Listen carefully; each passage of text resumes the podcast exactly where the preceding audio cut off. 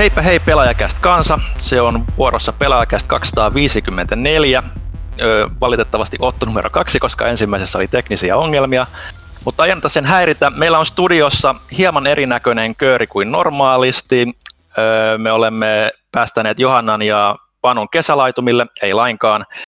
Haluttiin vähän hieman erilaista verta tänne kehiin, joten meillä on pelaajan avustajakaartista kolme henkilöä ääniaaloilla. Eli meillä on paikalla Panu, ei Panu Saareno, kun Paavo Niskala. Hyvää päivää. Meillä on myös Esa Mäkijärvi. Päivä. Ja Aake Kinnunen. Hello. Palaamme teihin hieman myöhemmin, koska meillä on sitä ennen Pimpeli Pom kaupallisia tiedotteita. Eli Elisa.fin veli- ja siskokullat lähettävät kaikille pelaajakästin kuuntelijoille nyt tarjouksen, josta ette ole varmastikaan kuulleet vielä mistään muualta. Sähköpostiin kolahti muun muassa seuraavanlainen viesti, jota mä hieman nyt mukailen. Moi! Me ollaan jemmattu varastoomme Animal Crossing Series 3 ja 4 Amiibo-keräilykortteja, eli Animal Crossing narkkien kesken nämähän ovat kultaakin kalliimpia, ja Elisaltahan tätä huumetta nyt sitten saa. Eli mikäli nämä on tosiaan uusia tuttavuuksia, niin valotetaan sen verran, että näissä korttipakoissa on kolme random-korttia sisällä, ja niiden omistaja voi sitten kutsua kyseisen hahmon kylään saarelleen sieltä Nuukin terminaalista hyödyntäen kortin Amiibo-sirua. Ja kovasti toivottiin Johannalta, että kenet haluaisi houkutella saarelleen asumaan, mutta kun Johanna nyt ei ole paikalla, niin sain kirjallisen vastauksen ja mä yritän nyt olla, tehdä mahdollisimman parhaan Johanna-imitaation, tai sitten mä valuen omalla äänellä. Mä olen itse ainakin käyttänyt näitä kortteja, koska niitä on omasta takaa jo jonkun verran. Selailin noita Series 3 ja 4 kyläläisiä, ja sieltähän löytyi heti ainakin Daisy, Koira ja Dotti Pupu, jotka on mun mielestä helposti pelin söpöimpiä tyyppejä. Daisy mulla oli jo ensimmäisessä Animal Crossingissa 15 vuotta sitten, joten se olisi ihana nytkin saada. Sen lisäksi huomasin, että sieltä voi saada myös mun tämän hetken lempparikyläläisen, eli Biitsikoela Canberran. Se on lottovoitto. Näin sanaili Johanna. Eli nyt nokka kohti elisa.fiitä, mistä saadaan kaikki ne kodin viihdeelektroniikan laitteet, mitä tarvitset.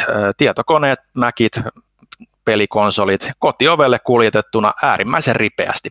Ja kuten aina, kaiken voi maksaa siinä 12, 24 tai 36 erässä ilman minkään sortin korkoa tai lisäkulua. Eli hopi hopi, toisin sanoen nopeasti sinne elisa.fiihin, joka on viihdeelektroniikan tarunomainen shambala.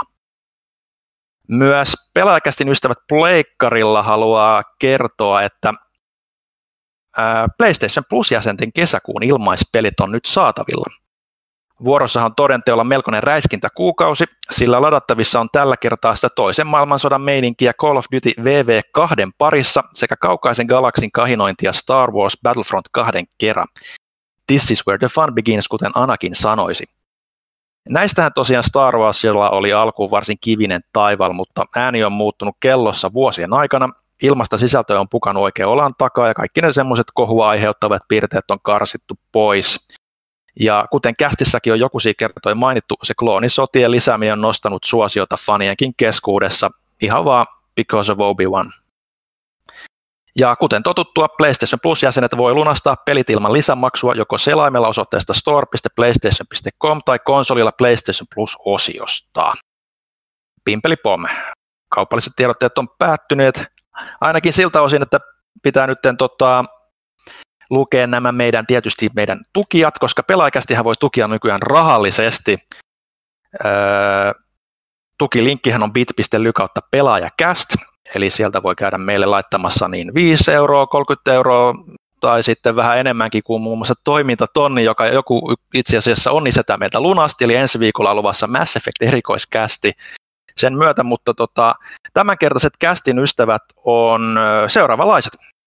Emeli Rekunen, Perttu Laaksonen, Roope Rautiainen, Petteri Solman, Mr. Chateau Funk, toistan Huttusen iloksi Mr. Chateau Funk, ja Malbolk. Tosiaan on pakko kiittää kaikkia taas tuesta. Teidän ansiosta pelaajakästä pystyy puksuttamaan eteenpäin. Pistää tosiaan toimituksen nöyrästi, että, nöyräksi, että jengi on valmis tukemaan meitä tällä tavalla. Ja toinen tapa, millä meitä voi tukea, on tietysti kesäkuun pelaajalehti. Se on ilmestymässä perjantaina, niin hämmentävää kuin se onkin. Mä olen itse huhtikuussa vielä edelleenkin näistä ihmeellisistä ajoista johtuen. Ja siitä on varmaan hyvä mainita, että siellä on kivasti kaikenlaista sisältöä, kuten Japanin historiaa. Johanna siellä pui, niin kuin miten peli, peleissä ö, käsitellään Japanin historiaa, hahmoja lukuisten eri pelien kautta ja käydään sitten varsinaisesti niitä historiallisia tapahtumia läpi ja hahmoja. Lisäksi meillä on myös historiikkia Command Conquerista, Arkane Studiosta, joka on tehnyt siis Dishonored ja Prey-pelit muun muassa. Päästiin haastattelemaan muun muassa Dinga, Dinga Bakabaa ja muita tyyppejä sieltä, jotka on aika oleellisia hahmoja. Ja muun muassa haastateltiin myös Sucker Punchilta Jason Connellia Ghost of Tsushiman tiimoilta, joten ihan hyvää settiä luvassa. Ja kannessahan meillä on minun ilokseni, Panu Saarenojankin iloksi, Formula 1 2020, jonka Aake Kinnunen on käynyt testaamassa ja tehnyt haastattelunkin siitä lehteen. Mitä siitä voisi sanoa tuolle päällimmäisempänä? No, on ollut ihan älyttömän mielenkiintoinen aika siis F1 20 tai niin kuin F1-pelille, koska tota kautta ei ole päästy vieläkään aloittamaan ja tota, sen myötä niin tämä haastattelu oli ehkä tässä tämä mielenkiintoisempi osuus. Siinä on ohessa myös lyhyt koeajo tästä Previkka-versiosta. Joo, formuloista voidaan puhua ehkä myöhemminkin jossain vaiheessa tässä kästissä, mutta tota, tältä osin sanoisin, että minun monologini päättyy toistamiseen nyt meidän, meidän osaltamme. Öö, eli siirrytään itse asiaan. Eli hei Aake, hei Paavi, hei Esa, keitä olette, mitä teette täällä? Aloitetaan nyt vaikka Aakesta, kun pääsit jo kerran ääneen. Hähä, kerran pääsi ääneen, niin ei voi pysäyttää.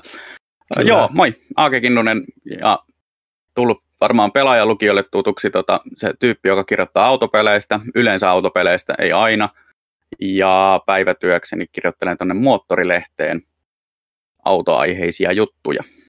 Ja teillähän on joku oma podcastikin nykyään. Se ei vissi ole ihan moottoriin liity, vai liittyykö? Ajakaa, ei ajatuksia autoista, se taisi olla se nimi. Joo, ajatuksia autoista podcastia kansi käydä bongailemassa, jos autot kiinnostaa. Niin tota, me ollaan kaikissa vakio podcast-kanavissa, Google, Apple ja tota Spotify, ja sitten Anchorista pääsee kuuntelemaan suoraan ilman mitään liittymisiä. Ja Joo. Äh, nyt just eilen nauhoitettiin ysi jakso, ja ollaan käyty tota eri automaita läpi, sangen omintakeiseen tyyliin, että tota, väität, että ainakin meidän mielestä niin näitä aihe, tuttuja aiheita on käsitelty vähän eri tavalla kuin mitä niin kuin ehkä normaalisti autoharrastajat käsittelee, niin tota, sinne vaan subbailemaan. Joo, eli suht tuore kästi kuitenkin kyseessä, koska yhdeksäs jakso. Ihan, joo, ihan siis koronatuote. kyllä, no podcastille on kyllä varmastikin tarvetta näinä aikoina. Lisäksi meillä on tosiaan Esa. Mitäs Esa, mitäs, mitäs olet tehnyt ja miten olet päätynyt tänne ja mitä teet itse muulla kuin pelaajan ulkopuolella? Joo, mähän on tietysti yksi nyt 20-vuotiaan konsolifinin perustajista, mutta tota, en ole enää pitkään aikaa ollut, ollut siinä, siinä toiminnassa mukana. Nykyään tota, päätoiminen kirjailija niin kuin näistä mun takana olevista kirjoista voi ehkä jotain päätellä. Tota, sen lisäksi niin kuin nykyään toimin, toimin muun muassa pelaajalehden avustajana, mikä on hienoa hommaa. Ja tietysti totta kai kirjoittamisesta ja lukemisesta huolimatta tai siitä johtuen, niin myös pelaaminen jatkuu. Joo. Sä olit meillä jo vähän aikaisemminkin avustajana tuossa jossain vaiheessa, sitten pidit vähän breikki, eli nythän sä oot jotain muutamia tekstejä meille taas pikkuhiljaa kirjoitellut. Se on justiinsa näin, ja tuota, mulla kävi siinä pelijournalismissa, joka oli pitkään mun intohimo, vähän semmoinen ikävä homma, että mä vähän paloin loppuun sen suhteen. Ei ollut enää, mm. en, enää semmoista ihan entisenlaista paloa, niin senkin takia oli niin kuin hyvä pitää pientä breikkiä tuossa ja keskittyä vähän muihin hommiin, mutta niin kuin, kirjoittamista en ole missään vaiheessa lopettanut. Että nyt on vaan vähän, niin kuin, vähän niin kuin tehty tämmöistä pientä mutkittelua tässä näin. Joo, sullahan oli niin kuin useampiakin kirjoja tullut ulos. Sulla on muun muassa runokokoelmia ollut ja sitten sulla oli ihan niin kuin, öö, novelliko sulla oli myös ja sitten näitä tietokirjoja kanssa jonkun verran tullut ulos. Joo, mä oon tehnyt vähän kaikenlaista. että tota, kymmenisen kirjaa on nyt julkaissut, ehtinyt julkaisemaan ja tuota, tietokirjoja, yhden romaanin ja runokokoelmia. Että vähän kaikenlaista, vähän niin kuin laidasta laitaa. Ja vähän niin kuin sillä, sillä ajatuksella, että tota, mitä nyt sattuu kulloinkin tulemaan, niin sitä tehdään. Mitä tulee siis tästä päästä aivoista ulos, että tota, tällä metodilla on toimittu ja tullaan toimimaan jatkossakin, että valitettavasti en ole videopeleistä vielä kirjoittanut niin kuin pidemmin kirjamuodossa, mutta, mutta sekin on tällä hetkellä mielessä. Mä luulen, että tässä niin kuin pari, pari vuoden sisään niin muut tulee videopelikirjakin, jos se joku julkaisee. Se on aina tämä, aina tämä mutta tässä. Oma kustainen, kustainen hommiin mä en, mä en suostu. Me senaatti vaan pystyy, niin kuin, niin kuin meilläkin on aina tapana ollut. Se, se mitä mä sua niin kuin tunnen, niin nuo aiheet, mitä mä niin kuin aina katsellut vähän, mitä sun, sun kirjoissa ollut, ne kyllä kuvastaa aika hyvin sun omia mielenkiinnon kohteita. Että siellä on muun muassa tämä Pomon Lumo, mikä on Springsteen, ja sitten siellä on tämä kasarileffoja, ja, ja, ja mitäs muuta sulla olikaan siellä. Sitten sulla oli jalkapallokirjoja, muistaakseni. Mä en tiedä, tuota, miten, miten, tämän, tota, miten paljon tämän podcastin lähetyksen tota, katsojia ja kuuntelijoita kiinnostaa. Voin mä tietysti esitellä nämä mun kaikki kirjat tässä ja sitten puhutaan tässä, tässä niin kuin niistä, ja, niistä ja keskitytään niihin, mutta ehkä nyt pitää, pitää pikkasen niin kuin switchia itseään, mutta tosiaan on, niin kuin sillä metodilla mä oon tosiaan toiminut, että kirjoittanut aina siitä, mistä mä niin kuin itse tykkään, siitä, mistä mä itse haluan, koska tota, mä oon havainnut, että sit jos yrittää kirjoittaa jostain muusta vaikka, että joku ehdottaa sulle, että sä voisit kirjoittaa vaikka tästä, mutta sitten se ei sua itseä oikein kiinnosta, niin ei siitä oikein tule mitään. Et se on parempi olla niin kuin, tai edetä niin kuin intohimo edellä ja kyllä niin kuin kustantajat ja kaikki lukijat ja kaikki niin kyllä niin kuin huomaa, huomaa sen Joo. helposti. Kyllä. Täytyy myös mainita tässä, että Aakellakin oli muuten pari kirjaa, jotka mä ohitin ihan ohi, ohi ilkeästi, että, että, että, että säkin oot kirjoja tehnyt, mutta enemmän niin kuin valokuvapuolella. Joo, joo, siis ensimmäisessä, ensimmäisessä kirjassa Tuntemattomien sotilaiden albumi, niin kirjoitin kyllä jonkun verran tota, muiden ottamista sotavalokuvista. Sehän on siis niin kuin, äh, lyhyesti kerrottuna se aihe on sillä että kun sota, äh, Suomen sotien valokuvista tunnetaan erityisen hyvin niin kuin SA-kuvat, jotka on nämä viralliset kuvat, niin me tehtiin sitten kuva tai kirja niistä tota, epävirallisista kuvista, eli mitä rintamamiehet on kuvannut itse siellä. Mm. Ja siitä kirjoittelin jonkun verran ja sitten viime vuonna ilmestyi tota, myös tätä historia-aihetta, niin ää, näitä sota-aikaisia puhdetöitä käsittelevä kirja ja siinä taas en kirjoittanut mitään, mutta otin kaikki valokuvat, joita oli yli 300 siinä kirjassa. Mielenkiintoinen, mielenkiintoinen tämä hajauma, miten niin nämä aiheet meillä, meillä menee. Ja, ja tosiaan tota, meillä on myös Paavo Niskala. Hei Paavo, mitä kuuluu? Ootko vielä Halo-mestari? No moi, moi tosiaan joo, eli varmaan suurin osa ihmisistä saattaa tuntea paremmin nimellä Paavi tuolta internetin puolelta, että siellä, sillä nimimerkillä sitä konsolifinissäkin tuli enemmän ää, aikoinaan kirjoiteltua ja heiluttua ja No, nykyaikaa kuuluu ihan hyvää, että justiin tuossa sopivasti ennen tätä korona, korona-aikakautta niin muutettiin vähän isompaan kämppään, niin täälläkin on kiva ollut tehdä etänä töitä, että on ollut oma työhuone jopa ihan, niin on päivät mm. mennyt rattosasti siinä suhteessa, mutta tosiaan väittelin, että mäkin on yhden kirjan on kirjoittanut kyllä, mutta se oli väitöskirja, vähän erilainen taas lajityyppi ehkä, teknillistä fysiikkaa ja plasmafysiikkaa ja fuusiosovellutuksissa tietokonesimulaatioiden kautta, niin sen kirjoittelin tuossa pari vuotta sitten ja sen jälkeen on ollut data scientistina töissä tämmöisessä analytiikkayrityksessä kuin Cellforte. Aha, mitä sä siellä teet?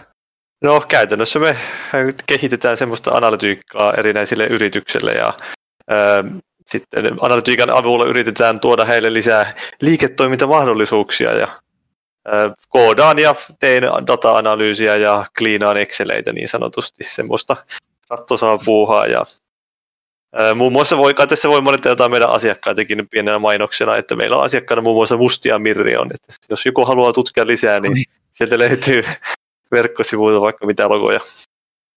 No niin, säkin on tota, meidän ollut aika, aika pitkään jo. Muistatko yhtään, että milloin sä tulit kehiin?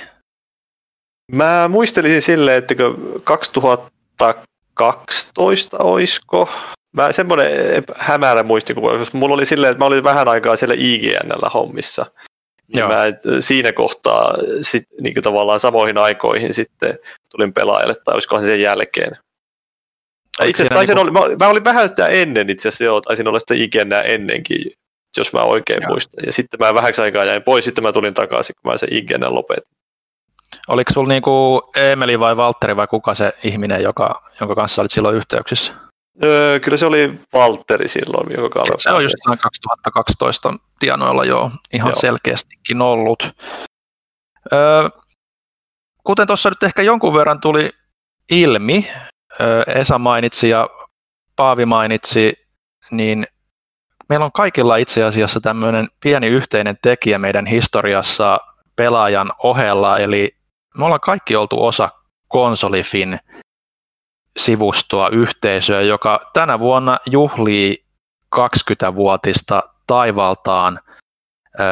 E, kuten Esa sanoi, niin hän oli perustajia tuolla Nintendo-puolella ja tota, Aake oli itse asiassa tuolla pleikkaripuolella käsittääkseni, tai miksi mä sanon käsittääkseni, mä tiedän ihan, ihan, ihan faktana, mutta mä puhun ympäripyöreitä, että puhu itseäni pussiin.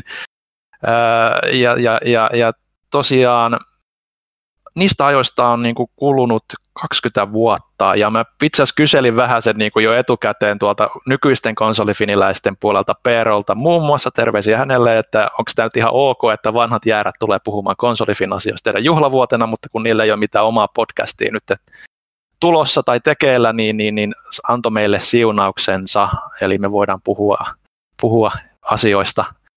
Ja tota, Paavikin sitten oli siellä niin kuin tosiaan vähän myöhemmin mun, mun kanssa niin kuin vähän, vähän ristikkäin muistaakseni, vai oliko se niin, että mä itse asiassa niin kuin vähän värväsin sut silloin, kun mä lähdin pelaajalle, vai miten se meni? Joo, se taisi olla silleen, että vähän ennen kuin sä lähdit pelaajalle, niin minä tulin sinne luonnollisesti suurena Nintendo-miehenä kirjoittamaan Gamecube ja GBA-uutisia, että viimeisin Nintendo-peli siinä vaiheessa taisi olla, mitä olin pelannut, niin olisikohan ollut just 8-bittisen joku Zelda, että eikä mennyt siihen omaan, omaan tonttiin niin sanotusti, mutta kyllä, mä, kyllä se siitä lähti sitten, taktisesti otin sen, minkä sain ja sitten valtasin siitä sitten lisää alaa myöhemmin. Joo, ehkä se sun Halo-mestaruus kertoo vähän sen, mikä, mikä se sun oikea niin kuin intohimo siihen aikaan oli. No ehkä se vähän keri enemmän siitä. Että. Mutta kyllä se täytyy myöntää, että varsinkin nykyään niin se nyt ei, mitä enemmän sitä on tullut pelattua, niin sitä vähemmän totta kai sitä katsoo ehkä, että mikä se alusta on ja mikä, millä, mikä se pelisarjakaan tai mikään on, että kunhan on pelit on pelejä. Jep. Eli meillä on siis toisin sanoen Aake Pleikkari-puolta, Paavo Xbox-puolta ja Esa Nintendo-puolta. Mä itse olin Nintendo-puolella ja mä itse asiassa tota, en varmaan olisi Suomen pelimedian riasana ilman Esa Mäkijärveä, koska Esa parväsi mut Nintendo-finiin silloin, kun se oli vielä pelkästään Nintendo-fin, ei ollut vielä konsolifiniä. Ja se värmäsi mut bordelta, kun mä nyt sattumalta kirjoitin sinne jonkun uutisen, mikä mä itse pidin kiinnostavana, ja, ja, ja sitten Esa nappasi siitä viestin, että, että hei, että haluatko tulla tekemään tätä aktiivisemminkin. Muistatko sä Esa yhtään näitä alkupuolen aikoja ollenkaan? No siis, mähän olin itse, tai siis Mä olen nyt, nyt 35-vuotias, että siitä voi päätellä, että jos konsolifin on 20 vuotta vanha, niin minkä ikäinen mä olin silloin, kun konsolifin avattiin. Ja tuota, niin kun aloitin sen sivun joskus ollessani jotain 12-13-vuotias, niin kun tein tietokoneella jollain surkealla frontpage-ohjelmalla semmoisen saitin kuin Esan kotisivu, mielikuvituksellinen nimi. E, Sitten sen jälkeen keksin jostain tämän Nintendofin nimen josta sitten myöhemmin muutaman muun tyypin kanssa perustettiin tämä konsolifi, mutta tota, jotain semmoisia hirveän harvoja hataria muistoja, muistikuvia mulla on niistä niin kuin ensimmäisistä vuosista ja näin poispäin, mutta tota, kyllä mä luulen, että se johtuu vain siitä, että ei niinkään että siitä, että mä oon, niin, olisin niin dementoitumassa, vaan, vaan lähinnä siitä, että tota, silloin tehtiin niin, niin paljon töitä, että tota, mäkin puskin niin kuin raivokkaasti sinne Nintendo-puolelle niitä uutisia ja artikkeleita ja muuta arvosteluita, arvosteluita etenkin. Ja tota, mä niin kuin muistan, muistan kyllä sen, että mulla tuli jossain vaiheessa, että en, en mä pysty tätä niin kuin yksin pyörittämään niin kuin mitenkään niin kuin missään nimessä, jo ennen kuin se oli konsolifin siis. Niin sen mm. takia sitten, sitten tuota, etsin ihan aktiivisesti niin kuin apua avustajia, että tota, sä tulit siihen mukaan ja sitten mun koulukaveri Griever, Griever tuli siihen kanssa, Griever Seppo ja, tota, ja muutama muukin tyyppi, niin siitä se, sit se lumipallo lähti vyörymään niin kuin, hyvässä ja pahassa, mutta enimmäkseen hyvässä. Joo. Mites Aake siellä pleikkaripuolella sä vaikutit, niin miten sä muistat niistä varhaisista taipaleista? Mä muistan ainakin, että mä olen jonkun Babylon 5-aiheisen jonkun julistuksen nähnyt joskus aikoinaan, sä oot mulle laittanut, mutta tota, taustatat sä vähän tuota pleikkaripuolta ja pleikkaripuolta? Joo, se oli tota, yksi, yksi tota, mystinen, muistaakseni joku, olisiko talviaamu, kun tota, ää, PS2 Finin perustalta Jorelta oli tullut sähköpostia, että hei, että oot kirjoitellut tuonne meidän foorumeille aika paljon, että tota, kiinnostaisiko lähteä mukaan tähän pyörittämään sitä. Ja PS2 Fin oli silloin mustataustainen web-sivu, joka pyöri geocities.comin kautta. Jonnet ei ehkä muista Geocitiesia, mutta se on tietenkin ihan teidän onni. Se oli tota, näitä sen ajan legendaarisimpia ilmaisia hostauspalveluita. Ja tota, sitten siinä oli vähän tämmöinen ongelma, että muistaakseni sinne mahtui 10 megaa dataa sinne yhdelle geocities.com saitille, niin meidän piti tehdä toinen tunnari, jossa ruvettiin hostaamaan kuvia. Mm. Kaikki ne uutisia varten. Ja No sitten kun sitä jatkettiin eteenpäin, sitten todettiin jossain vaiheessa, että ei, kyllä me tarvitaan oma palveli, ja sitten kun oli oma palveli, niin sitten piti ruveta väsää boardeja, ja niiden boardien, boardien kanssa tapella niin kuin ihan tosissaan, että PHBB oli muistaakseni semmoinen, että se hajosi neljän päivän välein, ja se piti aina fiksata käsin. Ja muistaakseni se oli tämä kohta, kun PHBB siirryttiin sitten ison saittiuudistuksen yhteydessä tähän tota, V-bulletiniin, mm. joka oli siihen aikaan ainakin tota, näiden foorumien niin kuin standardi, niin tota, siinä kohtaa mä pistin boardin kiinni ja sitten tota, tiedettiin, että siirretään, ruvetaan pikkuhiljaa keräilemään tätä konsolifinia kasaan, eli tuodaan nämä kaikki Fin, PS2 Fin, DC Fin, Nintendo Fin ja sitten tota Xbox Fin, niin tuodaan ne kaikki niin kuin saman katon alle, mikä oli siinä, siis siinä konsolisotatilanteessa ihan niin kuin mystinen ajatus, että ylläpitäjät mm. suostuu puhumaan toisilleen. saatiin, että niin ollaan sillä että voidaan tuoda he kaikki sama, samalle palvelimelle. Niin, tota, mut, niin siinä kohtaa, kun ruvettiin tekemään sitä uudistusta, niin mä tein tämän, tota, löin boardin kiinni ja pistin Babylon 5 pätkän, että Babylon 5 avaruusasemahan on siis perustettu juuri diplomaattisten erimielisyyksien hoitamista varten, niin tuli vähän sellainen fiilis, että tämä sopisi ehkä tähän. Ja jengi, jengi muistaa se, just tämän kohdan jotenkin tosi hyvin, että tota, siitä on tullut vuosia myöhemmin jengi muistelee, että hei, niin sä pistit sen Babylon 5 jutun silloin, kun tehtiin sitä sivustouudistusta. Mä olisin, että no joo, kiva, että muistat sen. Mm. joo, kyllähän siinä tota, siinä niinku ehkä niinku itse niinku ihmetytti aikoinaan, kun oli, mitäköhän itsekin oli silloin 2000, eikö se ollut vuosi 2000, niin mä varmaan itsekin ollut joku 14-vuotias silloin, niin ihmetin, että miten ihmeessä ollaan saatu niin kuin näin kolme erilaista, itse neljä erilaista tota, porukkaa kasaan. Et ota, muistatteko te yhtään, että miten te niin kuin löysitte toisenne niin kuin Esa tai Aake? Et koska tämä on niin kuin se puoli, miten niin kuin mulla on jäänyt epäselväksi aina, että miten ihmeessä nämä niin kuin on löytänyt toisensa nämä kaikki sivustot. Muistaakseni Esa?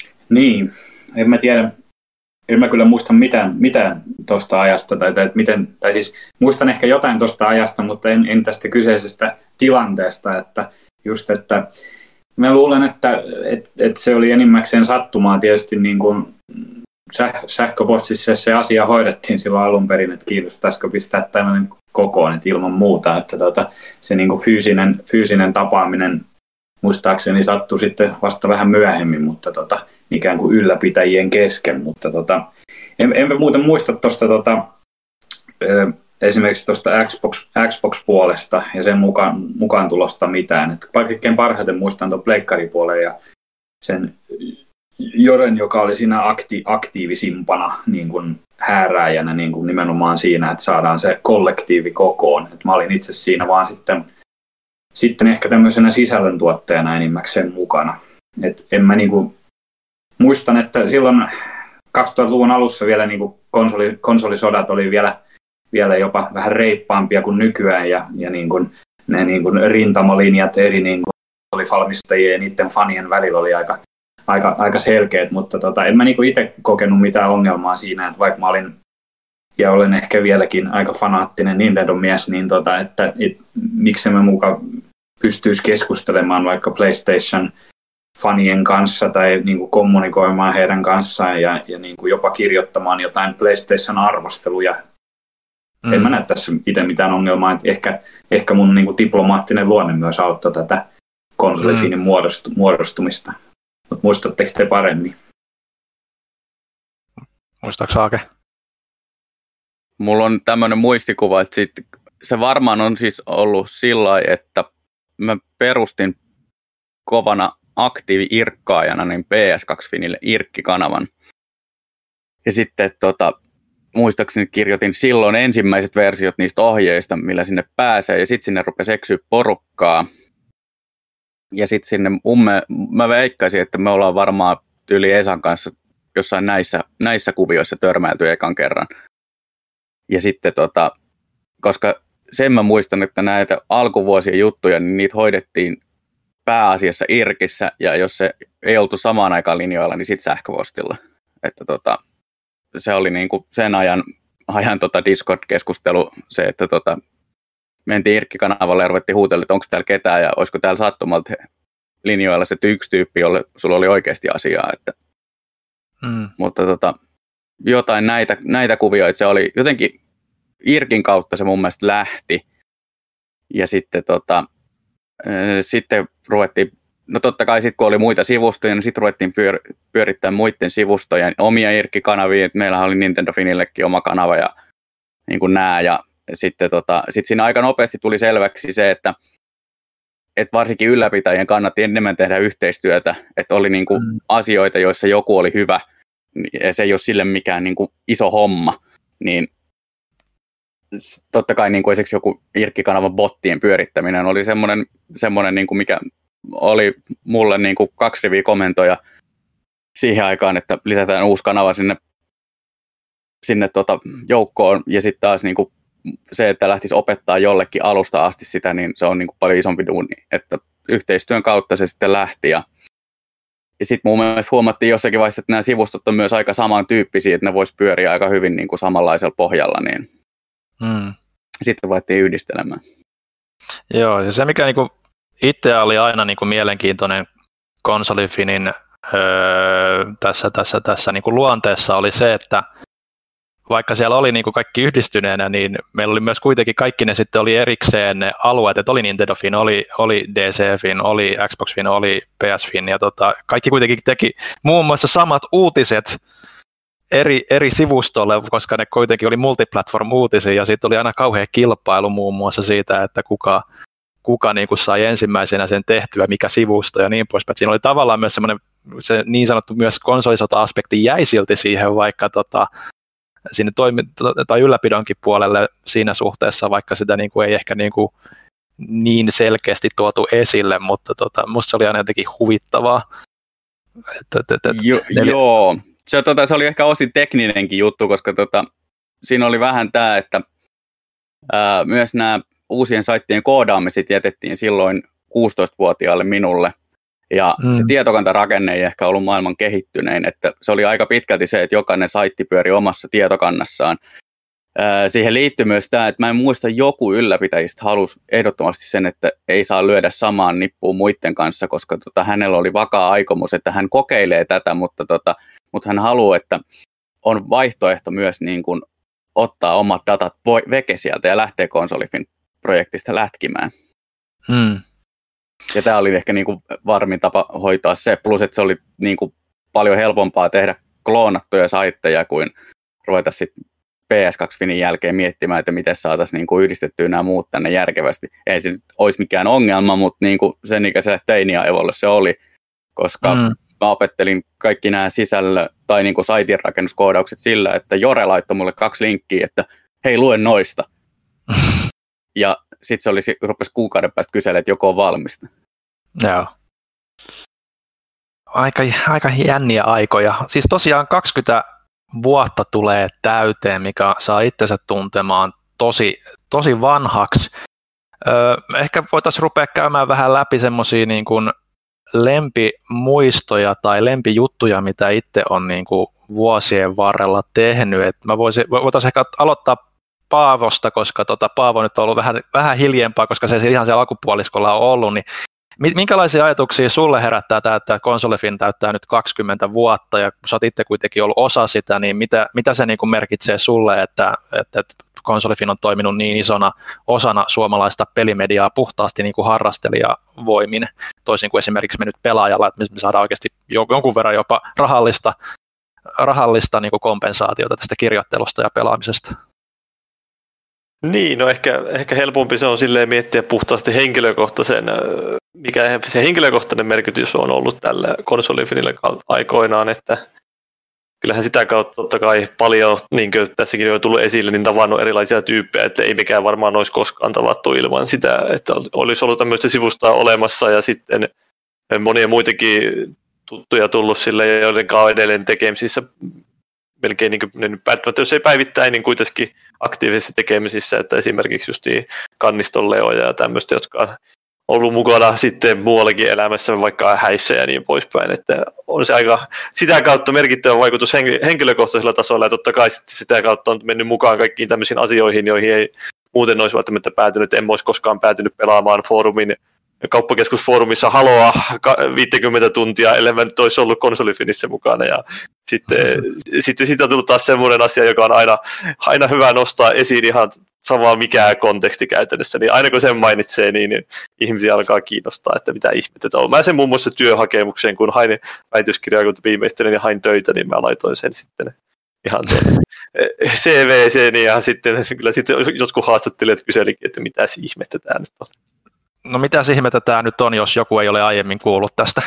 No ei kai siinä sen kummempaa ollut muuta kuin, että pelasin noin 50 tuntia halua kauppakeskusfoorumin siinä ala-aulassa Helsingin keskustassa ja siellä käytännössä pelattiin niin Halot ykkösestä vitoseen. Herra Jumala piti oikein muistella, että kuinka monta niitä pelejä se onkaan. Niin pelattiin Hyvä. silloin, niin ykkösestä vitoseen pelattiin läpi yksin pelit ja vähän monin pelejäkin siihen päälle. se oli tämmöinen niin eräänlainen markkinointitempaus kuitenkin Microsoftilta, että haluttiin vähän juhlistaa Halo Vitoisen julkaisua aikoinaan. Ja...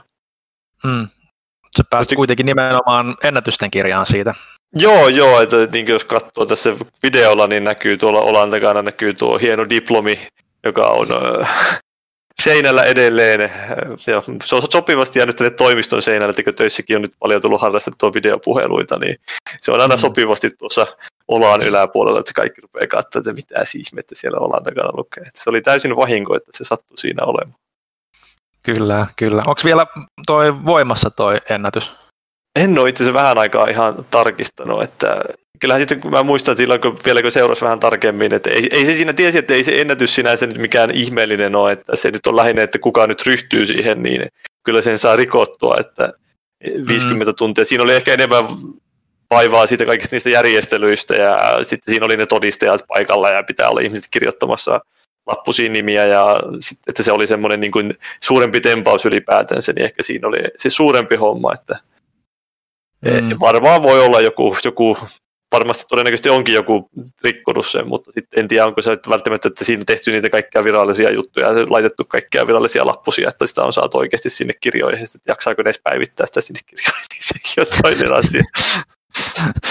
kyllä, kyllä. Sanoisitko se, että se on sun ehkä niin kuin lempimuisto? Joo, tietyllä tapaa ehkä joo. Et ehkä enää siinä kohtaa mä en ollut enää edes niin, niin aktiivisesti kyllä konsolifinin mukana, että sitten jos mennään ihan sinne niin konsolifinin aikoihin, niin sille, no sieltä löytyy vaikka mitä. Että yksi, yksi lempimuistoja on se sitten vähän sama henkinen, että me mentiin tämä Tuomas Tonteri eli Tontsa, niin jossain, jossain pelipileissä se puhuu tämän Red Lynxin eh, Antti Ilvessuon kanssa, sille ehkä siinä oli otettu muutama tuoppi, ehkä ei. Ja ei koskaan keskustelu johti siihen, että mulle tuli viestiä seuraavana päivänä, että hän oli sopinut, että minä menen sinne pelaamaan studiolle heidän jotain kehittäjää vastaan trialsia. Ja sitten mä olin, että no, no miksen mä sitten tekisi sitä, mutta en, ollut siis osallisena millään tavalla tässä sopimisessa tai keskustelussa, eikä siitä ollut koskaan puhuttu aikaisemmin, se oli vain sopinut, että näin tapahtuu. Ja varmaan kaikki, jotka tietää Antti Ilvessuon, niin tietää myös, että sekin, sekin ei ole mikään, niin tai se on aika yllytyshullu mies sekin, että Kyllä joo, hyvin erikoinen, erikoinen luonne ja hauska mies kyllä. Joo, joo, niin sitten sitä päädyin pelaamaan sinne pahaa Pekteriä vastaan muistaakseni. Ja se ei nyt kauhean voitokkaasti mennyt, mutta oli se hauska, hauska elämys silloin. Ihme, ihmeellinen tempaus, jota nyt ei taas ehkä ihan muuten ei olisi tullut tehtyä, ellei olisi ollut näissä kuvioissa mukana. Ja no. Vastaavan henkisiä tapahtumia on kaikenlaisia. Joo, selvä. Öö, mites Esa, onko sulla tota, minkälaisia ajatuksia 20-vuotiaasta taipaleesta ja sen vaikutuksista ja omia lempimuistoja? No siis, ensinnäkin on tietysti sanottava, että mä oon tietysti iloinen ja ylpeä. Konsolifin on edelleen pystyssä pyörii ja eikä pelkästään niin kuin, niin kuin olet pystyssä, vaan on edelleen niin kuin tärkeä ja niin kuin, niin kuin korkealaatuinen, että et, et se on yksi asia, mistä voi ehdottomasti olla ylpeä, vaikka sitten ei tietenkään silloin, kun sitä perustettiin ja pyöritettiin, niin tullut hirveästi mietittyä, että siinä mm. oli semmoisia muita päivittäisiä haasteita. Mutta tota, kyllä varmaan niin kuin rakkaimpia muistoja on tietysti niin kuin ylläpidon kaikki tota, tapaamisbileet, missä tuli pelattua kaikenlaisia pelejä ja juotua jonkin verran virvoitusjuomia Siihen. Ja, ja syötyä sipsejä ja sitten tota, tietysti 2000-luvun alun Game World-messuilla oli aika hauskaa, niin, hauskaa niin kuin monessakin mielessä ja aina tota, huvittaa, se, huvittaa se muisto siitä, että kun mä tosiaan perustin konsolifinin niin nuorena, nuorena poikana, näin voisi sanoa, niin tota, mua aina, kaikki aina luuli Irkin ja internetin perusteella vanhemmaksi, kun mä olin siinä mm. vaiheessa ja sitten tota, aina kun tavattiin, niin se ensimmäinen reaktio oli semmoinen vähän niin kuin shokki, että onko toi noin nuori tai onko toi noin lapsi vielä. Et esimerkiksi mut ja joku toinen henkilö, se oli varmaan tämä Griever, mun kaveri, meitä kutsuttiin sinne Nidedon maahantuojalle testaamaan silloin vielä ilmestymätöntä Nidedo Gamecubea ja siellä oli pari peliä testattavana ja meidän piti kirjoittaa Nintendo Finin siitä semmoinen kunnon hypetysartikkeli. Ilmestettiin sinne paikalle sinne maahantuojalle ja ne oli aivan, aivan ihmeissään, että, että ketä nämä tyypit on näissä lökäpöksyissään. Niin kuin noin 15-vuotiaat kaverit, 15-16-vuotiaat tyypit, jotka, joita, jo, jotka tänne niin kuin tulee ja väittää, että he ovat jotain pelijournalisteja, että silloin niin kuin niiden on tyypit kuvitteli, että me ollaan vähintään nelikymppisiä niiden viestien perusteella, mitä me oltiin sähköpostissa vaihdettu. Ja tota, mutta kyllä, kyllä sitten päästi meitä sisään kuitenkin ja, ja testaamaan sinne ja oli sitten niin kuin alkujärkytyksestä toivottua aika kohteliaita. Ja siitä sitten innostuneena niin tietysti me hypätettiin se Gamecube niin kuin maasta taivaisiin, että tämä on niin uskomatonta. Mä muistan, muistan hyvin elävästi sen, kun tota, pelattiin sitä Wave Racea, GameCube-julkaisupeliä tota ekan kerran, ja miten niin upeat ne grafiikat oli niin kuin verrattuna kaikkien aiempaan, etenkin se vesi, että miten hienosti se oli toteutettu. Nyt kun testasin tota huvikseni tota Wave Racea mun vanhalla Gamecubella, niin kyllä se aika naurettavalta näytti nykyään, mutta niin se aika kuluu ja teknologia kehittyy. Joo, kyllä, kyllä, kyllähän noissa, no, noissa, noissa suhteissa just pitää muistaa se, että, että olikohan meistä muuten kukaan niin kuin Jore lukuun ottamatta hirveän niin kuin paljon vanhempi oikeastaan, että et, et, Jore siis perustaja ja kaikki muuthan me melkein niin kuin oltiin jotain ihan teinejä. Et mä muistelisin, että jopa niin kuin nuorin oli niin kuin 11-vuotias, että legendaarinen MPD-mänin Tekken arvostelu muun muassa, muistaakseni hän oli 11-vuotiaana sen kirjoittanut ja se löytyy edelleen sieltä sieltä konsolifinin arkistoista, niin tota, eikö tämä ikähaarukka ollut vähän niin kuin tätä luokkaa yleisestikin ottaen siellä alkuaikoina, muistaakseni Aake? Joo, kyllä mä sanoisin, että tota, pääosin työ, harrastetyövoima oli alaikäistä tässä tapauksessa, että, tota, että tehtiin rakkaudesta lajiin ja siinä oli just tämä, että kun tota, aika nuori porukka oli tekemässä, niin sitten osattiin antaa myös muille, muille nuorille niin kuin se kanava ilmaista itseään, että tota, ei meillä niinku ikärasismia kyllä ikinä harjoitettu. Että mm. varmaan alkupuolen jäsenistä niin täys, täyspäisiä oli tota Jore ja sitten Xava mm. ja niin sitten ää, toi Dreamcast Finin Loke oli kans oikeissa kooderiduuneissa keski-ikäisenä. Joo. Että No nyt kun olet äänessä, niin, tota, joo. Mm. Niin nyt kun olet äänessä, niin sama kysymys sulle kuin Esalle ja Paavolla oli, että, että mitäs ne, minkälaisia ajatuksia toi 20-vuotias taival herättää ja, ja, ja vaikutukset ja minkälaisia tota, muistoja itsellä on lämpimimpiä. Siis älyttömän hienoa, että saitti on vielä pystyssä. Siitä mun mielestä niin kuin, siis suurin kunniahan siitä menee nykyiselle ylläpidolle, että, Mm. että siellä on edelleen jaksettu kaivaa porukkaa, joita kiinnostaa se saitin pyörittäminen. Ja mä näkisin, että tota, ö, vielä tänäkin päivänä tai jopa entistä enemmän tänäkin päivänä, niin tämmöiselle tota, harrastajilta harrastajille foorumille on niin kuin paikkansa. Että totta kai siis konsolifinis näkyy se, että se on perustettu siihen aikaan, kun perustettiin verkkosivuja eikä blogeja tai blogeja. Että nykyisinhän se on niin kuin paljon helpompaa lähteä ilmaisemaan itseään, niin kuin ryhdyt striimaajaksi ja kerrot mielipiteitä vähän kameralle YouTube edessä ja niin kuin näin, että sulla on paljon enemmän kanavia ja mahdollisuuksia. Tekniikka on myös kehittynyt, koska Mm. niin kuin kaikki, jotka on ollut silloin 2000-luvun alussa, niin tietää, että pelkästään se, että sä sait kuvia niistä peleistä nettiin, niin se oli niin kuin jo työ jo tuskien taivaalle, että niin kuin juuri kellään ei ollut edes mitään kaappauskortteja. Ja Mm. tota, itsekin muistaakseni Zone of Enders arvostelun kuvat otin kameralla telkkarin ruudusta. että tämä oli niinku se gonsoilun taso siihen aikaan. Öö, se, mitä tästä on niinku seurannut, on se, kyllä mä sanoisin, että en mä niinku olisi lähtenyt toimi, media- ja toimittajahommiin ollenkaan, jos ei olisi tullut silloin lähettyä niin kuin tähän ja tota, saatu hyviä vinkkejä kirjoittamisen muun muassa just ö, Jorelta ja muilta. Ja sitten siinä oli myös paljon sitä, että vaikka niin kuin kirjoittamisen taso ei silloin ollut kovin korkeata, niin se rutiini muodostui. Mm. Et se oli ehkä tärkeää, että sitä on sitten myöhemmin hiottu luovan kirjoittamisen kouluissa ja niin kuin näin, että tota, mutta, mutta se niin kuin, semmoinen ylipäätään se mentaliteetti tavallaan siitä, että identifioi itsensä vähän niin kuin toimittajaksi, että vaikka niin kuin joka, tässä on ollut muutamia vuosia, jolloin en ole ajatellut, pitänyt itseäni toimittajana, niin se tavallaan kuitenkin lähti sieltä silloin 15V PS2 Fin hommista. Joo. Ja tota, mukavin muisto ehkä. No miitit oli hauskoja, just Game World 2002 oli ihan legendaarinen, kun saatiin about koko ylläpito samoihin, Mhm. mm-hmm. samoihin tota, huiteluihin. Ja, ja kaikki, mikä liittyy Metal Gear Solid 2, pakko sanoa. Että siinä oli, siinä se, sitä odotettiin niin paljon, ihan törkeän paljon sitä peliä. Ja sitten siinä tuli se, että tota, et niinku ihan kaikki jutut, mitä niinku sitä sai revittyä, niinku kaikki ää, niinku pienet ennakkomaistiaiset ja se, että, että tota, piti päättää arvosana etukäteen ennen julkaisupäivää, koska tota, se haluttiin saada Hesarin etusivulla ilmestyvään mainokseen. Ja niin kuin tämän tyyppisiä juttuja, niin ne kaikki niin kuin pienistä puroista koostui, koostui se, että oli sillä että ai vitsi miten siistiä.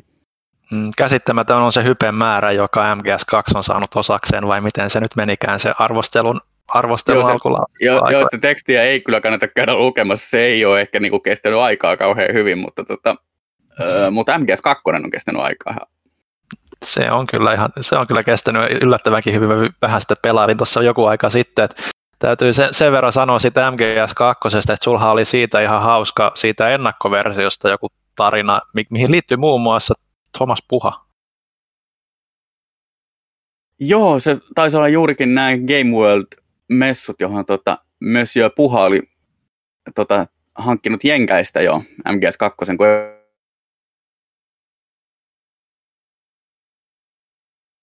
euro pyörittele, Nyt ky- pyöriteltäväksi ja sitten tota, ää, siinä oli muistaakseni joku ajatus, että sitä pitäisi pelata niin kuin pienissä erissä, mutta tota, mä en ehkä ihan täysin sisäistänyt tätä ohjetta ja pelasin sitä sitten siinä ää, Game Worldin edeltäneessä ää, lehdistöillassa niin aika pitkään, että tota, pääsin muistaakseni koko tämän tankkeri-chapterin läpi siinä ajassa, että tota, tuli ja pääsin itse asiassa niin pitkään, että Raiden otti maskin pois, jolloin Joo. paljastui tämä suuri huijaus. Ja sitten oli sillä lailla, että, että oho, että tätä on niin kuin mielenkiintoista odottaa sitten, että kun tulee tämä Eurooppa-versio ja pääsee itse pelaamaan loppuun asti. Joo. Öö, mä ehkä voisin omalta osalta sanoa kanssa, että mulle kanssa se yhteisöllisyys on ihan älyttömän tärkeä aina ollut siinä, että, että mä oon sen puolesta niin kuin sanoisin niin kuin parempi kirjoittaja, öö, parempi toimittaja ja tota, mä tykkäsin aina tosi paljon niistä semmoisista hetkistä, pienistä hetkistä niin kuin ihan niin kuin sisällön tuotannossa jo, että, että kun arvosteluthan niin kuin kuitenkin oikoluettiin kaikesta huolimatta siellä ylläpidon puolella, että, että siellä oli tota, siellä oli tota, tota, muun muassa Kabaa ja Saintbertia, jotka opetti mulle aika paljon niin semmoisia kielellisiä juttuja. Nykyään, nykyäänkin vielä käytän niitä, että, että, että se on silleen niin kuin hauska, että miten se yhteisöllisyys on niin kuin toiminut siinä niin kuin meidän jokaisen kehittämisessä ja, ja, ja niin poispäin. Öö, huiteliko Paavi vai jotain huvin vuoksi, vai jotain sanottavaa? Ei, ei, mä vain, tuli vain mieleen tuosta itse asiassa, sitten kun puhuttiin vielä MGSstä tuossa äsken, niin että se taisi olla itse asiassa viimeinen kerta, kun minä, ja Ville ja Dessu, eli Ake ollaan oltu samassa podcastissa, niin eikö me tehty aikoinaan konsolifinille myös MGS-aiheinen podcast-jakso? Totta. Me oltiin Helsingissä leikkipuistossa liukumäen alla äänittämässä. etsittiin paikkaa, etsittiin paikkaa sille tota, vaikka kuinka kauan ja olisiko nyt kolmas vai neljäs kerta todessa että kaikki baarit ja vastaavat. Se oli, tämä oli siis huomattavasti myöhemmin kuitenkin kuin silloin, kun oltiin teini-ikäisiä. Et se oli muistaakseni sen demon kunniaksi, mikä tuli Zone of Endersin mukana, niin sen kun 10-vuotiaan, 15-vuotiaan taipaleen kunniaksi, mä en muista ihan tarkalleen. Joo, se on ollut varmaan 10 vuotta siitä demosta. Se on, mä aika varma, että se on ollut 2011 se nauhoitus. Joo. No, Kyllä totta, se oli tota... 10, 10-vuotiaasta Metal Gear Solid demo niin, itse asiassa, joo. Joo, se oli käsittämättä huonosti brändätty, mutta oltiin kerrankin kaikki Helsingissä yhtä aikaa ja haluttiin tuota nauhoittaa, niin antaa mennä vaan. Joo. Se, tuota, se oli kyllä ihan legendaarista, että etittiin tosiaan kaikki mahdolliset paikat, missä voi nauhoittaa tuota, äh, hiljaisella taustamelulla ja sitten mielellään ei teosto, teosta musiikkia ja sitten päädyin loppuratkaisuna oli se, että mentiin tosiaan leikikentälle liukumäen alle. Äh, mitähän se olisi ollut? Kahden neljön tila Joo. Ja myös sen verran pitää myös mainita, että, että oma, oma ehkä lempi niin kuin semmoinen muisto, mä en tiedä muistaako Esa tätä, mutta oliko se nyt Kinopalatsilla aikoinaan oli Nintendon tapahtuma, missä jaettiin ilmaiseksi Gamecubelle tätä Legend of Zelda niin kuin tätä kokoelmalevyä Gamecubelle. Ja tota, me siellä oltiin jo niin kuin ihan aamu varhain ensimmäisten joukossa, siinä oli ehkä kymmenen ihmistä ennen meitä ja me oltiin, niin kuin, se oli muistaakseni jopa talven kylmin päivä, niin kuin, että meillä oli ihan niin kuin toppatakit siellä päällä ja, ja, ja, ja Gameboyt matkassa ja niin poispäin. Muistatko sä Esa tätä, tätä reissua? Tota, tota.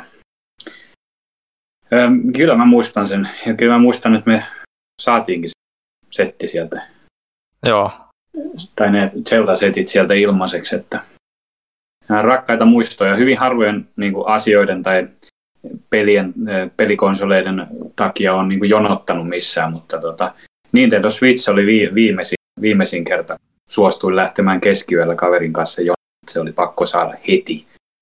Mutta tota, kai tässä on nyt niin, kuin, niin, niin vanhaksi tullut ja niin kyyniseksi tullut, että ei enää ihan entisenlaista intoa tai olisi ihan entisellä, entisellä, entisellä lähti jonnekin pakkaseen jottamaan jotain, jotain vanhaa, vanhaa Zeldaa, mutta tota, no nyt kun sanoit, niin jos olisi Kinopalatsissa nyt jotain Zeldaa olisi ilmaisessa joku erikoissetti, niin eiköhän, kyllä me varmaan sinne lähettää sitten telttailemaan tai jotain muuta niin kuin koko yöksi, vaikka olisi miten paljon pakkasta.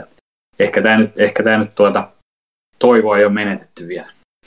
Joo, sitten vaan niin tuonne Nintendolle, kavereille, Tonille ja Jerelle vaan terveisiä, että tehkää tämä, niin me tullaan jonottamaan sinne. Öö, onko tota, sulla oli tota AK Jorelta jonkunlainen pieni viesti kanssa, eli konsolifinin perustajalta, jonka sä olit etukäteen pyytämään ja sä olit valmis jopa lukemaan meille. No sehän on juurikin näin. Tota, Jore, jonka tota, identiteetti ei ole sillä tavalla enää salainen, mutta jätetään sen tästä pois, niin on nykyisin oikeissa töissä valtioneuvostolla ja on ollut vastaamassa muun muassa kansakunnan koronatiedotuksesta tässä viimeisten kuukausien aikana. Mutta tota, sen verran löytyy aikaa, että laitte tämmöisen lyhyen kommentin tästä aiheesta, että konsolifin ja PS2-fin täyttää 20 vuotta. Ihan helvetin hauskaa oli perustaa toi PS2-fin saitti ja tuntui ikävältä sitten luopua kokonaisuuden ylläpidosta. Jälkikäteen ajateltuna se oli tietysti hyvä juttu, koska muuten siitä olisi tullut sellainen 50-vuotiaiden tekemä nuorekas Helsingin Sanomien nyt liite, joka ei sitten kiinnosta oikein ketään. Hyvää seuraavaa 20 vuotta ja voinen palata ylläpitoon about 2040, kun jään eläkkeelle. Seuraavaa pleikkaria kuumeisesti odottava Jore. Nice.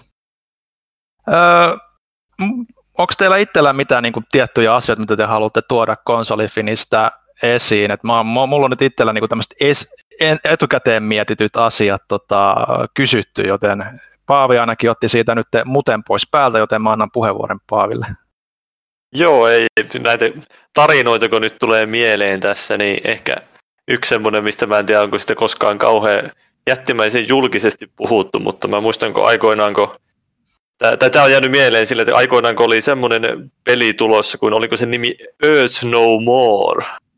En tiedä, mm. muista sanoiko nimi kenellekään mitään, mutta siis siinä oli muun muassa tämä Samuli Syvähuoko oli sitä tekemässä, joka on siis Remediltä, ja sitten, sitten oli tämä Rothschildil, mikä sen studion nimi, mä en muista enää sitä. Joo, Kuitis... siis Samulihan on ollut niin monessa, monessa sopassa mukana, että mä en enää pysy kaverin niin kuin menemisistä enää perillä. Että... Joo, se oli ehkä semmoinen opettavainen kokemus ehkä silleen tälle alalle, että me mentiin sinne jo tekemään kyseistä pelistä juttua, pelistä oli nähty tyyliin yksi screenshot, jonkinlainen epämääräinen screenshot, ja sitten mennään tekemään sinne haastatteluja, ja tehdään haastatteluja, siellä puhutaankin aika paljon kaikenlaista, ja sitten innoissaan menee kotiin ja kirjoittaa siitä jonkinlaisen artikkelin, ja sitten seuraavana päivänä tulee sieltä Samulilta ja muita tulee viestiä, että joo, ei, ei, ei, kyllä nyt ei pysty julkaisemaan tätä, että nyt, nyt, nyt ei saa julkaista tätä artikkelia, ja sitten se ei kokonaan julkaise, mutta se on juttu, ja en tiedä, onkohan se vielä tallessa jossain, mutta sitä peliähän ei koskaan sitä julkaistu myöskään, että siinä mm. taisi olla jotain, jonkinlaisia käänteitä tapahtua sitten siinä itse, olisiko ollut itse pelinkin kehityksessä, että jotka esti sen julkaisun. Pelien tekeminen on vaikeaa. Kyllä, kyllä. Onko muilla mitään, mitä haluaisi konsolifinaalisista vielä puhua? Esa?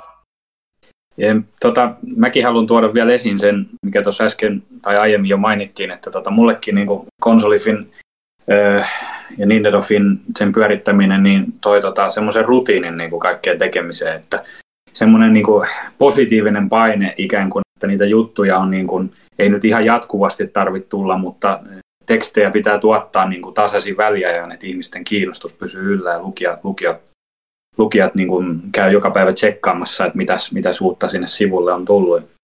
Se oli tosi hyödyllistä mulle ja on auttanut mua näissä mun myöhemmissä kirjoittamisissakin aika paljon. Ja sitten tota, sellaiset terveiset vielä tota, Tomas Puhalle, että tota, tämä nyt ei varsinaisesti konsolifiniin sinänsä liity, mutta tota, jossain, jossain niissä muinaisessa Game World-tapahtumassa niin oli Tomaksen kanssa kovat, kovat matsit jossain varsinaisessa Pro Evolution Soccerissa. Tomashan silloin pelasi niitä, niin kuin, miten se nyt sanoisi, aika intensiivisesti harjoitteli mm-hmm. niitä kovasti, mutta kyllä mä muistan, että mä voitin Tomaksen pari, parissa pelissä ainakin, vaikka se ei haluakaan sitä myöntää. Että, että semmoiset terveiset otetaan revanssia jossain vaiheessa. All right. Aake, onko sulla jotain lisättävää? Kyllä siellä kaiken näköisiä on. Mun mielestä yksi mystisempiä anekdootteja oli, että tämä oltiin sovittu jollain ylläpitäjäporukalla tapaaminen eduskuntatalon portaille, kun tota, ää, muistaakseni Toptronicsilla tai jollain, ei kun Egmontilla vissiin, taisi olla joku mm. pressitilaisuus VRn silloisilla makasiineilla. Ja tota, sitten tässä mun mielestä hyvin korostui tämä, että miten niin kuin paljon me oltiin totuttu tekemään etänä hommia, että meillä ei ollut kellään käsitystä, mitä me muut näytetään. Mm. Ja se oli sattumoisin semmoinen tota päivä, kun sinne tuli valtavan iso mielenosoitus. Muistan kyllä aiheen, mutta jätetään se sanomatta. Ja tota, no siinä on sitten yhtäkkiä joku tuhatkunta ihmistä siinä eduskuntatalon portailla ja meitsi siinä tuijottaa hoomoilla sanoo, että mistä mä nyt löydän yhden ylläpitäjän täältä. Niin kuin näin. Ja sitten tota, sit siihen tulee vastamielenosoitus, jossa on about saman verran porukkaa. Ja sitten tilanne on jo, ei nyt paha, mutta siis aavistuksen jännittynyt. Poliisikin on siinä niin kuin rajaamassa näitä kahta porukkaa erikseen, että ne ei, ei niin kuin mene samaan. Ja sitten tota, sit sieltä tulee yksi tota, tyyppi nahkarotsissa heiluttaa jotakin tota, kulahtanutta paperia sillä ja hengessä, että tämä voisi olla enemmän sun juttu. Sitten mä olisin, että häh, että en mä nyt mitään uskontoa rupea shoppailemaan.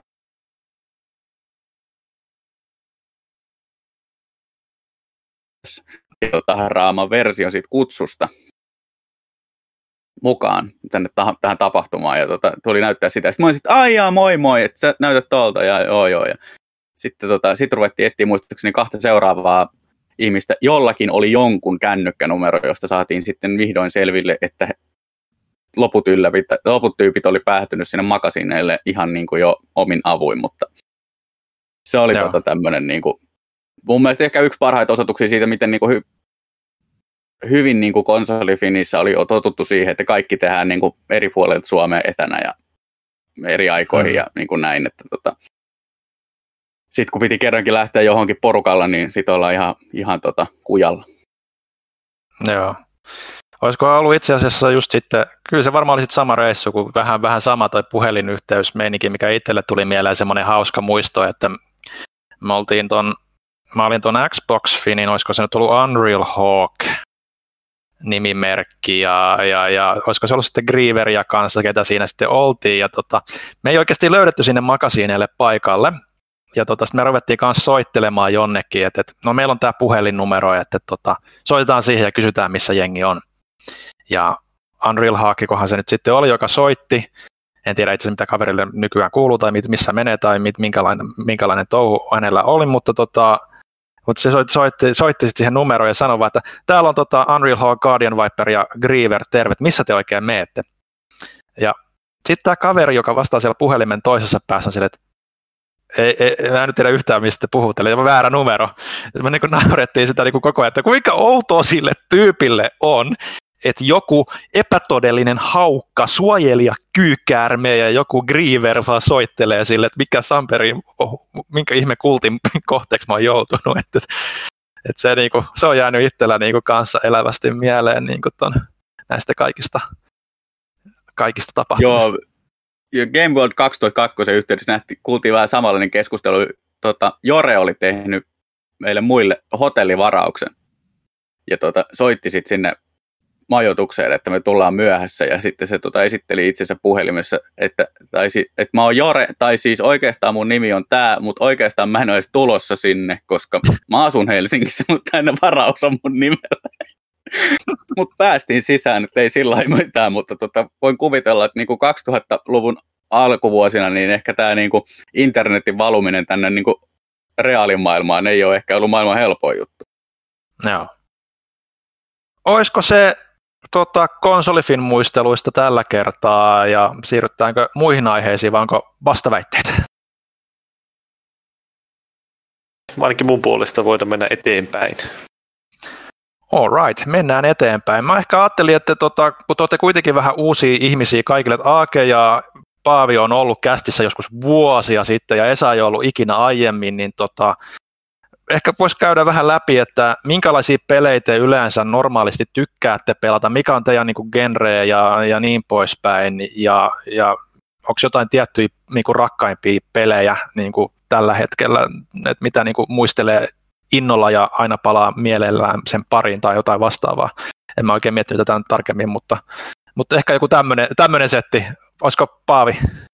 No joo, no ehkä se nyt on sille itsestään selvää, että mikä se on ollut yleisesti ottaen se yksi niistä ainakin rakastetuimmista peleistä, eli se on ollut Halot on ollut kyllä lähellä sydäntä ja sitten Trials on ollut toinen tämmöinen hyvin lähellä sydäntä oleva ö, pelisarja, mutta ehkä enemmän nykyaikana niin muistelen että konsolifin aikoja, niin se on, silloin tuli pelattua aika paljonkin päivässä ja pitkiä sessioita, niin ehkä se enemmän mm-hmm. nykyaikana on mennyt sinne vähän semmoisiin pienempiin paloihin ja äh, semmoisiin peleihin, joita nimenomaan voi pelata ehkä kerrallaan silleen hyvin sen puoli tuntia tai tunti, että ei aina tarvitse silleen, ja ylipäätään se pelin mitta, jos on semmoinen, jossa on joku tarina vaikka, niin että se ei ole, kestäiskään sitten ehkä sitä 50 tuntia, vaan lähempänä sitä 10 tuntia, että kun aloittaa sen pelin, linja vaan tämmöisen loppuun asti. Että helposti siihen tulee semmoinen kauhean kynnys aloittaa sitä pelin pelaamista, jos ei, jos ei ole mitään semmoista, niin kuin, tiedä heti, että okei, no mä nyt ihan varmasti pelaan tämän. Että tietyissä peleissä totta kai tietää aika hyvin, että kyllä mä nyt, että jos tulisi vaikka uusi Metal Gear Solid, niin kyllä mä nyt tietäisin, kun mä, mm. mä pelaisin sen todennäköisesti loppuun asti. Mutta sitten taas jossain vähemmän ehkä semmoisissa sydäntä lähellä olevissa peleissä, niin ei ole välttämättä niin selkeä homma. Onko sulla mitään niinku semmoisia, no Halo on selkeästi sulle lähellä sydäntä, mutta niinku selkeät niinku lempi, lempi niinku tota, muita sarjoja, Triassia sitten tietysti tuon noiden, noiden niinku ulkopuolella. Tiedän, viime aikoina mä oon aika, pelannut, aika paljon pelannut itse asiassa Zelda, että mä hankin tuon Aha. Nintendo Switchin tuossa viime vuoden lopulla, kun Telialla itse asiassa, anteeksi nyt Elisalle, joka tätäkin taisi sponsoroida, mutta Telialla oli tämmöinen hieno, hieno markkinointikampanja kuin, että Öö, osta jotain, niillä oli joku pelikampanja, ja ostat sieltä tietyllä rahasummalla, niin sä saat kaupan päälle kuusi kappaletta öö, Rexonan näitä suihkukielejä ja sitten deodorantteja. Ja mä, no kyllä siinä tuli muutenkin, siinä tuli joku Zelda se Link's Awakening pyyhe ja sitten jotain tämmöistä. Että sitä aikaisemmin oli tullut se Nintendo 16 se, se miniversio, niin sillä tuli pelattua se Link to the Past, jota mä en ole koskaan aikaisemmin pelannut. Moni sitä 8 aikoinaan pelannut, mutta sitten oli vähän niin kuin semmoinen synkkä, synkkä ajanjakso siinä, että en ole kauheasti Nintendo pelannut. Ja oikeastaan enemmän vaimo, vaimon takia sitä tuli kokeiltu, että kun vaimo on niin kova Nintendo-fani ollut ja sitten Zelda-fani, niin sitten tajusin, että sehän oli ihan hemmetin kova peli ja sitten sen jälkeen mm. pelattu Miniscapia ja sitten tuo se Link's Awakening, just niin tämä uusi versio Switchillä ja, ja. sitten tietenkin tämä Breath of the Wild, joka nyt oli ihan loistava peli, että tuossa justi joululomilla kun se hommas, niin siinä kyllä meni, se oli semmoinen peli, mitä se taas poikkeuksellisesti ihan niin kuin mielellään pelasi oikeasti vaikka se viisi tuntia putkeen melkein. Että siitä se löytyy koko... Semmoinen, se on vähän semmoinen, että siinä niin kuin aika, aika niin kuin katoaa, kun sitä lähtee vaan tekemään. Joo, siinä on aika paljon kaiken, kaiken näköistä tekemistä ja tavallaan aina löytää jotain uutta, kun menee, lähtee vain seikkailemaan johonkin, niin aina löytää jotain tekemistä. No niin. Eli mä olin siis ihan oikeassa, kun mä niinku värväsin sut Nintendo-finiin aikoina. Että niinku vaan tuli tämmöisellä viiveellä tämä niinku tää käännytys niinku sieltä Xbox-puolelta Play, tuota Nintendo-puolelle. Joo, ja yksi, yksi viimeisimmistä Nintendo-peleistä, itse, mitä on tullut pelattua jonkun verran, on Just Dance 20, 2020 se tuli tuossa ostettua, kun korona, koronakriisi alkoi, niin sitten öö, joku peli piti silleen vähän semmoinen, että voi vaikka vähän liikuntaakin siinä ehkä pientä samalla harrastaa, niin ostettiin sitten Switchille. Ja siihen sai kätevästi myös, että niillä oli semmoinen kampanja päällä, että kun niillä on se Just Dance Unlimited se lisenssi, että sä saat ne niin kaikkien edellistenkin pelien ne kampanja, musiikkikappaleet siihen, niin sitten saatiin se siihen mukaan, eli siinä oli joku monta sataa kappaletta, mitä pystyi tanssimaan, että se on... No niin tiedän, kenelle sitten nakitetaan seuraavat rytmipelit niin kuin, ja tanssipelit sitten arvostelun pelaajassakin. Kiitos tästä infosta. Kyllä, ehdottomasti. Joo. Öö, mites tota, Esa, onks, mites oma pelimaku nykyään? Nintendo, Nintendo tietysti varmaan paljon kanssa, ja tota, mutta onko muuta?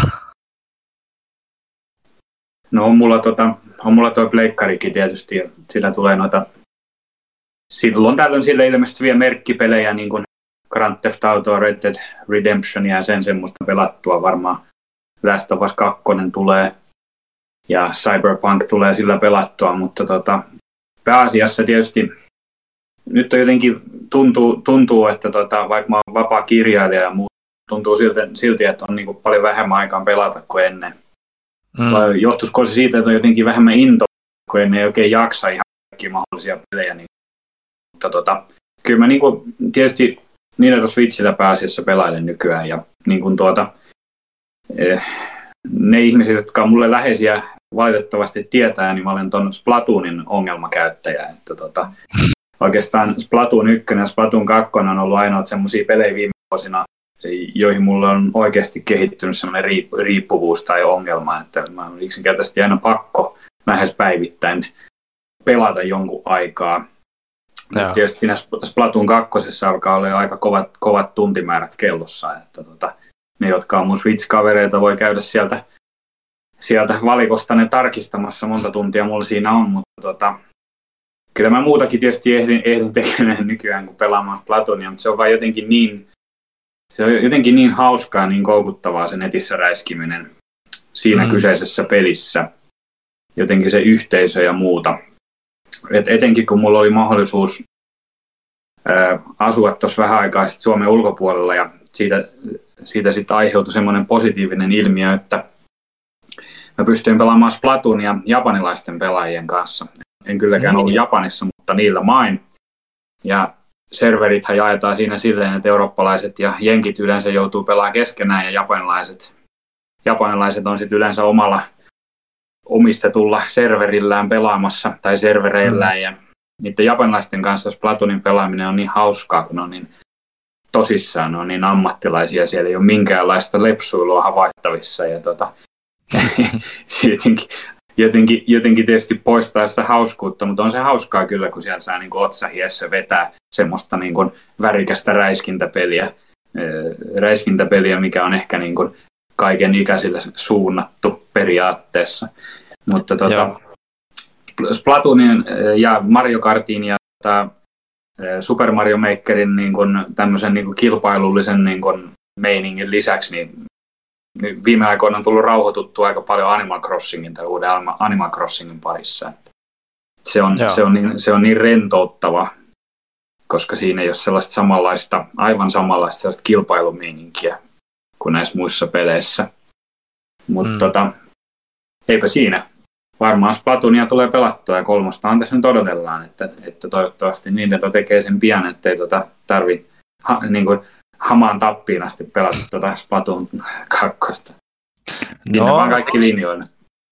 Eikö Nintendo vähän ole tapana, että ne tekee niinku yhden ison pelin niinku sarjassa niinku supersukupuoli maksimissaan kaksi, että katsotaan sitten tuleeko Switchille vai tuleeko minne. Et Mario Kartihan niinku nyt, kun se Deluxe oli kuitenkin kasin niinku ve, uusi versio, niin tota, se että ehkä, ehkä se todennäköisempi, että sieltä tulee Mario Kart 9.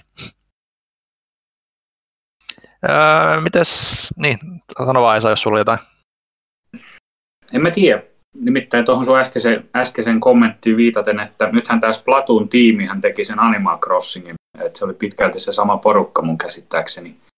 Vastuussa näistä molemmista peleistä tai näistä mun molemmista suosikeista, että nythän niillä on sitten aikaa tehdä sitä kolmosta oikein huolella, että mm. jos pitäisi veikata, niin mä sanoisin Splatoon 3 tulee ensin ennen uutta Mario Kartia just senkin takia, että ne Splatoonit on julkaistu vähän semmoiseen erikoiseen metodille, että ne on julkaistu periaatteessa semmoisessa demomuodossa ja sitten sitä sisältöä on alettu vähitellen niin kuin lisäämään, että sitä tulee niin kuin mm. uusia ratoja, uusia aseita, kaikki tulee niin kuin vähitellen lisää. Voisi olla, että kolmosenkin kanssa tällainen metodi toteutetaan siinä, missä Mario Kart 9, joka on vääjäämättä tulee sekin, niin tota, mm-hmm se varmaan on vähän semmoinen kokonaisempi paketti kuitenkin. Kyllähän ne sitäkin tietysti on päivittänyt jonkun verran tota, nyt tuossa kasissakin, että tuli linkit ja tuli just nämä Splatoon-hahmot ja niin poispäin. Niin katsotaan, mitä sieltä sitten tulee. Tuleeko Mario Kart vai tuleeko Nintendo Kart? Ää, mites, tämän, mites, oh, sorry, mä vielä tähän väliin, että nyt vielä puhutaan näistä tulevista Nintendo-peleistä, niin Mä en ole niin tarkkaan itse tätä seurannut, mutta toinen pelisarja, mitä nyt on paljon tullut pelattua vähän niin kuin catch-upina, että on to Partina lähtenyt pelaamaan, niin se Link to the Pastin ohella totta tuli pelattua Super Metroid ja sitten on tullut pelattua nyt sitten näitä GBA Metroidit tuli pelattua, eli mikä tämä nyt oli tämä Zero Mission ja Fusion. Joo. Niin sitten ehkä olisi semmoinen pieni kutkutus, että mä haluaisin pelata ne Gamecubein ja myös tämä Metroid Prime 1 ja 2 ja sitten se buildataan, mikä se, mikä sen kolmonen nimi oli? Corruption. Corruption, joo. joo. Niin, ne kiinnostaa. Onko niistä tulossa kenties nyt sitten, tietääkö Ville nyt tämmöisenä alan ihmisenä, niin että tuleeko sieltä nyt se HD-remasterointi kenties joskus, no siis, jos ne tekee sen nelosen? onhan nyt siis sitä spekuloinut tosi pitkään, että se kyllä se että niinku, kyllähän se nyt pitäisi saada sieltä. Ja olihan tuossa nyt joku ruotsalainen kauppaketju oli listannut sen, mutta se nyt ei tietysti kerro yhtään, yhtään mitään välttämättä, että se on niin pieni, pieni että se voi olla joku placeholderi tai vaan huomiohakujuttukin, mutta kyllähän se niinku aika pinttynyt on se, se, niin kuin se huhu, että kyllä se sieltä tulee, mutta toisaalta Nintendo kohdalla kaikki huhut on ihan superpinttyneitä ja ne ei katoa oikein minnekään. Et, et, oishan se loogista tietysti, että ennen Metroid Prime 4, jonka kehityksessä todennäköisesti tulee kestämään vielä aika reilustikin, koska tästä on joku ehkä vuosi vai puolitoista, kaksi, kun ne niin kuin pisti sen uusiksi ja siirsi sen kokonaan taas Retro Studiosille. Joo. Niin on se nyt loogista, että, että se niin kuin jonkunlainen niin kuin muistutus tulisi ennen sitä. Ja kyllä mä itsekin ainakin haluaisin Metroid Prime 1, ja kakkonen ei ollut mun suosikki erityisemmin, mutta vaikka sekin oli hyvä peli, mutta kolmonen olisi kiva pelaa niillä normaali kontrolleilla, kun sehän oli, tuli viille, ja siinä oli ne liikeohjaukset, mitkä, minkä ystävä mä en ainakaan silloin aikoina ollut meilläkin vii tuolla kellarissa on varastossa. Että siinä. Periaatteessa se kolmosen voisi pelata, mutta sitten ehkä se on silleen, että mieluummin pelaisi ne ykkösen ja kakkosen ensin ja sitten sen kolmosen. Jos vielä sitten jos saisi tosiaan pelattua ehkä semmoisilla vähän tavallisemmilla kontrolleilla sen kolmosenkin. Joo, kolmonenhan oli niin loppupeleissä vähän helpompi ja suoraviivaisempi kuin aiemmat osat, että, että, että se oli ehkä siinä mielessä myös vähän öö, monille pettymys ja ehkä massamarkkinoille siinä mielessä jonkun verran enemmän viety kuin Metroid Prime 1 ja 2, jotka oli mu, mun mielestä, siis tuossa vuosi kun mä oon pelannut, niin tota, ne oli kuitenkin semmoista, siellä oli usein sitä Metroidille tyypillistä, että on eksyksissä ja ei ole ihan varma, niin kuin, tulee vähän kokeiltua kaikkea, niin kuin, että pääsee etenemään, niin mun, mulla on mielikuva, että Metroid Prime 3 semmoista ei ollut oikein. Onko Esahan veivasi aikoinaan Metroideja kanssa, niin onko sulla mu- mielikuva? Eipä oikeastaan, siitäkin on niin kauan, kun mäkin olen niitä pelannut. Tota, mä, mäkin olin niin kuin, niin kuin suu, suu vaahdossa odottanut niitä HD-remasterointeja, niin kuin varmaan moni muukin. Että, tota, ilmeisesti siinäkin projektissa on jotain ollut, kun se ei ole vielä nähnyt päivänvaloa. Ja siitä mm. ei ole oikein mitään konkreettista tullut pelkästään noita noita pinttyneitä huhuja, mutta näinhän se oli, näinhän se oli juurikin, että nämä Metroid Primeit niin julkaistiin tämmöisessä ikään kuin käänteisessä laatujärjestyksessä, eli ykkönen oli se paras ja sitten pikkuhiljaa mentiin sinne niin kuin alamäkeen. Ja sitten mm. niin kuin siihen nähdenkin ei ollut mikään yllätys, yllätys että se niin kuin, niiden 3D-Metroidien kehitys pistettiin jäihin siinä vaiheessa. Ja Retro Studioskin halusi kokeilla jotain muuta ilmeisesti laihoin tuloksin, mutta nyt heillä on sitten se uusi mahdollisuus ja toivottavasti se nelonen edustaa nyt sitten, tai toivottavasti se saadaan ensinnäkin valmiiksi, mm. mutta toivottavasti se sitten ilmestyy semmoisena niin laadukkaana kuin me kaikki toivotaan, että, että se olisi jotenkin niin kuin paluu ruotuun tälle sarjalle. Ei sillä, että Metroid-sarja nyt olisi missään pohjamudissa kyntänyt muutenkaan, mutta, mutta tota, niin kuin se, se rima mikä sille on asetettu mm. 2D- ja 3D-muodossa on niin, on niin tosi korkea, että tota, kyllä se nelosen on, nelosen on pakko olla aivan rautainen. Jos se on jotain mm. keskinkertaista, niin voi olla, että Nintendo peruu sen sitten kokonaan, ikävä kyllä. Mutta aika näyttää. Kyllähän niin kuin, aikaahan tässä sinänsä on, että Nintendo ilmoitti, että Switch aikoo olla, tai, tai ne aikoo pitää Switchin hengissä niin kuin mahdollisimman pitkään, niin kuin mm. enemmän tai vähemmän tässä nykyisessä muodossa varmaan sieltä joku Pro-malli tulee, mutta tota, todennäköisesti sen konsolin elinkaari on sen verran pitkä, että se Metroid Prime 4 pitäisi hyvin ehtiä siihen vielä. Joo, eiköhän se niin kuin pikkuhiljaa siitäkin alata kuulemaan kyllä jotain. Että tietysti Nintendolla nykyään on tapana se ilmoittaa se peli vasta niin kuin puoli vuotta ennen kuin se on kaupoissa niin kuin laajemmin. Että, että saa nyt nähdä, että nämä on niin kuin poikkeuksellisia ollut just Prime, Prime 4, jonka jos tavallaan kuitenkin on niin kuin hienoa, että ne on niin kuin myöntänyt julkisesti sen, että, että tämä nyt ei mennyt ihan putkeen ja uskaltanut lähteä vetää sen projektin alusta niin kuin eri studiolla, kun se ensimmäinen studio ei siinä niin kuin onnistunut. Mutta sitten tietysti just nämä Bayonetta kolmoset ja vastaavat, mistä sitten julkistetaan ihan liian aikaisin, että et, et, et saa, nyt nähdä, saa nyt nähdä esimerkiksi, milloin saadaan Breath of the Wild 2 niin kuin seuraavan kerran infoa, että, että, että se nyt olisi tietysti aika kova juttu ja siitäkin liikkuu aika kovia huhuja tällä hetkellä. Öö, mutta joo, mitäs tota, Aake nyt on istunut hiljaa siellä vähän aikaa, niin tota, olisiko sun vuoro vähän, vähän avautua? Autopeleistä ilmeisesti tykkäät kuitenkin. Joo, niitä nyt on tullut jonkun verran tahkottua. Tota, äh, Gran Turismo Sport on ollut, ollut semmoinen, että sitä on tullut pelattua aika niin kuin uskollisesti varmaan se puoli tuntia tunti päivässä. Sen verran, saa sen 42 kilometriä täyteen ja pääsee katsoa, mikä on päivän auto. Tässä, Sä tota, siis pelaat ajo. oikeasti turismosporttia. Pelaako sitä ihmiset? Joo, siis kyllä siellä on, noin nettikisat on aina täynnä. Että, Okei. Että, tota, kyllä se vetää.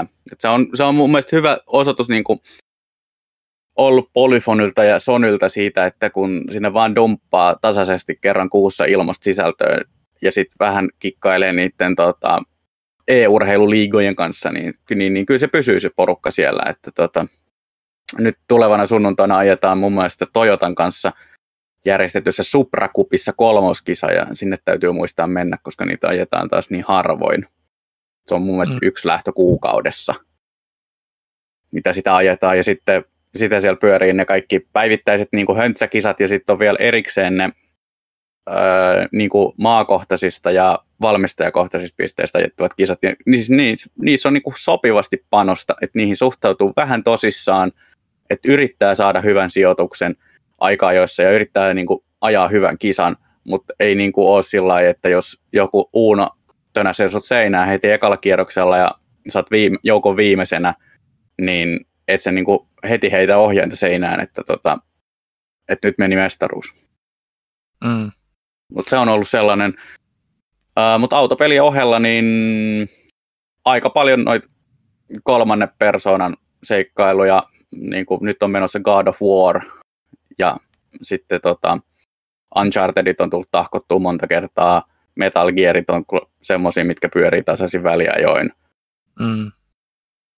Mitähän muita? Miten tämä God of War, niin siis sä pelaat nyt sitä vai onko sä pelannut se? Mä pelaan nyt sitä. Joo, no mitäs mieltä oot Pilkistä? Se on siis, tota, se muistuttaa tosi paljon sitä oululaisen ruisleivämainosta, missä se pieni poika vuolee sitä tylsällä puukolla sitä ruisleipää ja sitten isät murahtaa sille, että no onko sun nälkä vai ei. niin kyllähän se niinku semmoinen meininki on siinä kasvattavissa menetelmässä, mutta tota, on se niinku ihan ok. Mä en niistä aikaisemmista God of Warista niin piitannut. Mutta tämä Dad, Dad, of, Dad of Boy on niinku hyvä, että et, et sopivan niinku, sopivasti mäiskittää ja sopivasti vaan sitä niinku fiilistelyä, niin on sillä että joo, kirvestä naamaa vaan ja sitten välillä vähän ratkotaan jotain. Ne putset oli mun mielestä niinku sopivia, että ne ei ole missään tapauksessa vaikeita, mutta ne on niinku aavistuksen haastavampi kuin Unchartedin ekoissa osissa ne ihan läpijuoksuhommat. Hmm. Niin, niin tota, mun mielestä toi on aika jees.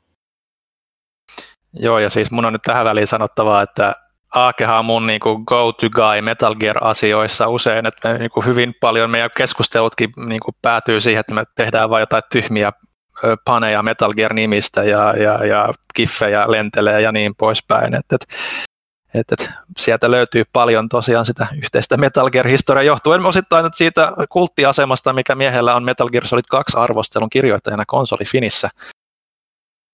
Niin, en mä, kaikki kulttiasemat ei ole ehkä hyviä, mutta tota, tehty mikä tehty. Et huhujen mukaan joku muu on arvostellut MGS4 meille. Niin. Tai tuotan konsolifiniin, että tota, kyllä niin kuin tätä vastuuta on jaettu. Eikö me kolme tehty yhdessä tota versiota MGS4? Se että Ville teki varsinaisen ja mä tein, mä tein, varsin, mä tein varsinaisen joo, ja mun aloituslause oli sama kuin sun MGS2-arvostelun lause, mutta mä päivitin kakkosen neloseksi. Oma peräistä. Plagiointi. Homage. Joo. Homage, homage. Öö, onko jotain niin ajankohtaista peliä tai jotain, mistä haluatte jutella tai tuoda esiin jotain, mitä te rakastatte tosi paljon tässä vaiheessa? Meillä on jonkun verran kysymyksiä, mutta niitä ei nyt tällä kertaa tosiaan ihan älyttömästi ole, niin me voidaan kuluttaa aikaa ihan miten me halutaan. No ei mulla ehkä nyt kauhean ajankohtaisia pelejä, että semmoisia, mitä nyt on tullut pelattua viime aikoina myös, niin olisi ehkä, en tiedä, onko kukaan teistä pelannut Dead Cellsia? En. Okei. Okay. Se, no, ainakin Esa taisi nostaa vähän kättä sieltä, niin se on ihan, ihan okei, okay, se on ihan vähän, vähän on pelannut, niin se, se on semmoinen, ei nyt, ehkä nyt ihan viime kuukautena aikana, mutta silleen taas tuossa vuodenvaihteessa ja sitä ennen tuli tosi paljon pelattu. Sehän on siis semmoinen vähän niin kuin roguelike, jossa mm. mennään tämmöisiin, no ei ole satunnaisgeneraittuja ne, niin kuin ne kentät, mutta sitten se viholliskompositio ehkä on semmoinen enemmän satunnaiselementtiä, mitä sieltä saa niiltä vihollisilta ja sitten on siellä jotain pieniä satunnaiselementtejä myös sitten seassa, että mu- muutenkin, että se on semmoinen yllättävän kanssa koukuttava peli, että siinä on tosi hyvä se mun mielestä tosi tiukka se pelimekaanik, se kontrollit on tosi hyvät ja sitten se tu- pelituntuma yleisesti on semmoinen ja se, siinä mielessä niin kuin aikaisemmin tuli mainittu, että semmoinen peli, jota pystyy hyvin, tosi hyvin silleen niin kuin, ottamaan ja pelaamaan ehkä sen yhden setin. Toki se on vaikea ehkä lopettaa siihen yhteen settiin, mutta se ei, ei välttämättä kestä silleen tuntikaupalla kuitenkaan se yksi, yksi veto. Mm. Yleensä siinä kuolee sitä aika nopeasti, varsinkin jos pelaa vaikeammalla vaikeustasolla. Okei. Okay. On, Onko tota Esalla mitään kommentteja tuosta pelistä, kun sä oot ihan poko, ihan poko pelannut vaan, niin onko mitään sanottavaa?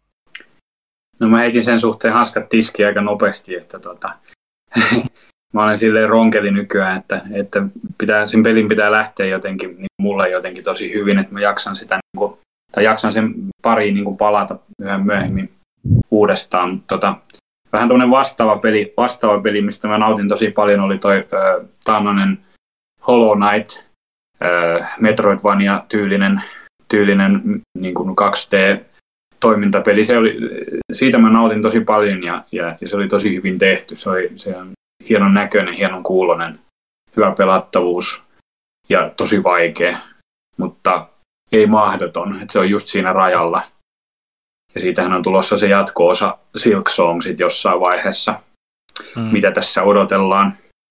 Odotellaan, odotellaan tuota innolla. Ja tietysti mä tuosta Splatoonista selitin aikaisemmin, ehkä siitä sen enempää, mutta tota, yksi, yksi peli, mikä, mikä on tosi hyvä ollut, oli tämä Nideron tämä Tetris 99, eli tämä mm. 99 no, pelaajan Tetris-nettipeli. Ja tein vaan siinä semmoisen virheen, että tai semmoisen positiivisen virheen, näin voisi sanoa, että mä esittelin sen kyseisen pelin mun, mun vaimolle ja tota, sitten se alkoi pelaamaan sitä ja sitten se oli tosi inno, innoissaan siitä ja sitten jossain vaiheessa totesin, että mä en enää pärjää sille kaksi peleissä ja sitten mä totesin myöhemmin, että kukaan ei oikein pärjää sille, että se voittaa tuolla netissä tota, kaikki japanilaiset ammattimiehet ja naiset siinä Tetris 99 tai niissä Tetris 99 turnauksissa ja tota, se alkaa olla jo aika pelottavaakin, mutta hyvä puoli siinä on se, että se on joutunut pelaamaan mun Switch-tilillä, koska sille itsellä on sitä online, online-tiliä, joten mä oon saanut kaiken, kaiken niin kuin kunnian välillisesti näistä hänen ottamistaan voitoista. Että älkää luulko, että mä olen se Tetris Pro siellä, se on mun vaimo. Joo. Meidän pitää selkeästi laittaa parempi puoliskos pelaamaan Panu vastaan. Panuhan on toimituksen niin Tetris-fanatiikko ja kuten kaikki casting kuuntelitkin tietää, niin aika pitkälti hänen mielestään täydellinen peli, mikä ei tietysti ole kovin kaukana totuudesta. Että, että olisi tietysti hauska laittaa kova kovaa vaste. Niin. Mites, Mites tota... mulla teki mieli kysyä Aakelta vielä tässä kohtaa, että on, ehkä varmaan on puhuttukin näistä autopeleistä ja virtua- tai siis autoilusta ja autourheilusta ja sitten auto-e-urheilusta, että kuinka nämä ovat nyt vähän konvergoituneet tässä viime aikoina, niin onko, onko Aake kauhean tarkalla silmällä, silmäkovana seurannut nyt tätä esimerkiksi siellä on nämä Charles Leclercit ja muut käynyt ajelemassa kisoja, niin onko ne ollut oikeasti, mä en ole itse niin kauheasti katsonut niitä, että onko ne ollut oikeasti viihdyttävää katsottavaa? No joo, kyllä tota, siinä on, mä katsoin tämän edellisen F1 Virtual GP, missä oli molemmat Leclercit ja muutamia muita näitä ammattikuskeja. Ja kyllähän se niin kuin ihan, ihan ok viihdettä. Ja sitten tota, ihan ok viihdettä on, niin siinä samassa ajettiin myös se tota, tämä virallinen e-sports-sarja, mikä on niin kuin alun perinkin tarkoitettu, että ajetaan virtuaalisesti. Ja tota, molemmissa oli mun mielestä ihan, ihan niin kuin jeppiskisat, että oli Monaco, missä tota, ajettiin semmoinen puolen tunnin kisa. Ja kyllä sitten että tämä tapahtuu ihan tarpeeksi. Ja tota, yllättävän hyvää vääntöä, vääntöä että tota, jotkut seuraa niin kuin toisia kierrosta ja, ja ihan niin kuin takapuskurissa kiinni ja tällainen. Että tota, mut F1 ehkä ongelmana on se, että F1 on niin kuin lisenssien puolesta sidottu tähän nimikkosarjaansa. että sitten melkein ne mielenkiintoisemmat mun mielestä niin kuin, virtuaalikisasarjat on ollut, ollut tota, tyyliin iRacingissa ja tämän tyyppisissä peleissä. Ja sitten tota, äh, ilmeisesti rallityypit on myös hyvin linnoittautunut sekä iRacingiin että sitten tota, äh, Dirt Rally 2. Joo, ilmeisesti ainakin Rovanperä oli ajanut iRacingia käsittääkseni. Joo, ja sitten Suninenhan ajaa nyt tätä Suomen SM-sarjaa ihan niin kuin hampaa tirvessä. Niin, niin joo, joo, se oli Suninen se taisi olla, joo. Ne, joo, ne molemmat, molemmat ajaa joo. ja tota, niitä on ollut hauska katsoa. Ja siellä Virtual GPssä oli tota, F1, niin ne oli nyt siis Bottas oli mukana ekaa kertaa. Aa, että, et hänhän oli saanut nyt tota, tämän ää, Jimsin kautta muistaakseni näitä simulaattorivehkeitä, muistan tällaisen sponsoriviestin. Ei, ei ollut muuten varaa siihen, niin sitten Ei, ei siihen. niillä palkoilla, ja Playseattikin maksaa esim. tonnin. Ja tota, näin, että tota, äh, oottelen kyllä ihan mielelläni, että ilmeisesti ollut, äh, korona on niin kuin näkynyt tosi voimakkaasti tässä, että kun näistä elektronisista urheilulajeistahan niin kuin autourheilu on ainut missä se elektroninen versio vastaa sitä varsinaista, että elektroninen keihään heitto tai elektroninen jalkapallo, niin ei sisällä niin kuin sitä samaa elementtiä kuin se varsinainen laji. Joo. Mm. Niin, tota, ei niin hirveä buumi ollut, että kansainvälisesti on muista valiteltu, että siis kaikki ratit, ratit on loppu ja simupenkit on loppu ja niin kuin tukkureilta, että kukaan ei valmista lisää, mutta kaikki haluaa ostaa niitä ja tota, näin. Mutta mä luulen, että tästä tulee aika, aika hyvä, että kun se vähän tasottuu tasottuu maailman auetessa uudestaan, niin tota, sinne ehkä jää aika paljon nyt sellaista porukkaa, joka tota, on huomannut, että tämä on joko niin kuin, hyvä harrastus tai hyvä niin kuin, lisä muuhun mm. ajamiseen, että, että ilmeisesti aika monet näistä tota, ammattikuskeista on tykännyt, varsinkin nuoremmasta polvesta on tykännyt näistä simuajamisesta tosi paljon. Et mun mielestä yksi hauskimpia tarinoita oli tämä Charles Leclerc, joka oli ajanut niin, niin kuin uppoutuneena tätä kisaa, että hän ei ollut huomannut viestiä tuota tyttökaverilta, että tuo avaa ovi ja tyttökaveri joutui ottamaan Twitch-subbauksen, että pääsee laittamaan vippiviestin sinne kanavalle, että tuo avaa ovi. Että se oli mun mielestä aika hyvä. Siinä oli kyllä kieltämättä jo sen klipin mäkin olen nähnyt. Ja toi, toi ehkä siinä niin kuin myös on mielenkiintoisin puoli mulle niin kuin F1-fanina, niin kuin en muita auto, autoilusarjoja hirveästi seuraa, mutta on just niin kuin, että kisoissa ne kuskit ei pääse silleen, niiden, kun ne, niiden reaktiot ja tolleen, ne tuu sieltä kypärien läpi ja ne radiokanavien kauttakin ne niin kuin, tulee hyvin niin kuin, niin kuin ison suodattimen kautta, mitä ne päästää niin kuin linjoille, niin on tavallaan hauska nähdä, miten niin kuin ihmiset oikeasti reagoi ja kiihtyy ja, ja, ja siellä, siellä kuskin penkillä, että et, et, se on semmoinen puoli, mitä niin kuin ei tosiaan näe normaalisti, niin sitä on tosi mielenkiintoista seurata. En nyt ihan hirveästi ole, mutta kaikki pätkät, mitä niin kuin sieltä on nähnyt, mutta kyllä mä tietysti mieluummin itse katson totta kai normaali kisoja, että kohtahan nekin nyt todennäköisesti lähtee käyntiin, ellei toi tilanne maailmalla nyt lähde uudestaan niin kuin alamäkeen, kun kaikki paikat aukeaa, niin, niin, niin, niin aika paljon niin kuin mielenkiintoisia aikoja eletään niin kuin siellä saralla. Joo, Joo, heinäkuussahan pitäisi jatkoa F1 nyt niin kuin sillä oikeasti ilman yleisöä, mutta kuitenkin päästä ajaa ja, ja sitten tota, Um, mun mielestä oli hauska jossakin noista kisoista, se ei ollut näitä virallisia, mutta se oli joku F1-kuljettaja, joka oli mukana. Tota, ja hän oli poiminut siis kaupasta vaan niin kuin Logitechin tämän G29 ratin, joka on siis nyt on mm. niin kuin tosi monessa sittarissakin tarjouksessa ja tämän tyyppisiä. Ja tota, menestyi sillä tosi hyvin, mikä mun mielestä on niin kuin hauska, että välillä niin kuin tulee näitä tarinoita, että ihan semmoisella niin kuin perunaohjaimella voi pärjätä kun on vaan ammattimies tekemässä ja sitten taas välillä niin kuin, mun mielestä Jimmy Broadbent on ollut niin kuin, paras tubettaja siinä mielessä, että hän on niin kuin, tosi sympaattinen kaveri, asuu vanhempiensa pihavajassa ja, tota, ja tota, ajaa siellä maailmanluokan tähtien kanssa, koska on vaan kuitenkin sit taas sillä tavalla tosi hyvä kuljettaja, että, mm. että niin kuin, se toi simupuoli on niin kuin, mun mielestä tasoittanut hyvin tota pelikenttää. Niin, ja kyllähän se antaa semmoisen ehkä madaltaa kynnystä siihen, että ei kukaan nyt varmaan voisi kuvitellakaan ihan tämmöinen Matti Meikäläinen, että pääsisi oikeasti ajamaan näitä ammattilaisia vastaan.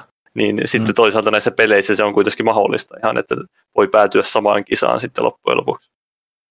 Kyllä. Joo, odottelen kyllä innolla ja tota, tarkoitus olisi vetää uuteen asuntoon sivupenkki pystyyn, että ei tarvitsisi sitten rattia ruuvailla ees taas. Mutta tota, siinäkin jäi vähän muutto kesken tämän koronahässäkän kanssa, että saa nähdä, saa nähdä ehkä kesän tulla. Mm, kyllä. All right. Tota, tehdäänkö tässä vaiheessa semmoinen maaginen veto, että pidetään taktinen 5-10 minuutin tauko ja käydään täydentämässä juomalasit ja tyhjentämässä sen vasta, vastavaikutus. Ja tota, sitten otetaan seuraava osio, vastaillaan niihin muutamiin kysymyksiin, mitä on tullut Kysy pelaajalta osioon.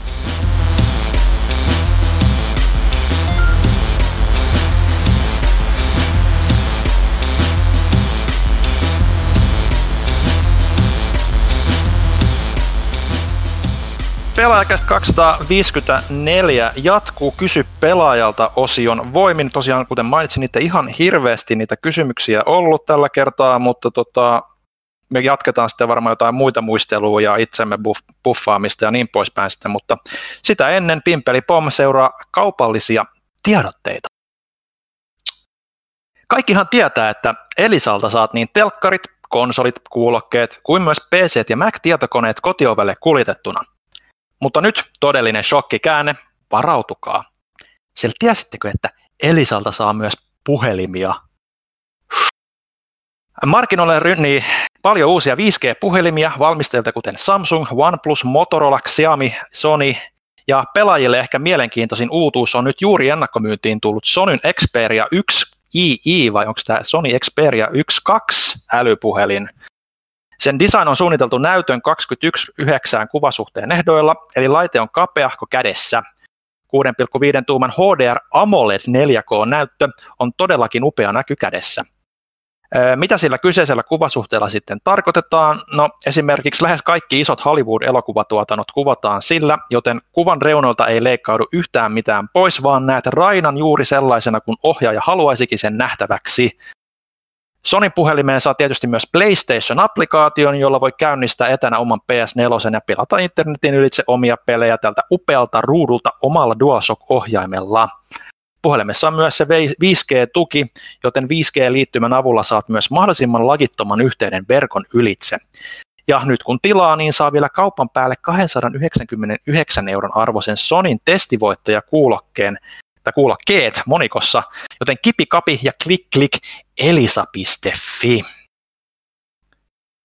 Ja sen lisäksi, mikäli pääsi jo unohtumaan, herätys. PlayStation Plus-jäsenten kesäkuun pelit on nyt ladattavissa ilmaiseksi. PlayStation Plus-jäsenyyshän on tietysti ihan ehdoton verkkopelaamiseen, mutta monet odottaa kieli pitkällä näitä ilmaispelejäkin. Kesäkuussahan ladattavaksi on saapunut tosiaan Call of Duty World War 2 tai VV2 kuin Hello There Star Wars Battlefront 2 Aake, sä oot veivannut kode jo ihan vimmalla viime vuosina. Mitä erityisesti on jäänyt VV2 mieleen? Joo, viime vuosina on tullut pelattua yllättävän paljon kodeja ja tota, uh, about vuosi sitten pelasin VV2 läpi.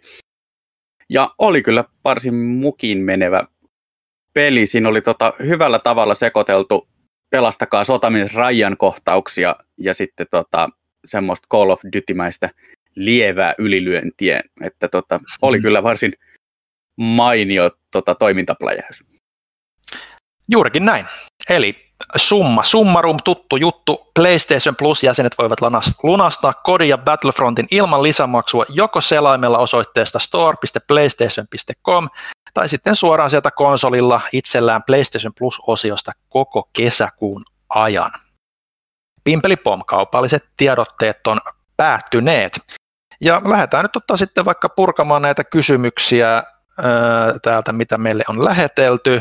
Jokainen vaan sitten ottaa, niin kuin tarttuu siihen, mitä itse kokee, että osuu omalle tota, tontille ja vaikka huitoo sitten kädellä, kädellä, jos ei vaan mitenkään tunnu olevan itselleen, miten nyt haluatte kommunikoida.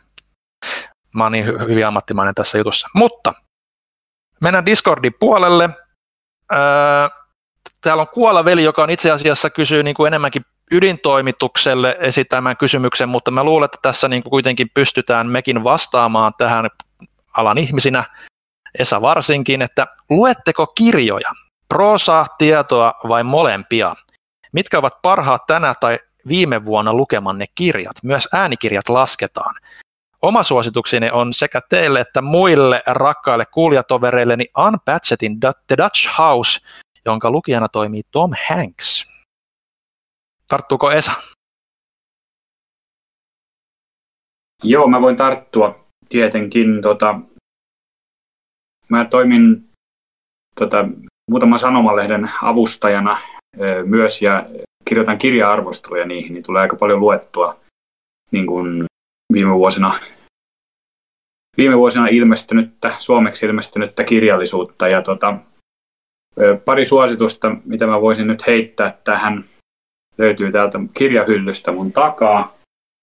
Ähm, ainakin, ainakin tämä on aika hyvä. Tämä on kyllä aika paksukin, mutta tuota, Jani Sakselin Helsinki Underground, joka on nyt ilmestynyt ihan hiljattain tämmöistä niin kuin dystooppista dystooppista viihdekirjallisuutta, näin voisi sanoa. He sijoittuu vuoteen 2047 ja Helsinkiin. Hmm. Aikamoista hulinaa alusta loppuun, ja vaikka on aika paksu juttu, niin jaksaa kyllä lukea. Ja toinen kirja, mistä mä oon pitänyt tosi paljon romaani, oli tota, tämä Finlandia-voittaja, edellinen Finlandia-voittaja, tämä Paitin Statovkin Bolla, ja tota, se oli kyllä kovaa kamaa. Se on vähän lyhyempi kuin toi Sakselin kirja. Et ehkä jompikumpi niistä voisi olla jees. Näin, tuli äkkiseltään mieleen, mutta siis niin kun arvattavissa on, niin luen paljon ja laidasta laitaan. All right. Eiköhän noin niin kuin jotain jo niin kuin osviittaa Anna, että mitä kannattaa lähteä lukemaan. Onko tota Paavila ja Aakela mitä No kyllä mä ainakin aika aktiivisesti myös lueskelen, että enemmän se on mulla ehkä silleen kirjojen puolesta se on tämmöinen että tapana, että mulla on Kindle ja sitten mä illalla kun menee nukkumaan, niin sitten siihen menee sänkyyn, niin sitten luen sen ehkä jonkun vartin tai puoli tuntia siinä sängyssä sitten just silleen sopivasti. Rauhoittuu sitä kautta ja siinä tulee luettua enimmäkseen ehkä tietokirjoja, että tällä hetkellä mulla on lukusalla tämmöinen kuin, oliko se Bad Blood-niminen kirja, joka kertoo tämmöisestä startupista kuin Theranos, joka on vähän tuolla jenkkimaailmassa aikoinaan, niin eh, tuossa kymmenisen vuotta taaksepäin ehkä se suurimmat asiat taisi tapahtua. Niin että kehitti tällaisen mukavasti tällaisen laitteen, jolla pystytään pienestä veripisarasta diagnosoimaan yhtä sun toista ja sitten kaikki ei mennytkään ihan niin kuin, no ehkä meni vähän liikaakin niin kuin elokuvissa siinä mielessä, että kauheasti tuli draamaa siitä, mutta ei tullut mm. menestystä niin loppujen lopuksi. Sitten tuon tyylisiä kirjoja tulee aika paljon luettua, että mikähän sitten No, tuossa jossain kohtaa, nyt kun, vielä kun tuli työmatkailua harrastettua, niin silloin tuli enemmän näitä äänikirjoja myös kuunneltua, mm. että oli BookBeatin tilaus päällä ja sitten sieltä kuuntelin muun muassa justiin Kimi Räikkösen tämän elämänkerran Kimin ja sitten Joo. oli siinä myös sen innottamana sitten sen Hintsankin kirja tuli kuunneltua ja kaiken näköistä, kaiken näköistä. Okei. Okay. Mitä saak? Kyllä valitettavasti täytyy tunnustaa, että osaan lähinnä kirjoittaa, en lukea.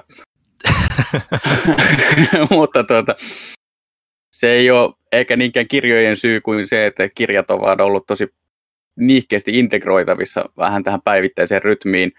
Jonkun verran lukenut tuota kännykän Kindle-sovelluksen avulla sähkö, sähkökirjoja ja sitten kuunnellut e- noita äänikirjoja, mutta ne on siis tyyliin, en kehtaanko edes tunnustaa julkisesti, muutama, muutama vuodessa. Fifty okay. Shades of Grey kuunnellut läpi. Mm, en varmaan, ehkä ikimuistoisin mitä on kuunnellut, niin Stephen Fryn elämänkerran eka osa oli Stephen Fryn itsensä lukeman aika hyvä, koska siinä tuli justi tämä, että kun mä uskon vakaasti tähän, että jos kirjoittaja itse lukee sen äänikirjan. Toki edellyttää sen, että kirjoittaja itse on myös niin kuin sillä tavalla karismaattinen hahmo. Niin äh, siinä tulee se, että hän korosti parissa kohtaa sitä tota, lausuntaa sillä tavalla, että se ei varmaan ole välittynyt se viesti siinä painetussa versiossa. Mm. Se oli aika hauska. Joo. Öö, itse kuten on varmaan aiemmissakin kästeissä, niin kuin ollaan puhuttu myös Huttusen ja Pyykkösen lähdön jälkeen, niin jonkun verran, en mä mikään aktiivi niin kuin lukija ole, että enemmän niin kuin tulee niin kuin verkossa luettua juttuja, mutta tota, mä nyt aloitin tuossa, kun mulla oli aiemmin jäänyt kesken toi George Lucasin toi suomennettu elämänkerta siihen Disney-kauppoihin asti, että mä nyt sitä sen vuoru, nu, nuoruusvuosia käsittelevät kappaleet on nyt jo joissain määrin lukenut taas uudestaan alusta, kun en niistä muistanut enää mitään silloin, kun mä viimeksi sen aloitin. Ja ö, sitä edellinen kirja taisi nyt olla sitten tota toi Speden elämänkerta ja Kimin just se elämänkerta kertaa, että kyllä se nyt siihen on niin kuin painottunut se meikäläisen lukeminen nyt tässä viime aikoina, mutta jotenkin on kyllä niin kuin halu lukea taas enemmän, että mulla niin kuin jotenkin on, varsinkin tämän niin kuin korona-ajan myötä niin kuin huomannut, miten paljon niin kuin on vaikea erottaa niin kuin työ ja omaa niin kuin, aikaa, koska pelaaminenkin periaatteessa on sitä työaikaa, niin sitten vähän haluaa jotain erottavaa, niin mä oon niin kuin, just niin kuin ennen nukkumaan menoa, niin kuin, niin kuin tuossa Paavikin sanoi, niin vähän ruvennut lukemaan niin kuin, juttuja, niin ehkä se tästä taas lukuharrastus niin kuin alkaa myös itselläkin käyntiin. Ehkä tämmöinen, se... ja, no vielä siihen ehkä tähän aiheeseen liittyen, että semmoinen kirja, mikä peliaiheinen, mikä on itse tullut luettua viime vuosina, niin vuosi sitten ehkä oli justiin tämä, varmaan moni muukin on lukenut tämä Jason Schreierin, miten, Schreier, miten tuo lausunut sukunimi, Schreier, Schreier. tämä Blood, Sweat and Pixels, jossa mm. siis muistaakseni oli kokoelma erinäisiä pelin kehittäjien tämmöisiä tarinoita ja se olikin, siinä oli kyllä tosi hyviä, hyviä pätkiä silleen just semmoista herkullista behind the scenes materiaalia, mitä ehkä tämmöinen peli, peleistä enemmän kiinnostunut kaipaa, että just jostain semmoisista tunnetuista peleistä tarinoita sieltä niin sanotusti juoksuhaudoista. Joo, tuota on, tuota on suositeltu tosi paljon, että, että se nyt on itse asiassa mulla listalla, mitä mä oon kirjoittanut, että mitä voisi ehkä rupea lukemaan sitten, kun ton Lukasin saa pois alta, niin pitäisi kyllä ehkä. Häneltä taitaa olla tulossa itse asiassa uusi kirjakin muistaakseni nyt. En, en tiedä sen tarkemmin sitä, mutta tämä kirjoittaa käsittääkseni uutta kirjaa. Joo. Öö, sitten Akkelin kipuraha kirjoittaa, että nyt on lukumiehiä kästissä, eli lukemisteemalla jatketaan selkeästikin. Onko kukaan teistä, onko kukaan testannut Steven Erikssonin Malatsan Book of Fallenia tai maailmaan sijoittuvaa muuta tuotantoa? Sarjahan on käytännössä pelikirjoja, sillä maailma on saanut alkunsa pöytäropena. On siis todellinen HC-kulttifantasia vain harvoille ja valituille. Onko kenellekään tuttu? kaikki pudistaa päätään, joten valitettavasti lukumiehet, lukumiehet pettivät nyt tässä, tässä suhteessa. Akkelin kipuraha jatkaa, että onko nyt siis kiveen hakattu, että Maagisetä, Jyri ja Paavi eivät palaa Konsolifin Special juhlakästin merkissä samaan Skype-istuntoon? No ainakaan, ainakaan minulla ei ole kukaan soitellut, että olisi tämmöistä viritteillä, että en tiedä tuleeko se minullekin täysin yllätyksenä. Joo, että jos mä itse asiassa kun mä kyselin tätä, tätä varten Peeroltakin esimerkiksi, että onko mitään konsolifin podcastia tai tämmöistä niin juhlajuttua tulossa, niin on vähän, vähän oli, että ei nyt ole ainakaan tällä hetkellä skaavailussa, ja tämä koronatilannekin tietysti sitten, että ei ainakaan mitään niin kuin semmoista reunionia niin kuin ainakaan livenä ihan hetkeen välttämättä saada kasaan, tai ehkä saadaan, mutta, mutta katsotaan, katsotaan. Ja, ei, ei, ei olisi mitään sitä vastaan, ei olisi kyllä. Joo, olisi kyllä kiva nähdä ihmisiä kyllä taas pitkästä aikaa. Ihan niin kuin koronan takia, myös sen takia, että ei ole nähnyt teitäkään ketään. Niin kuin, no, AK ja Esa nyt, aina, Esa ihan vähän aikaa sitten, kun palasi Suomeen, ja AK nyt aina silloin tällöin pyörähtää Helsingissä, mutta Paavi, joka ei ole nyt näkynyt sitten parin kesän ainakaan. Joo, ei kesällä tietenkin hyvä, että pystyisi ulkonakin näkemään ihmisiä, vaikka on kuinka korona, niin jos pitää sen riittävän etäisyyden, niin pystyy sille kaukaa edes katsomaan. Joo, no to... liukumäen alle nauhoittaa podcastia. Joo, no tällä hetkellä kun katsoo jengiin touhua, niin ei se kyllä ihan ne turvavälit pidä kyllä, mutta, mutta ehkä, ehkä fiksu, fiksulla porukalla se voisi jopa onnistua. Öö, Akkelin kipuraha kysyy myös, että no me ollaan puitu tätä jo aika paljon, että kuinka konsolifin sai alkunsa, mutta tota, enemmänkin ehkä sitten, että kuinka kukin päättyi tähän harrastukseen ja mikä siihen on motivoinut. Aloittaako Paavi? No mähän voin aloittaa. Eli jos harrastuksella nyt tarkoitetaan ylipäätään kirjoittamista peleistä eikä välttämättä niin pelaamista. Mä, ainakin mä tulkitsin näin. Joo, niin mäkin mä tulkitsen tämän kyllä. Joo, no pelaamisesta nyt voi totta kai sanoa nopeasti, että se nyt on tullut sieltä ehkä enemmän veljen kautta lapsuudesta, että itse on niin kauan kuin elänyt, niin on ollut oikeastaan pelejä talossa, niin sitten sitä kautta ne on vähän niin kuin ollut aina enemmän tai vähemmän osa elämää. Ja sitten tämä kirjoittaminen – ehkä, en tiedä, ehkä se sitä kautta, kun alun perin tutustui konsolifiniin, mä muistan siis, miten mä päädyin konsolifinin sivustolle, oli, olisiko ollut sekö, teillä oli konsolinetin kanssa joku yhteistyökuvio tyyliin, että konsolifin jäsenet sai konsolinetistä alennusta tai jotain tämän tyylistä, mä muistan. Ja sitten ostin sieltä erinäisiä pelejä, joita varmaan en olisi saanut edes ostaa siihen aikaan, eli GTA 3 ja Red Factionin taisin ostaa. Red Factionin liittyy itse semmoinen kiva tarina myös, että seiskaluokkaa aloitin ja mä olin justi Red Factionin ja sitten se oli mulla niin pelaamattomana ja sitten seiskaluokan ensimmäisenä päivänä nukuin pommiin, niin sitten mä en mennyt kouluun ollenkaan ja pelasinkin vain Red Factionia sitten kotona. Mutta niin, sitä kautta ehkä päätyi konsolifiniin, että oli tämä alennuskoodi viritelmä ja sitten, sitten kun oli konsolifinissä, niin sitten ehkä vähitellen tapasi sielläkin, innostui kirjoittaa sinne foorumille ja sitten sitä kautta rupesi seuraamaan, että oi vitsi, olisi kiva kirjoittaa peleistä ja sitten mä yritin jotain epämääräisiä viritelmiä kirjoittaa. Sitten myöhemmin ehkä sitten, en tiedä, sillä kun riittävästi luuhas siellä Irkissäkin, niin sitä kautta sitten onnistui liimautumaan kiinni Guardian Viperin eli Villen, Villen helmoihin ja siitä se reittä pitkin sitten tämä matka ylöspäin alkoi. Kyllä, näinhän se, näinhän se. Mites Esa? Varmaankin tuota pääasiallinen motivaatio sekä niin kuin pelaamisen että peleistä kirjoittamisen aloittamiselle oli se, että mä asuin silloin Heinolassa murrosikäisenä ja siellä ei ollut hirveästi mitään tekemistä tai jos oli, niin ei ollut ainakaan mun mielestä mitään mielekästä tekemistä. Semmoista epämääräistä luuhaamista lähinnä. Ja sitten mä niin kuin mietin, että kyllä tässä nyt jotain pitäisi keksiä. Mm. Mutta kun oli sitä luppuaikaa vähän liikaa ja vähän levoton tyyppi, niin tota, ajattelin, että no, tai vähän niin kuin ajauduin sitten niin kuin pelien pariin siinä, ja sitten mä ajattelin, että no kyllähän mä voin tehdä, tehdä tätä pelijournalismiakin tässä samalla, että se oli vähän niin kuin tavallaan semmoista sattuman kauppaa.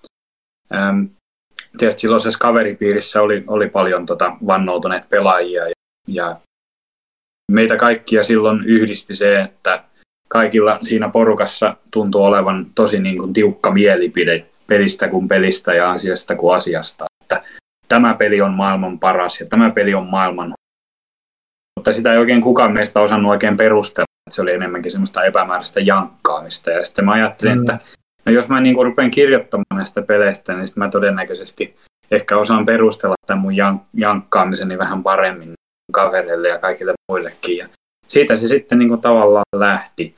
Ja sitten mä jäin siihen niin kuin koukkuun. Että tota, että hyvä näin voisi sanoa. Hyvä, että jäin koukkuun tähän enkä johonkin, johonkin kyseenalaisempaan asiaan. Ja, ää, voi sanoa, niin kuin, että siis mä sain peleistä ja sitten peleistä kirjoittamisesta niin kuin mun identiteetin. Mm. Ja se jatkuu edelleen, edelleen se, se niin kuin, mä jatkan sillä tiellä edelleen, se on hienoa. Joo. Mulle tuohon voi samastua meistä aika, aika moni tuohon identiteetin löytämiseen. Mites, mites Aake? Joo, pelaaminen ehkä tuli itselle tota, isän ja PC-pelaamisen kautta aikoinaan, että se ei, ei ollut sillä mitenkään ihme, mutta sitten tota, mä olin pitkään aika, aika vannoutunut PC-mies, mutta sitten tota, sit kaveri lainasi mulle pleikkaria parin otteeseen ja pelasin muun muassa tota Final Fantasy 8 ja MGS 1. Hmm. Ja sitten MGS 1 en niin kuin ekalla fiiliksellä edes niin kuin pitänyt niin kuin yhtään. Mä ajattelin, että ihan, että ihan typerää, kun ei voi, niin kuin, ei voi noille vihollisille mitään, kun ei sulla ole aseita se ei niin kuin sopinut pirtaan, mutta sitten yksi kaveri tuli käymään ja oli sillä että hei anna mä kokeilen ja rupesi pelaa sitä ja se pelasi niin kuin pari tuntia ja sitten se rupesi niin menee tosi siistiksi se meno ja mä olisin, ei vitsi mikä peli, että nyt ruvetaan pelaamaan. Pelasin mm. sen läpi ja mä olin sillä että sain sen läpi ja sitten tota, sit mä ajattelin että milloin tulee kakkonen. Sitten ruvettiin mm. selvittelemään ja sitten oli sillä kakkonen, että kakkonen, MGS kakkonen tulee varmaan Pleikka kakkoselle no milloin se Pleikka 2 tulee? Sitten, sitten ruvettiin kaivaa sitä. Sitten mä muistan, että mä oon valvonut niin kuin, ää, muista syistä. Mä olin, kärsin unettomuudesta just sinä yönä, kun tota PS2 julkaistiin Japanissa. Ja sen mm. aikaisia, sellaisin sen aikaisia foorumeja keskellä yötä, yötä että mitkä on niin kuin ensifiilikset jengillä ja niin kuin, kertokaa kaikkia. Sitten ruvettiin, sitten mä katsoin, että onko niin suomenkielistä keskustelua olemassa.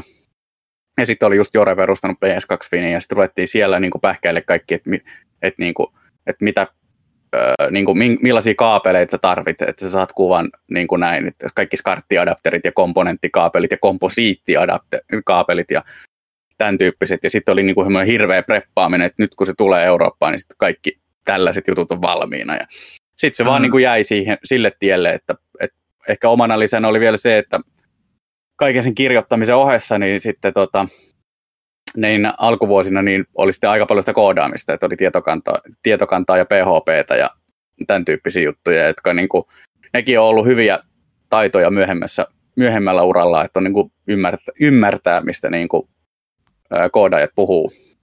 Joo. Että, tota, ei, ei niin kuin tule ihan turistina siihen, siihenkään maailmaan, mutta tota, näin. Että tota, sitten kun lähti opiskelemaan, niin oli ehkä pari vuotta semmoinen niin kuin fiilis, että ei välttämättä kuitenkaan olisi päätymässä kirjoittamaan työkseen. Mm. Ja olin niin kuin pelikuvioista ja kirjoituskuvioista ja niin kuin näin aika pitkään poissa, että silloin oli niin kuin valokuvaus oli se juttu, mutta sitten tota, mm.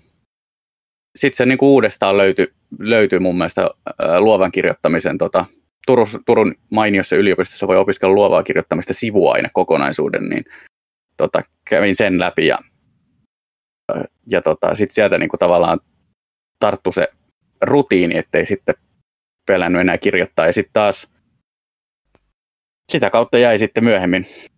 Aluksi rupesi kirjoittelemaan uudestaan niin kuin enemmän ehkä autoista, mutta sitten, tota, sitten todettiin, että no ehkä tuolla tota, autopeleissäkin olisi vielä tilaa.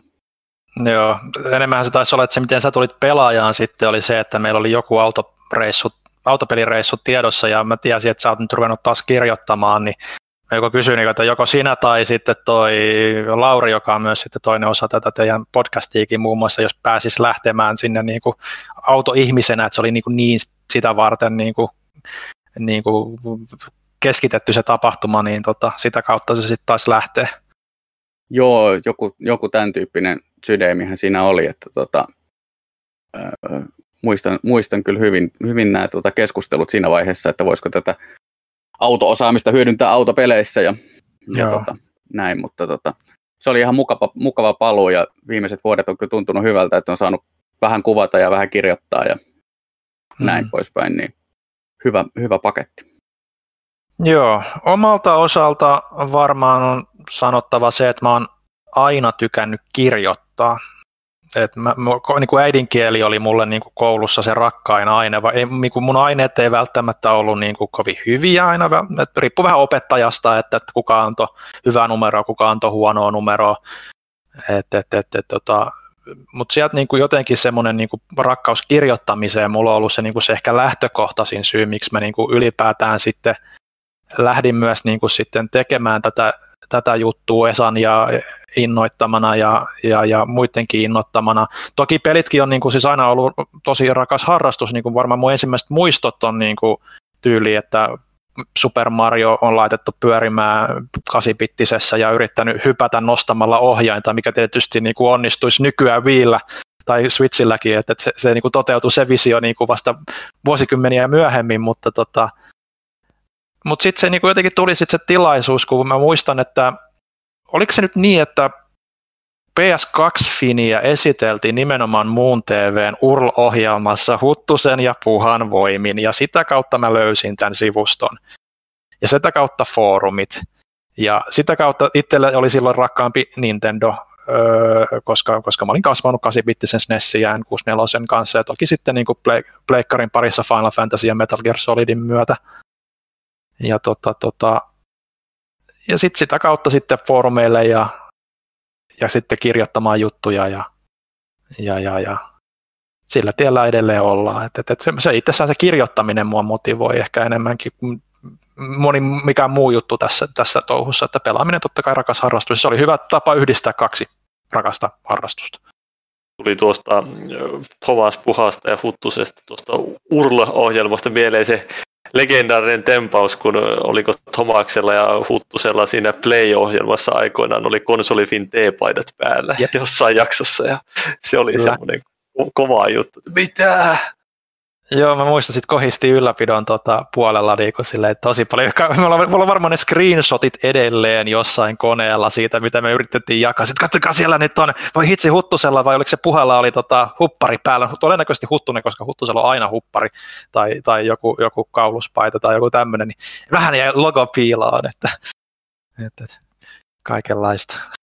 Joo, ne oli kyllä, tota, nämä just muun TV-maininnat oli niin kuin iso osa tätä alkuvuosien sitä maineen rakentamista ja sitten kaikki, että sai, niin kuin, saatiin logoi mainittua niin kuin, tonne, niin kuin, että siis ää, pelikaupat nosti, että paljonko me on annettu arvosanaksi mm-hmm.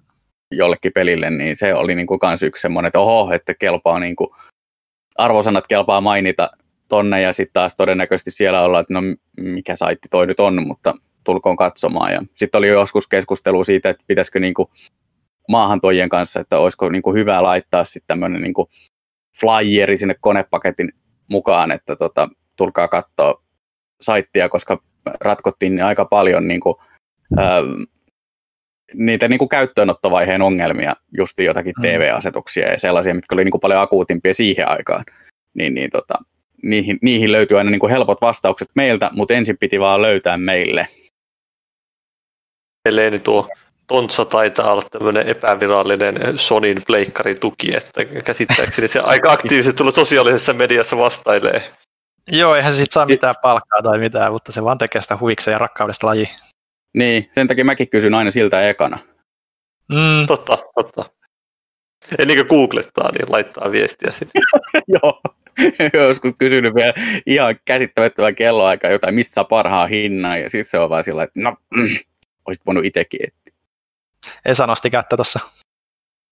No mä nostelin mun sormeen sen takia, kun tuota, tuli vaan semmoinen mieleen lyhyesti, että tota, selkeästi pelikaupat ja varmaan lähinnä toi konsolinet on hyötynyt konsolifinistä sikälikin, että mulle vähän aikaa sitten se konsolinetin omistaja pää, pääjehu Mister sanoi mulle, että tota, tai kiitti mua siitä, että vielä, vielä tänäkin päivänä moni tulee hakemaan niin Nintendo pääasiassa konsolinetistä. Ja, mm.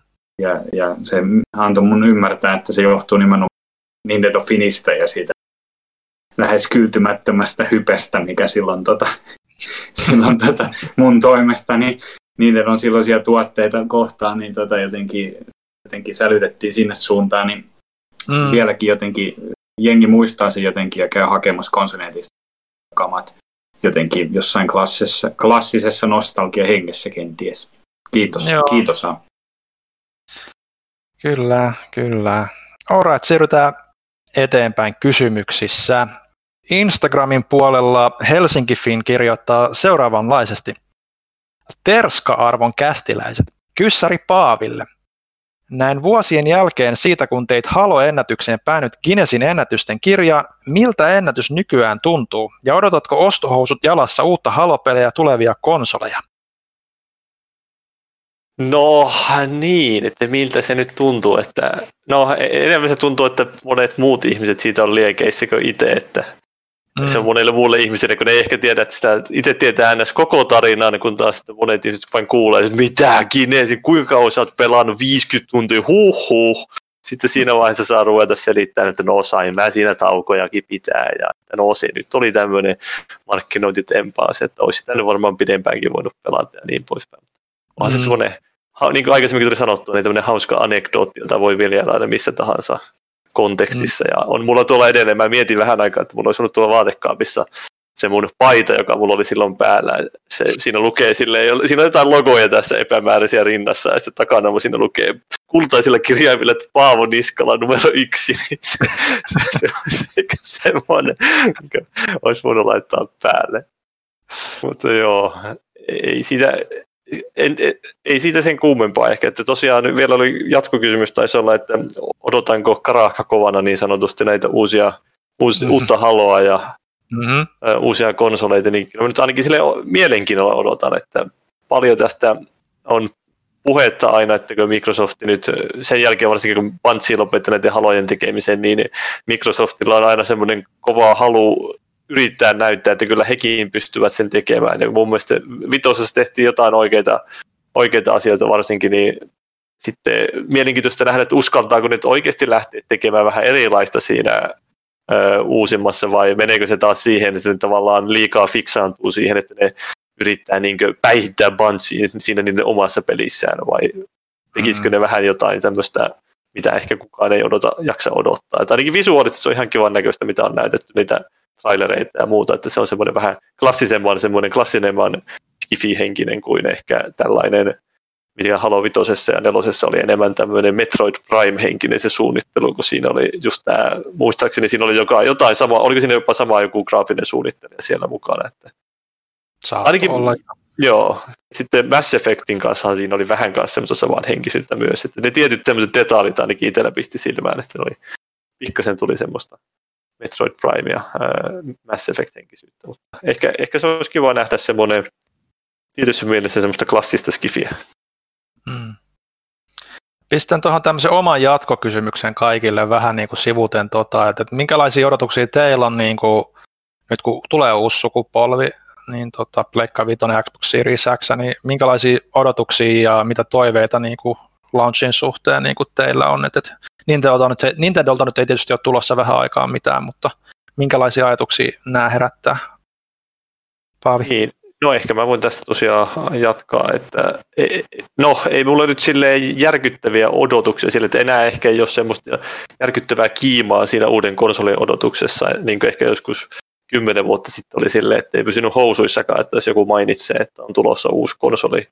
Ja nykyään se on enemmän sitä, että silleen mielenkiinnolla seuraa, että katsoo kyllä uutisia tasaisin väliöin, että okei, mitä sieltä nyt on kerrottu ja minkälaista laitetta sieltä on tulossa ja niin poispäin, mutta se on enemmän semmoista mielenkiintoista odottamista ja seuraamista ja ehkä näistä kahdesta konsolista, mitä nyt tiedetään, on tulossa Pleikkari 5 ja Xbox One Series X, niin tällä hetkellä ehkä vaakakuppi paintuu, painottuu enemmän sinne Xbox Oneiin, tai se Xbox Series X, herran jumala näiden nimien kanssa, niin Xboxin puolelle, koska se, sille tällä hetkellä mulla on se tilaus voimassa vielä ensi vuoden puolelle, taitaa olla tämä se Game Pass Ultimate, ja sitä kautta tulee aika paljon pelattua pelejä ihan vain, että se, sieltä nyt saa kaikki Microsoftin omat pelit ja sitten monesti kaikkea tämmöisiä vähän vanhempia hyviä pelejä niin kuin Dishonored 2 ja sitten viime vuonna vaikka se Outer Worlds, joka tuli ihan silleen, että en olisi muuten välttämättä koskaan edes pelannutkaan. Ja sitten se oli siellä.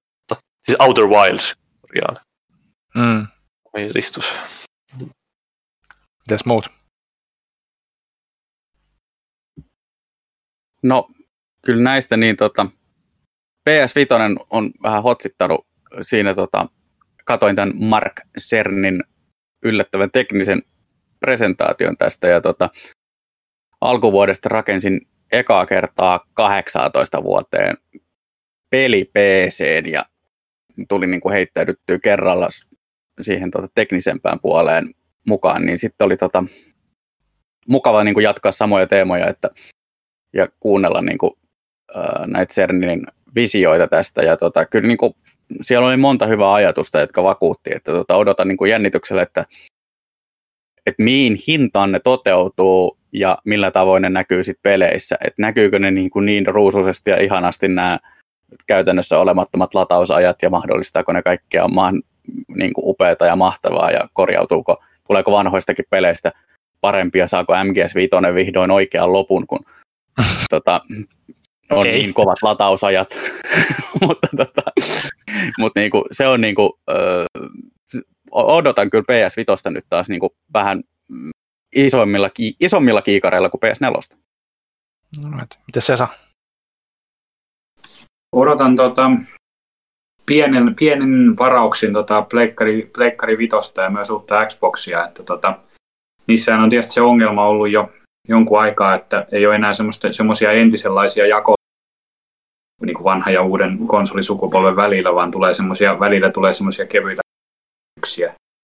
Mm. Ei ole semmoisia niin kuin entisellä, aivan entisenlaisia semmoisia harppauksia enää niin kuin oteta teknisesti, eikä oikeastaan miten muuten, mitenkään muutenkaan. Että se homma on ehkä mennyt vähän tylsäksi siinä ähm, Ehkä odotan kuitenkin en, enemmän semmoisia niin kuin todellisia innovaatioita ja edistysaskelia, mitä on varmasti tulossa, etenkin niin kuin ton pelien niin kuin striimauksen suhteen. Et esimerkiksi tämä Googlen äh, Stadia-pelikonsoli tai härveli oli ihan mm. kiinnostava niin kuin ajatus, kiinnostava kokeilu.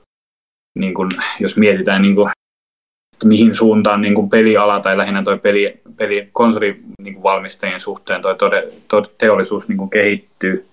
Mutta tota, tähän mennessä niin tuntuu, että tuommoinen varman päälle pelaaminen on kuitenkin, kuitenkin järkevää, että julkaistaan aika perinteisiä konsoleita tai pelitietokoneita. Mutta varmasti se pelistriimaus tulee viemään sitä eteenpäin, tai, tai VR tai sitten joku. Mä vähän niin kuin olen tämmöisellä odottavalla kannalla, mm. mitä tulee tapahtumaan, mit, mikä tulee olemaan se kaupallisesti. Niin kaupallisesti kestävä suuntaus konsolin valmistamisessa. Ja niitä todellisia innovaatioita odotellessa pelaan sitten Nintendo Switchiä vaikka sitten lähinnä. Ja vaikka sitten sitä Splatoonia hinkkaan sitten niin kuin haman katkeran loppuun asti. Ähm, kyllä mä luulen, että jotain, jotain isoa tulee tapahtumaan kyllä ennemmin tai myöhemmin. Näyttää mm. siltä, että todennäköisesti myöhemmin. Se on semmoinen mielenkiintoinen aspekti vielä niin tosiaan, kun mainitsit tuon, että tämä niin kuin, ei ole semmoista selkeää hyppäystä enää välttämättä, niin toisaalta kun itsellä esimerkiksi ei ole tuo Xbox Onea enkä PlayStation 4 en ole päivittänyt niin niihin X tai Prohon, mm-hmm. niin sitten siinä mielessä toki itselle se hyppäys sitten on suurempi, jos olettavasti hankkii jommankumman näistä uusista konsoleista. Ja siinä on joitakin pelejä, joita on jättänyt kokonaan pelaamatta ihan puhtaasti sen takia, koska tietää, että ne on ehkä näillä vanhemmilla malleilla vähän heiveröisiä, niin kuin esimerkiksi Jep. tämä Remedin Control on, ja kuuluu, kuuluu ehkä semmoisia juttuja, että se ei ole kovin hekumaalinen elämys näillä vanhemmilla konsolimalleilla. Sitten mä että okei, no sitten kun tulee nämä uudet, niin mä voin niille sitten pelata sen. Joo, kyllähän niin kuin selkeästi niin kuin se menee, mennyt, mennyt siihen, että optimoidaan sitten kuitenkin sille paremmalle raudalla ja sitten just nämä, varsinkin nämä isot omat pelit, kuten just God of War, mitä, niin kuin, mit, mitä Akekin nyt mainitsi tuossa, niin ilmeisesti sekin nyt on sillä vanhemmalla pleikkarilla niin kuin ihan, ainakin silloin julkaisuvaiheessa oli niin kuin aika, aika teknisesti heikompi selkeästikin, niin, tota, niin, niin siinä mielessä mielenkiintoista nähdä, mutta mä itse niin kuin muistan silloin, kun Pro tuli, niin mä ajattelin jo silloin, että että ei tämä nyt voi näyttää niin, kuin niin paljon paremmalta kuin tämä vaan välimallin konsoli. Ja sitten kun oikeastaan vertas niitä niin kuin vierekkäin, niin sen sitten huomasi kyllä, että kyllähän niissä niin kuin on ero. Ja sille sinänsä ihan niin kuin huomattavakin ero, mutta tota, nyt kun katsoi sitä, koska kaikki nähnyt sen Epicin, sen, sen Unreal Engine 5 esittelyn, niin kyllä sitä katsoessa tuli semmoinen fiilis, että okei, että tämä on kyllä aikamoista silmäkarkkia – niin kuin jopa niin kuin nykyiseen verrattuna. Ja sitten lähinnä ehkä se, miten helppoa se on niin kuin kehittäjille toteuttaa. Tätä tullaan näkemään niin kuin todennäköisesti enemmän niin kuin pienemmissäkin peleissä, että pystytään saavuttamaan ne samat niin kuin tuotantoarvot vähän helpommalla vaivalla, niin se ehkä on se makea juttu. Toki mä toivoisin enemmän, että panostetaan siihen pelattavuuden hauskuuteen, mikä niin kuin ehkä tietyllä osin niin kuin on kadonnut öö, tota, kehityskulttuurin siirtyessä Japanista niin kuin, tota, länsimaihin, mutta tota, mutta mut, mut tämmöinen niin se, mitä itse niin ajattelee. Alright, mennään eteenpäin. Itse asiassa Helsinki Finillä oli vielä itse asiassa, että mitäs herra Xbox nykyään touhuilee, mutta me tavallaan jo vastattiin siihen jo aiemmin. Joo, kyllä mä taisin siinä, jos herra Xboxilla nyt tarkoitetaan minua, että no kyllä, eikä no kyllä, killiä suinkaan esimerkiksi. Niin, no mitäs Killille kuuluu nykyään? Mä en tiedä. Killi taitaa olla nykyään Frogmindilla töissä. Sehän oli tuolla no oliko se Lightnierillä oli tämä, joka teki sitä Big Bang Legendsia, ja niin siellä oli markkinointipuuhissa, ja nyt taitaa olla Frogmindilla, jos mä oikein muistan.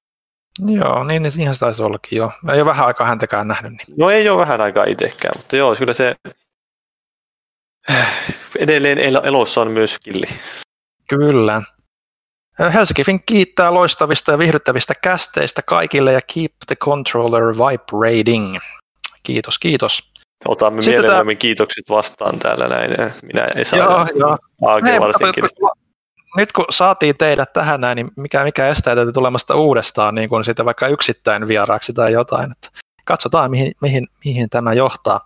Sitten täällä on kysymys, johon me ollaan vastattu, mutta mä luen tämän ääneen, koska tämä on Esa, Esa, Esan selkeästi parempi puolisko täällä kirjoitellut, että Xia, että I'd like to know what was the inspiration and main purpose of setting up ConsoleFin website. Esa, saat itse vastata nyt.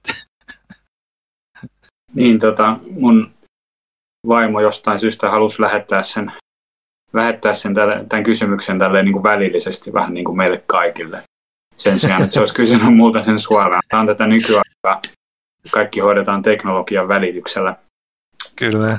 Inspiraatio konsolifiniin oli se, että se Nintendo-puoli, mitä mä pyöritin, niin mä olen aina sitä, sen verran kunnianhimoinen ihminen, että musta tuntuu silloin, silloin jo nuorena murrosikäisenä miehenä, että se ei ole jotenkin tarpe, tarpeeksi. Että mm. mikä olisi sitten se seuraava luonnollinen askel eteenpäin. Ja vähän niin kuin sattumalta tuli, tuli tarjous siitä konsoli, konsolifiniin niin liittymisestä, näin voisi sanoa, tai sen perustamisesta, niin totta kai mä, mä siihen heti tartuin ei mulla ollut mitään niin kuin varauksia sen suhteen.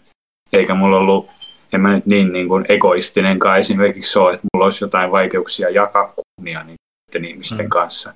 Tai ö, käydä kommunikaatiota, kommunikoida muiden niin kuin, täysin muita konsolivalmistajia kuin Nintendo fanittavien tyyppien kanssa. Ja mun mielestä asiat kehittyi silleen luonnollisella tavalla ja just loistavinta siinä oli se, että niin kuin, niin kuin miten se nyt haluaakaan nähdä, että oliko se niin pelkkää sattumaa vai oliko jotain sallimusta vai mitä, mitä että tuli just niin, kuin niin semmoinen porukka siinä alussa, eri, niin erilaisia ihmisiä ää, kokoon, että et, et vähän niin kuin jokaisella oli joku tietty erikoisalue. Mulla oli esimerkiksi se sisällön tuottaminen siinä, missä se mun niin kuin koodaamisosaaminen tai muu oli niin kuin lähinnä säälittävällä tasolla. Ja sitten saatiin niin kuin, kun koodariasiantuntijoita, saatiin hyviä sisällöntuottajia, sitten saatiin hyviä myyntimiehiä, saatiin vähän tämmöisiä erilaisia persoonallisuuksia ja, ja senkin takia sitten konsoli Finistä mun mielestä tuli niin iso menestys. Että mm. Siitä se lähti mun osalta. Mm. Haakella lisättävä. Kyllä mä oon samoilla linjoilla Esan kanssa, että se oli tavallaan se, että, että näiden niin kuin yksittäisten Fin-saittien ylläpitäjät oli kuitenkin äh, niin kuin sen verran hegemonista porukkaa, että, että kun tuli tämä niin kuin ajatus tästä, että pitäisikö nämä nyt vaan niin kuin yhdistää, että turha niin kuin tehdä samaa se osittain sisältöä ja samoja rakenteita varsinkin niin kuin moneen kertaan. Että kaikki pyörittää omia saitteja ja niin kuin näin, niin mitäs jos tuota tehtäisiin niin kuin yksi, yksi sisältöpohja tai sisällönhallinta, jota kautta sitten sitä niin kuin pyöritettäisiin. Ja sitten tota, olisi se niin kuin moni, moni alusta harrastajillekin kätevä, että olisi niin kuin kaikki info samassa paikassa.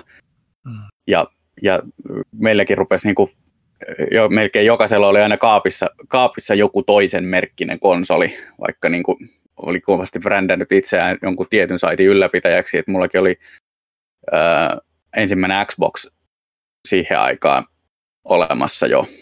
Mm ja niin kuin tämän tyyppisiä juttuja, niin sitten tota, sit se oli mielestäni hyvä. Ja sitten toinen oli se, että tavallaan haluttiin tuoda ne kaikki alustat saman katon alle, jotta sitten voitiin rajata se konsolisota sinne konsolisota-foorumialueelle.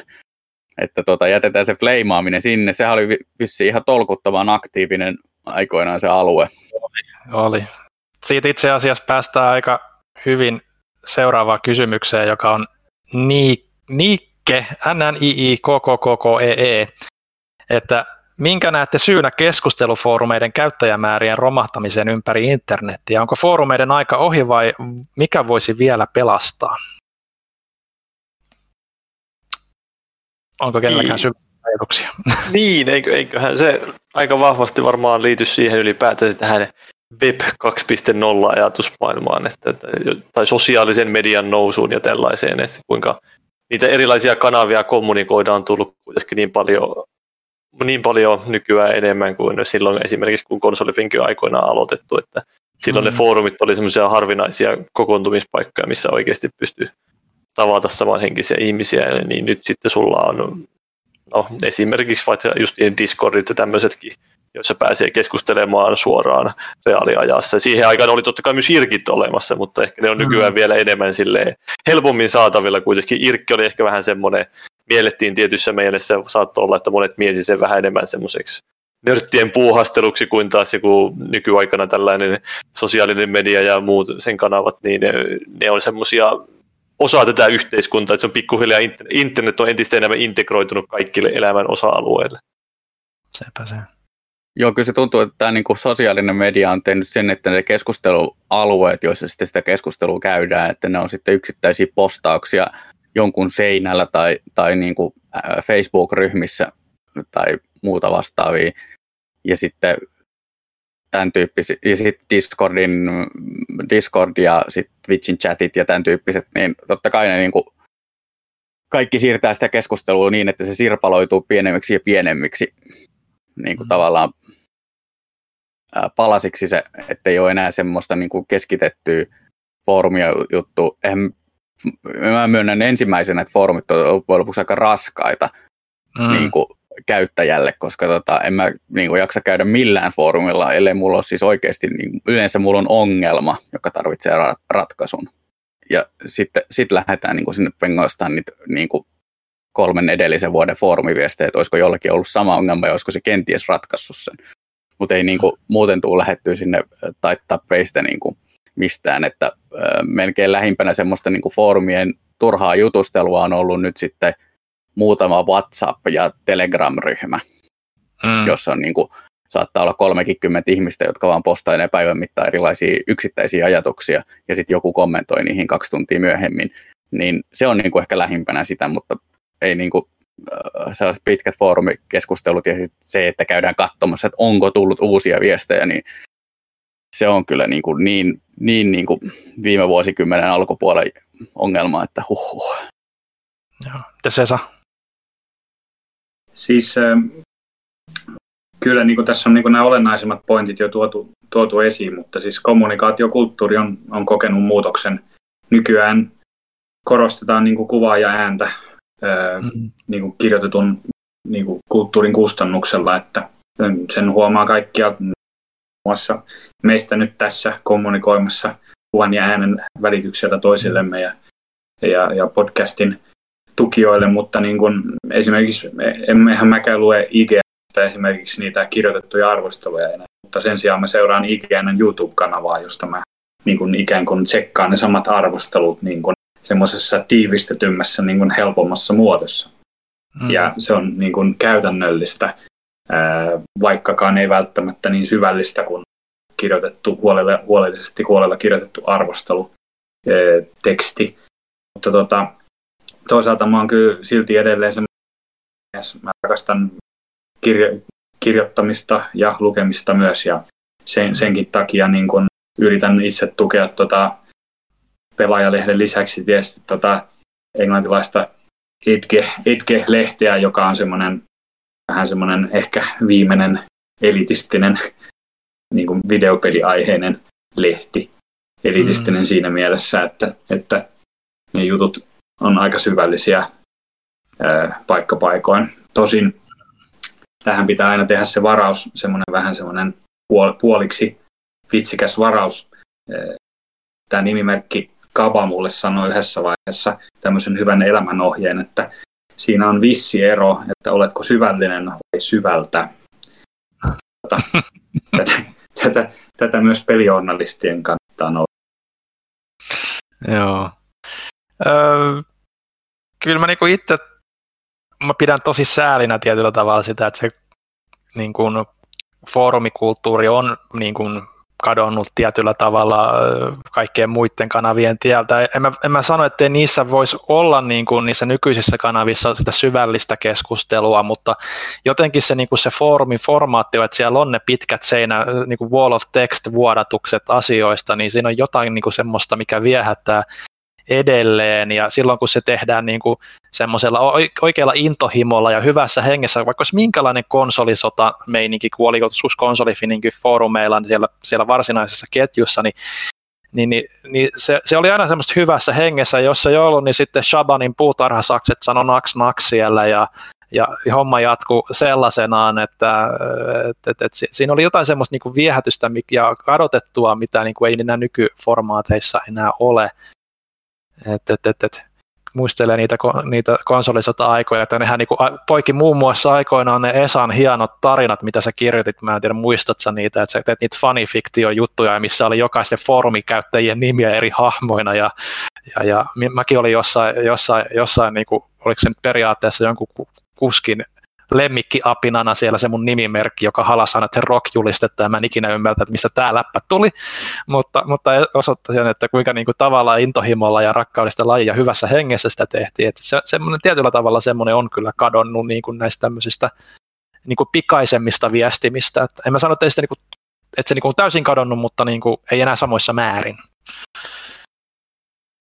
ehkä enemmän osa, tai siis osittain tämä on myös tämmöistä osa tätä yle, isompaa muutosta, mitä nyt jatkuvasti tapahtuu, että tekniikka mm. kehittyy ja sitten toisaalta kulttuuri kehittyy ja ehkä siinä tulee vähän semmoinen myös vanha, vanhan miehen olo välissä, kun katsoo sitä ja muistelee niitä vanhoja aikoja ja sitten mietit niitä ihmisiä ja katsot vähän itseäsi vanhempia ihmisiä, jotka taas mm. muistelee sitten vielä jotain vähän vanhempia asioita ja, ja kaikilla Kyllä. on totta kai näitä omia, mitä muistellaan kaihoten, että osittain sitten pitää, pitää ehkä yl, yrittää ylläpitää sitä, mitä pitää hyvänä siinä foorumin ajattelussa ja yrittää vaalia sitä, mutta toisaalta pitää ehkä myös pystyä hyväksymään se, että nykyajan ihmiset elää vähän erilaisessa maailmassa, tai nykyään nuoret vaikka elää vähän erilaisessa maailmassa kuin itse eli mm. silloin nuorempana. Joo, ja siis sehän on nuorten tehtävä tehdä asiat eri tavalla kuin, niin kuin vanhemmat sukupolvet, että ei siinä mitään, mutta tota, se, niin kuin mitä ehkä foorumikeskustelusta jää kaipaamaan, oli se niin kuin pitkäjänteisyys, koska kun se aihe pysyy elossa niin kuin vuosien ajan, niin se mm. keskustelun rakenne on täysin erilainen kuin esimerkiksi Facebookissa, että vaikka sun kaveri postaisi jostakin hienosta asiasta, johon niin kuin kymmenen ihmistä käy kommentoimassa kolme kommenttia jokainen, niin se keskustelu pysyy voimassa elossa niin kuin tasan kaksi viikkoa maksimissaan, niin kuin ihan maksimissaan. Ja sen jälkeen se aihe unohtuu ikuisesti. ikuisesti. Ja sitten taas niin kuin foorumeilla niin sitä niin kuin kumulatiivista pähkäilyä, ei nyt sanota tietoa, mutta pähkäilyä ainakin niin tota, kootaan niin kuin sinne vuosien ajan pahimmillaan, mm. parhaimmillaan pahimmillaan. Että tota, joskus voi olla tosi raivostuttavaa yrittää lukea niin kuin kymmenen vuotta vanhoja postauksia, koska ei se tieto niin kuin, ehkä välttämättä ole relevantti, mutta joskus taas niin kuin, näkee, että, että kun on ollut joku huhu tai uutinen ja tuosta se on lähtenyt ja sitten on ruvettu pähkäilemään, miten tätä tehdään ja miten tämä voisi olla ja niin kuin, näin, niin sieltä taas voi löytyä sitten yllättäviä niin kuin, viisauksia. Et se on mun mielestä mm. niin kuin sääli foorumikulttuurin niin kuin hajoamisessa se, että tosiaan tämmöinen pitkäjänteinen niin kuin nettikeskustelu kärsii.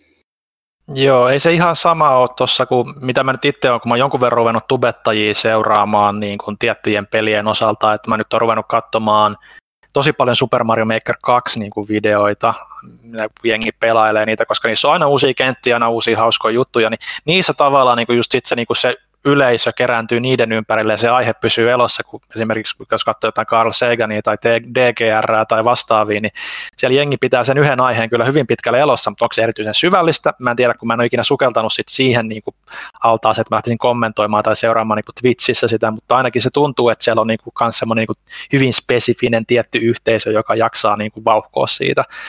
Et se on ehkä, niin kuin, minne se on tavallaan ehkä sit siirtynyt. Tiedä sitten. Mennäänkö eteenpäin? Öö, siirrytään pelaaja.fiin puolelle. Täällä on Galactus, jossa kysyy, joka kysyy, että ollaanko toimituksessa pelattu Predator Hunting Grounds, ja se on todella hauska monin peli, vaikka sitä on vähän kritisoitu. Viime viikolla julkaistiin hyvä DLC, jossa Arnold Schwarzenegger palasi Dutchin rooliin. Mä sen toimituksen osalta sanon, että meistä ei tainnut kukaan sitä pelata, koska meillä ei ollut tota, aikaa siihen ja ei sinänsä meistä kukaan taina olla niin kuin ihan niin hirveästi monin peli-ihmisiä, että se pistettiin niin kuin arvosteluunkin avustajille, jotka sitten on aktiivisempia sellaisten pelien parissa, mutta oletteko te testaillut teistä kolmesta kukaan päiden pudistusta? Ha, Esa nostaa sormen, no niin. En ole testannut mutta, siis peliä, mutta tietenkin on pakko mainita, että se kyseinen elokuva, eli ensimmäinen Predator on yksi mun suosikkeja ja se on, se on lähes täydellinen elokuva. No, sanotaan nyt suoraan, että se on täydellinen elokuva, siinä ei ole mitään vikaa, se on aika loistava. Että se rima, minkä se leffa äh, sille niin kuin Predator-saagalle sitten niin kuin asettiin, se on ehkä liian korkea. Myöhemmät nämä Predator-leffasovitukset on ollut aika enemmän tai vähemmän onnettomia ja samo, samoin on sitten käynyt näille, näille peleille, että tota, ne on aika, aika useimmiten aika säälittäviä virityksiä, mutta uusi peli nyt on ilmeisesti niin kuin sitä kokeilematta siis niin vähintäänkin mukiin menevä, että, että siitä pisteet. Mm. Öö, Anatoli 68 kirjoittaa, että mikä on jokaisen avustajan suosikki tai mieleenpainuvin artikkeli, joka on tullut kirjoitettua pelaajaan. Aloitetaan vaikkapa Paavista. Jaasta, joo. No ehkä, tämä nyt ei varsinaisesti artikkeli, mutta ehkä semmoisia, mitä, no artikkelikin, yksi, no, yksi mielenpainovia artikkeli, jos miettii, niin on se varmaan se pelit ja fysiikka, jota mä jonkun aikaa työstin silloin aikoinaan. Semmoinen vähän isompi, isompi katsaus. Ja sitten vielä, jos mennään vielä vähän skaalassa ylöspäin, niin ehkä se on kuitenkin se Halo-liite, joka tuli aikoinaan kirjoitettua, niin se, se oli aika semmoinen massiivinen urakka. En mä muista, kuinka monta sivua siinä nyt loppujen lopuksi ja kuinka monta merkkiä siihen tuli kirjoitettua, mutta oli se aika, aika semmoinen eh, rytistys, sanotaan. Ne on aika savottoja ollut ne liitelehdet jo. Että, että, itsekin niitä kaksi-kolme kirjoittaneena ja Aakekin voi yhden kirjoittaneena voi varmaan sanoa myöntää tämän kanssa. Että, että, että, että, että. Joo, ne jää kyllä mieleen. Tota, siinä on tietysti yhtä aikaa tosi paljon duunia ja sitten sulla on toisaalta niinku semmoinen fiilis, että no ihanaa, kun kerrankin on tilaa kirjoittaa niinku kaikki, mitä tästä aiheesta on sanottavissa. Että, tota, mutta kyllä jossakin kohtaa rupeaa iskemään se pelko, että ei saa täytettyä niitä sivuja. Niin, Mulla ei ollut sitä niin, ongelmaa kanssa. niin, niin, joo. Mutta totta kai siinä, että sisällön määrä kasvaa, niin sitten se aina se hallittavuus, että miten se sitten jäsentää, niin siitä tulee entistä hankalampaa sitten. Arvostelussa yleensä aika selkeä sille, jos miettii, että sulla on se yksi sivu tai kaksi sivua ja sitten tiedät suurin piirtein, mitä sun pitäisi sillä sanoa ja sitten on kirjoittanut useamman kerran sen, semmoisen pätkän tekstiä, niin ehkä se perstuntumakin on, että okei, näin, näin tämä homma menee, mutta sitten jossain tuomisessa, niin sä kirjoitat siihen kauhean määrän oksena tavaraa vaikka Wordiin tai mihin nyt oksenakkaan, ja sitten jälkikäteen ruvet katsoa, kuinka paljon tässä nyt niitä merkkejä onkaan, ja mikä se merkki kuoto vaikka on, niin se voi olla vähän pelottavaa. Jeps. Mites tota Esa, mikä, onko vielä jäänyt mitään mieleen erityisempää? No siis pelaajahan mä en ole vuosien varrella kirjoittanut ihan niin paljon kuin varmaan kästiläiset tässä, mutta tuota, mm. olen, olen tehnyt joitakin juttuja silloin tällöin ja tuota, kyllä varmaan noita peliarvostelun on tietysti ollut kiva väkertää silloin tällöin, mutta tuota, kyllä niin kuin, muistaakseni kirjoitin muutama vuosi sitten takaperin, saattaa olla vähän kauemminkin aikaa siitä, niin Rarevare-pelitalon histori, historiikin tota, johonkin pelaajaan, vanhan pelaajanumeroon. Sitä oli hauska tehdä ja se oli semmoinen vähän erilainen, erilainen haaste. Hmm. Tuota, en muista tuota. No, siitä voi olla vuosia ja vuosia. Tuota, tämmöisiä pieniä, pieniä erilaisia juttuja on tullut tehtyä. Tuota, ei, ei kylläkään läheskään siinä määrin kuin konsoli. Se on. Mm. Sepä se. Hake. No joo, Gran Turismo-liitteen lisäksi, niin kyllä siellä muutama tämmöinen mieleen, mieleenpainuva juttu tulee vastaan, että tota, nyt oli vuodenvaihteen tienoilla toi lataustaukona Death Stranding, mikä oli mulle aika henkilökohtainen teksti, koska tota, niin kuin siinä jutussakin mainitsin, niin pari vuotta on ollut henkilökohtaisessa elämässä aika rankkaa ja tota, se pelin pelaaminen joululomalla läpi, niin tota, teki, teki niin kuin sen, että sai aika paljon käsiteltyä niitä fiiliksiä läpi. Mm. Ja tota, se, tuli, se oli aika, aika niin kuin itsestäänselvä paketti, sit, kun sen sai naputeltua. Että tota, se oli niin kuin yksi sellainen. Ja sitten toinen oli toi ää, MGS Vitoinen oli niin kuin semmoinen mielenkiintoinen, että se oli aika, aika tota, ää, pitkä, pitkä setti, että sitä neljä päivää pelattiin Lontoossa. Ja tota, mm. niin kuin uppouduttiin siihen kokonaan. Ja tota, se se koko prosessi on niin kuin semmoinen, että se on jäänyt mieleen. Muutamia asioita muuttaisin ehkä niin kuin tota, omastakin tekemisestä, jos voisin, mutta tota, mut, mut se jäi niin kuin ehdottomasti mieleen kyllä, että se on tota, niin kuin ehkä ikimuistoisin peliarvostelu tähän mennessä. No. Anatoli jatkaa, että Paavi, kun olet tunnetusti suuri Star Wars-fani, niin kerrotko yhden hyvän asian kyseisestä leffasarjasta? Joo, tästä on ehkä vähän taas tämmöinen asia, joka on ehkä joskus vähän itse tullut provosoitu, provosoiden sanottua jotain Star Warsista ja ei, ei nyt välttämättä ole heijastellut ehkä niitä pohjimmaisia fiiliksiä, mitä oikeasti on, mutta sille tietää, että se on jollekin ihmiselle hyvin rakas, niin sitten sitä on kiva kiusata, että vähän heit, heittiin siitä vähän semmoista pientä moitetta. Että ehkä se nykyaikainen suhtautuminen on vähän hillitympi, että on mä nyt sitten kyllä kaikki Star Wars-elokuvat tullut katottua ja mukaan lukee nämä uusimmat nyt. Että Mandaloriania en ole, en ole kyllä katsonut, että sehän nyt ei ole vielä Disney Plussa tullut Suomeenkaan että virallisesti. Ee, se on kuulemma. Tiedän joitakin, niin, joo, kuulemma on tosi hyvä. Ja siinä mielessä itse tämmöinen pieni tangentti, että kun puhuttiin aikaisemmin siitä Unreal, Unreal 5 tai sitten Enginestä, niin ilmeisesti mm. siinäkin TV-sarjassa on käytetty aika vahvasti sitä pelimoottoria siihen, että luodaan kaikenlaista tämmöistä, mitä pitää vähän nopeasti, mutta sitten sen laadun ei tarvi olla silleen niin kauhean älyttömän hyvä, että se ei ole niin siinä keskiössä, vaan jotain taustaelementtejä vaikka, niin sitä voidaan sillä aika nopeasti tehdä siihen TV-sarjan tueksi. Mutta niin, itse Star Warsista äh, joku hyvä asia, että no en mä tiedä, kyllähän se nyt on tämä, mikä se on se kanttiina musiikki, tämä, mikä siinä soi siinä, niin, siinä ykkösessä, niin se on, se on, se on kyllä loistavaa, että sen verran hyvä, että se pääsi meidän häätanssiin vaimon kanssa, kun vedettiin, niin meillä oli semmoinen pieni mashup, joka lähti Zeldasta ja sitten siinä oli vähän haloa ja sitten loppuun oli vähän Star Warsia. No niin. Nyt on katkera, ettei kutsua ikinä kuulunut. niin, no se varmaan unohtui sinne matkan varrelle jäi. Kyllä. Entäpä miksi täysikasvuiset kissat ovat lähes poikkeuksetta suloisempia kuin kissan pennut? No, tämä on kyllä siis, mä en ymmärrä tätä itse asiassa.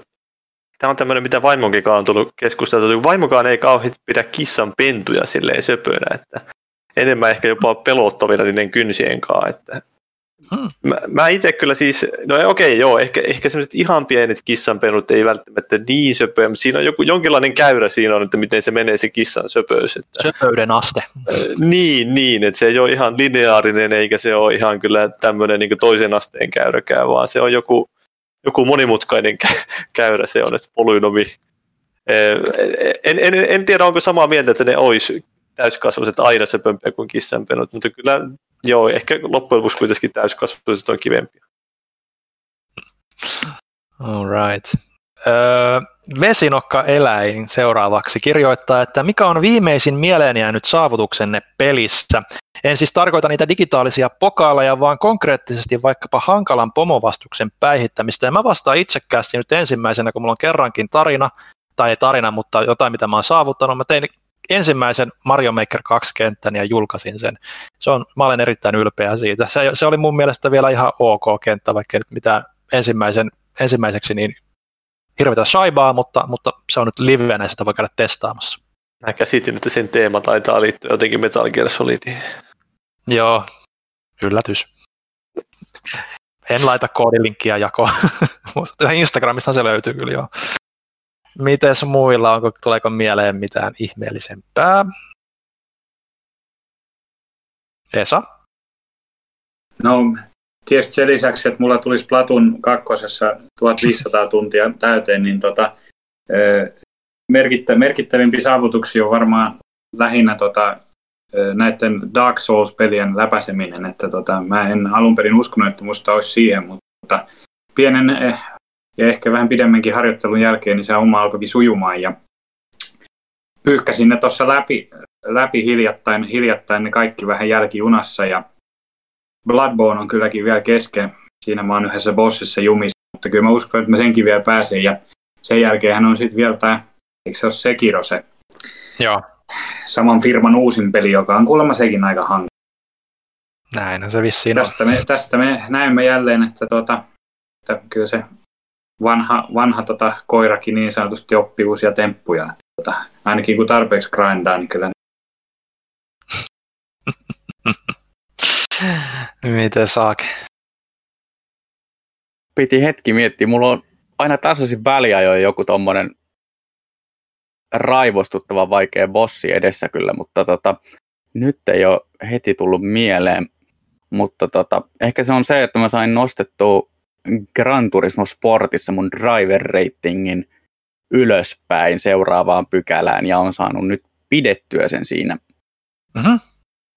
niin kuin useamman kisan ajan, että tota, se on loppujen lopuksi aika armoton ja myönnän heti suoraan, että en ole kyllä kovin hävi kuski, en varsinkaan Gran Turismossa, mutta, tota, mutta on ollut tyytyväinen siitä, että on päässyt pois sieltä pahnanpohjimmaisista luokista, että tota, No niin. se, se on niin kuin ollut hienoa, että on saanut pidettyä sen, vaikka on niin kuin ajanut tota, niin sanotusti e-sportsia oikeiden ihmisten kanssa. All right. Mites, hypp- hyppäsikö me jo Paavi yli, vai mulla ajatus katkosi, puhuit sä jo tästä? Joo, ei, ei, ei mulla ollut mitään, tai en ole antanut vielä mitään tämmöistä highlightia. Eikä sinne kauheasti kyllä ehkä olekaan. Että lähipäivänä varmaan viime ajoilta on se, kun No ehkä kun kanssa on tullut pelattua vähän nyt pitkästä aikaa NHL enemmän, niin sitten netissä on pelattu kolmestaan sille random vastustajia vastaan ja sitten me on pelattu tämmöisellä huikealla joukkueella kuin Cape Return Eagles, joka on tuolta Quebecin juniori hokiliikistä. Se nousee tällainen uskomaton joukkue, jonka overall, overall rating on niin luokkaa 55. Ja sitten silloin lähdettiin taistelemaan tämmöisiä vähän kovempia tiimejä vastaan. Niin sieltä tuli esimerkiksi ensimmäinen matsi, joka me lähdettiin pelaamaan, niin vastustajalla oli tämä, oliko sillä All Time All Stars vastassa. Meillä oli tämä juniorijoukkue, joka tai tosiaan rating-ero oli tyyli se 50. Ja se oli aika aikamoista meisinkiä, mutta me loppujen lopuksi on onnistuttu voittamaan aika monta matsia siinä. Että ne oli, se ensimmäinen voitto tuntui hyvältä, kun me silleen taistelemalla saatiin, ensin tasoitettiin ihan lopussa ja sitten jatkoajalla vielä taisteltiin maali, niin siinä tuli semmoinen maailmanmestarifiili. Toi kuulostaa mm. aivan 80-luvun Disney-elokuvalta. No se on kyllä vähän joo semmoinen Mighty Ducks-meininki, että aura-kuvio ja sitten... Emilio Estivis tulee siellä jostain kurkan takaa. joo, alright. Sitten siirrytään eteenpäin. Mr. Chateau Funk. Ja edelleen Huttusen kunniaksi sanon tämän uudestaan, Mr. Chateau La Funk, eli kaikille kästiläisille, jotka ei tiedä, niin tota, tämä oli Huttusen sisäpiiri juttu. Tykkäsin vain toistella nimeä. Öö, mukavaa saada pitkän linjan avustajakin mukaan kästiin ja onnea konsoli Fin aikamoinen kööri tuttua väkeä on peräisin samalta sivustolta. Seuraavista asioista mahdollisesti puhuittekin jo yleisesti, mutta kysytään nyt kuitenkin. Millä perusteella pelit avustajille jaetaan? Tässä varmaankin vaikuttaa tietysti itse pelattava peli, arvostelijan makumieltymykset ja historia pelisarjan kanssa sekä aikataulut, mutta onko muita syitä?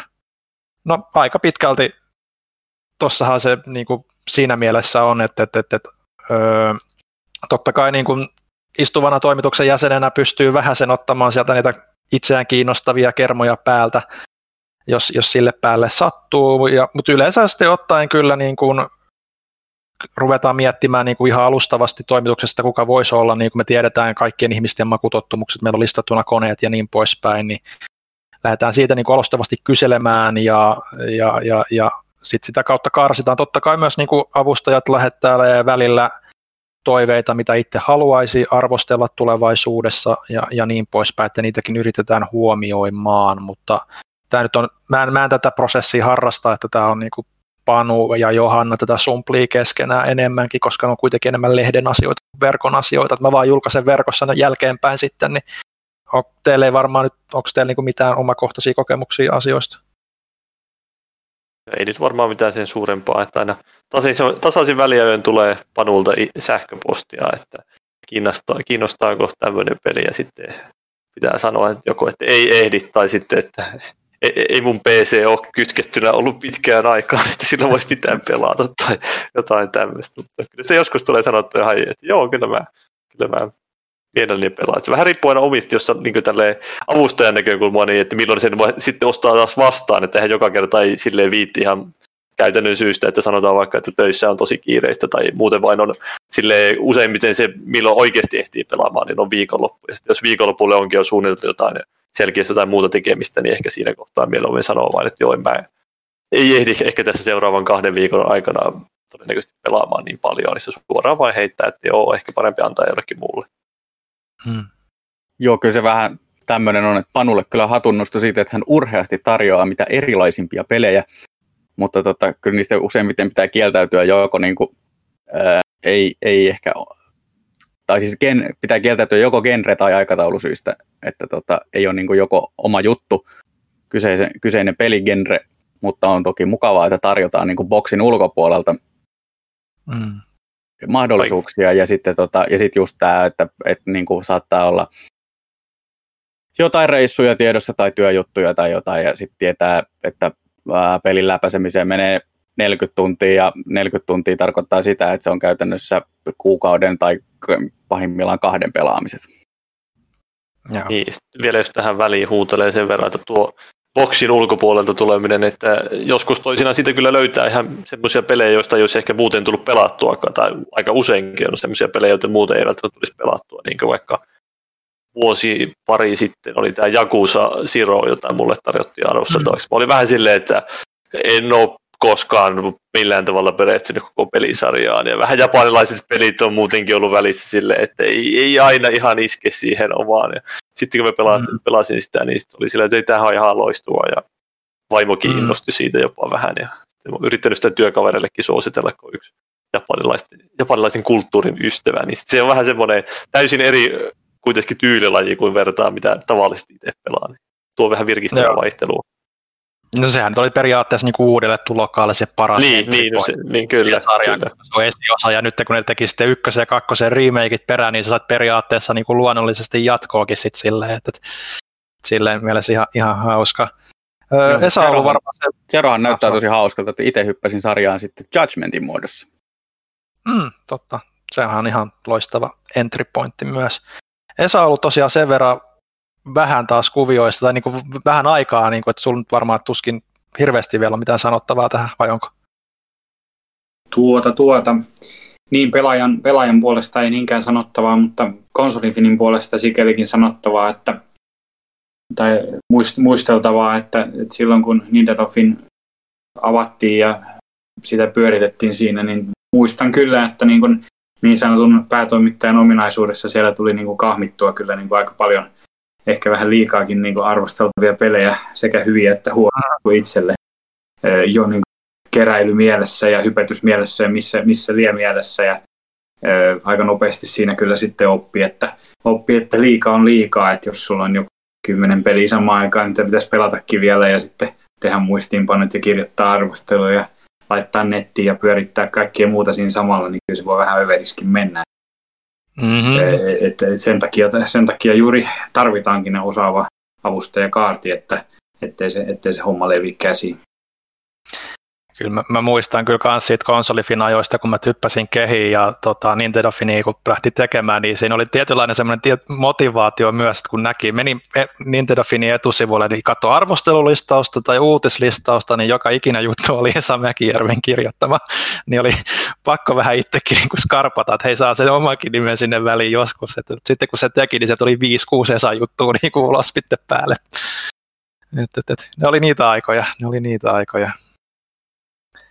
Tota, mitäs sitten seuraavaksi? Öö, onko avustajilla yleensä yhtään sen enempää aikaa arvostella peli kuin toimituksenkaan köörillä ja miten kommunikointi ja suunnittelu taittajien kanssa toteutetaan? No vähän sitä jo puitiin, että enemmänkin niin kuin just toi oma aikataulun mukaan myös totta kai, mutta tota, mä en itse asiassa teidän niin kuin kommunikointia taittajien kanssa tiedä, onko teillä ollut hirveän, varmaan kuvatekstejä aina yleensä pyydellä ja puuttuvia asioita, mutta – Joo, että se on enemmän sitä, että ainakin itse aina siinä pyrkii siihen arvostelussa. Nykyään näillä uusilla konsoleilla on suht helppo ottaa ne screenshotit itse, niin sitten otetaan ne screenshotit ja sitten ehkä miettii sitten vähän joko niihin sopivaa tai sitten yleisesti ottaa semmoisia, mitkä sopii ruutukauppauksiin voidaan olla, tai niihin kuvateksteihin voidaan laittaa semmoista informaatiota, mikä kuitenkin jää sitten itse tekstistä vähän semmoista irtonaista, niin ehkä semmoisia toteamuksia sitten, niin niitä miettii sitten valmiiksi ja laittaa siihen arvostelun oheen. Että ehkä semmoista kahden suunnan kommunikaatiota ei kauheasti loppujen lopuksi ole taittajien kanssa, se on enemmän vain sitä, että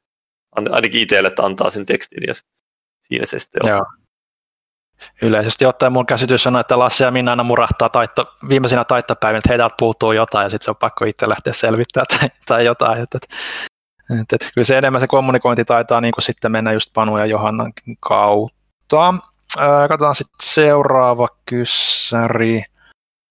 Millaisia ominaisuuksia tarvitaan pelaajan avustajalta? Minkälaisia ominaisuuksia te koette tarvitsevanne pelaajan avustajana? Paavi?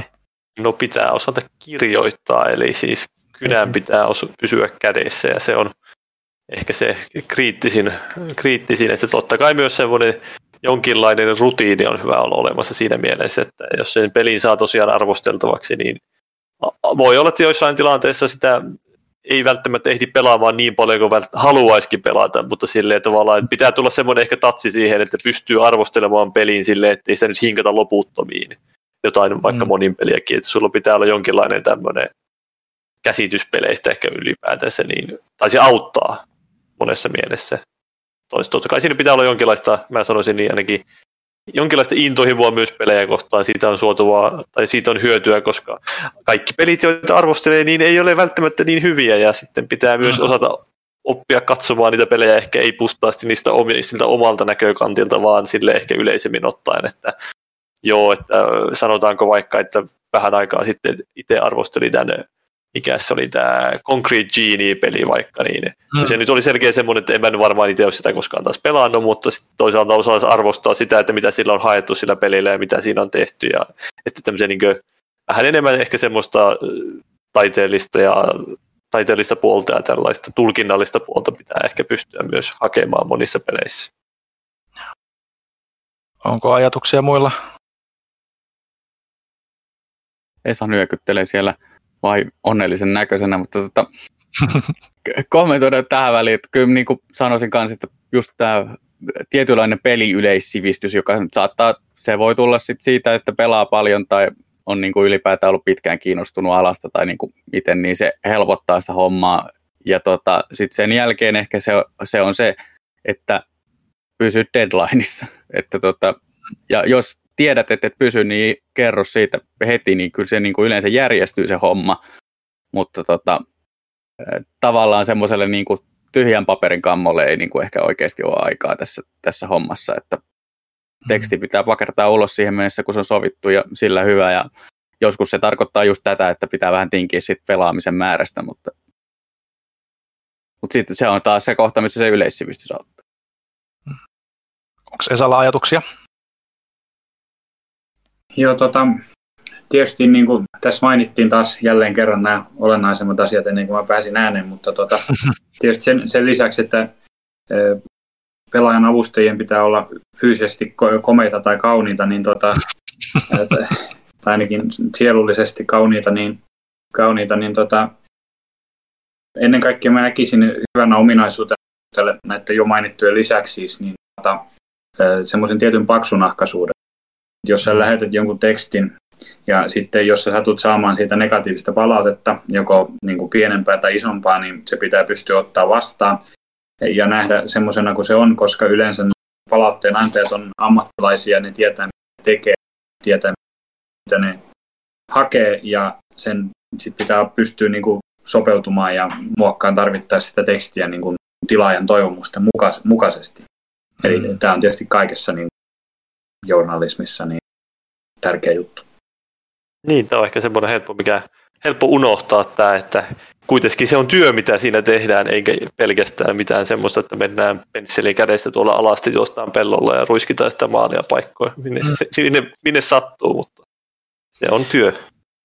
Joo, siis tällä niin kuin toimituksen jäsenenä, niin kuin, että, että joka avustajien kanssa nyt jonkun verran joutuu kuitenkin niin kuin, enemmän ehkä tuo uutispuolella ja on niin kuin, kommunikoimaan, niin niin, niin se ehkä se just ehkä monille, niin kuin, jotka aloittelee ja varsinkin niin kuin ehkä harjoittelijoille se ehkä se yllätys on, että se pelkkä niin kuin into ei riitä ja kirjoittaminen ei riitä, että se niin kuin pitää ymmärtää myös se, että, että sun on oltava se tausta niin kuin työ siinä tehtynä ja, ja se, että se niin kuin on se yleissivistys siellä taustalla, sehän vaan niin kuin tapahtuu ja kasvaa ainoastaan niin kuin alaa seuraamalla, juttuja seuraamalla, testaamalla vähän kaikkea, tutustumalla ihmisiin niihin pelien takana niin kuin erilaisten artikkeleiden haastattelujen ja tämmöisten kautta, että, että se ei vaan ole sitä, niin kuin, että, että, että, että että et, et, kun sä käännät jonkun uutisen jonkun lehdistötiedotteen pohjalta, vaan sun on oikeasti ymmärrettävä se, että mitä sillä haetaan, mikä siinä on oleellista, ja just se niin kuin tulee vaan sen niin kokemuksen kautta, ja, ja, ja, ja